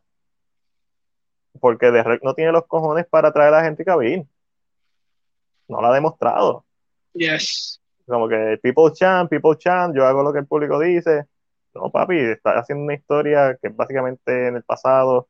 ¿sabes? Tú eres parte de la. O sea, tú te mueves con la maquinaria también. Este, tanto, tanto, so, como que pues. The Batman, The Flash, para ver cómo la cagan. The Batman, porque una historia aparte, un Elseworld Story, que eso nunca está de mal. Eh, a mí me encantó Joker, so The Batman va por esa misma línea. Eh, que no, no, neces no, no está atado un canon, su propio canon. Y y, lo, y ojalá todas las demás películas funcionen. Ojalá Shazam 2 sea un, eh, sea un peliculón, Aquaman 2 sea un peliculón, Black Adam, todas sean un peliculón, pero no, la confianza no está ahí. Porque Wonder Woman 84, que debe, debió haber sido un peliculón, no lo fue. Una basura. Y hecho después de eso. Ah, Blue Beetle, ¿verdad que está hecho con gente de aquí? ahora que estoy viendo Cobra Kai, obviamente, pues me, encantaría que fuera una buena película y que decidieron, eh, si no me equivoco, tirarla para cine nuevamente, ¿verdad? Blue Beatles. sí, Blue Beatles creo que va para el cine ahora. So, eso es bueno, estoy bien contento por eso, que no fuera un HBO Max, que yo lo dije bien claro, como que si un HBO Max, no estoy, estoy pensando que le van, no le van a dar el presupuesto que se merece y Ari Maniel se merece, ¿verdad? Tener todas las herramientas para poder hacer el mejor filme posible. eso me tiene bien contento, pero, ¿sabes? Son cositas, a diferencia de Marvel, que sí, no, no, son cinema, porque no lo son. Pero el fanservice y el entretenimiento es tan constante que, mano, es imposible tú no querer ir a verlas. Eh, yo veo las películas de Marvel porque quiero ir a verlas ahora mismo, no porque me siento obligado a verlas. Yo quiero ir a verlas porque necesito saber lo que, que es la que hay y sin que me spoileen, necesito necesito saber. Si es mala la película, la voy a pasar por la piedra. Pero DC, que tiene a mis personajes favoritos, es como que ya estoy tan desilusionado con ellos y con todo lo que se riega que The Flash, que se supone que sea como que la película que, una, que más yo espere, o The Batman, que sea la película que más yo espere, pues las voy a ver. Porque existen. Bueno, es que vamos a ver a mí estos meses van a ser bien interesantes. Vamos a ver qué pasa de aquí a, a, mayo. I want to see exactly what happens with Doctor Strange. Doctor Strange. And then M-O-M. M-O-M. Va a ser interesante, va a ser interesante toda la, la, la promoción y todos los leaks que van a salir y a empezar a salir poco a poco los leaks. Vamos entonces a empezar ya para marzo, empezar a ver leaks corriendo. Sí, probablemente. ¿Cuándo es que sale de Flash? Marzo, ahí es que vamos a empezar a ver los leaks. ¿Te imaginas? Ahí ese, ese, ese mismo momento. ¿Sabes lo que yo estoy esperando de este año? Lo más que yo estoy esperando de este año. A mediados de año, eh, Warner hace el, el fusion con, con Discovery, ¿qué se llama? Discovery. So, y la cabeza de Discovery es conocido por ser de estas personas que limpia la casa. No es que lo hace inmediatamente, probablemente va a ser a finales de, del año, pero es conocido de los tipos que limpia la casa. Y, y a lo mejor, ¿verdad? Probablemente estos son, ¿verdad? Hopes de mi parte, sueños. Este, pero si va a los números, que funciona y que no funcionó, si va de esto, que es lo que está trending, que es lo que dicen, que estoy seguro que son cosas que jamás, jamás para mí está haciendo ahora mismo, y Jeff Jones y todo el corillo están tratando de hacer todo lo posible para que sea imposible traerle el Snyderverse. Eso es lo que su estrategia de movimiento con The Flash me está dando a entender a mí, eh, con lo que están trayendo. Pero vamos a ver este tipo este, que van a traer, que el de Discovery, la cabeza, si de verdad hace eh, nombre a su reputación porque en otras veces que ha adquirido otros de estos, es como que, no, limpia la casa. Pero es bien difícil tú limpiar la casa cuando es la cabeza, es la, es la punta, es la raíz lo que está mal. Ya, es más complicado. Como, como que sí, tú, Disney tiene... Interesante. Disney, tiene a, a, a, Lucasfilm, pero Lucasfilm siempre estaba con Katy Kennedy, ¿verdad? Sí. es bien complicado tú quitarla a ella hasta ahora es la que se mantiene ahí. Se mantiene, está tranquilo, la gente está tranquila. Pues como le dio le dio a Dave un poquito, sabemos que está de Mandalorian. Como que, está como que, está como, que se apaciguó un poco, la gente la puede detectar, pero la conversación está apaciguó.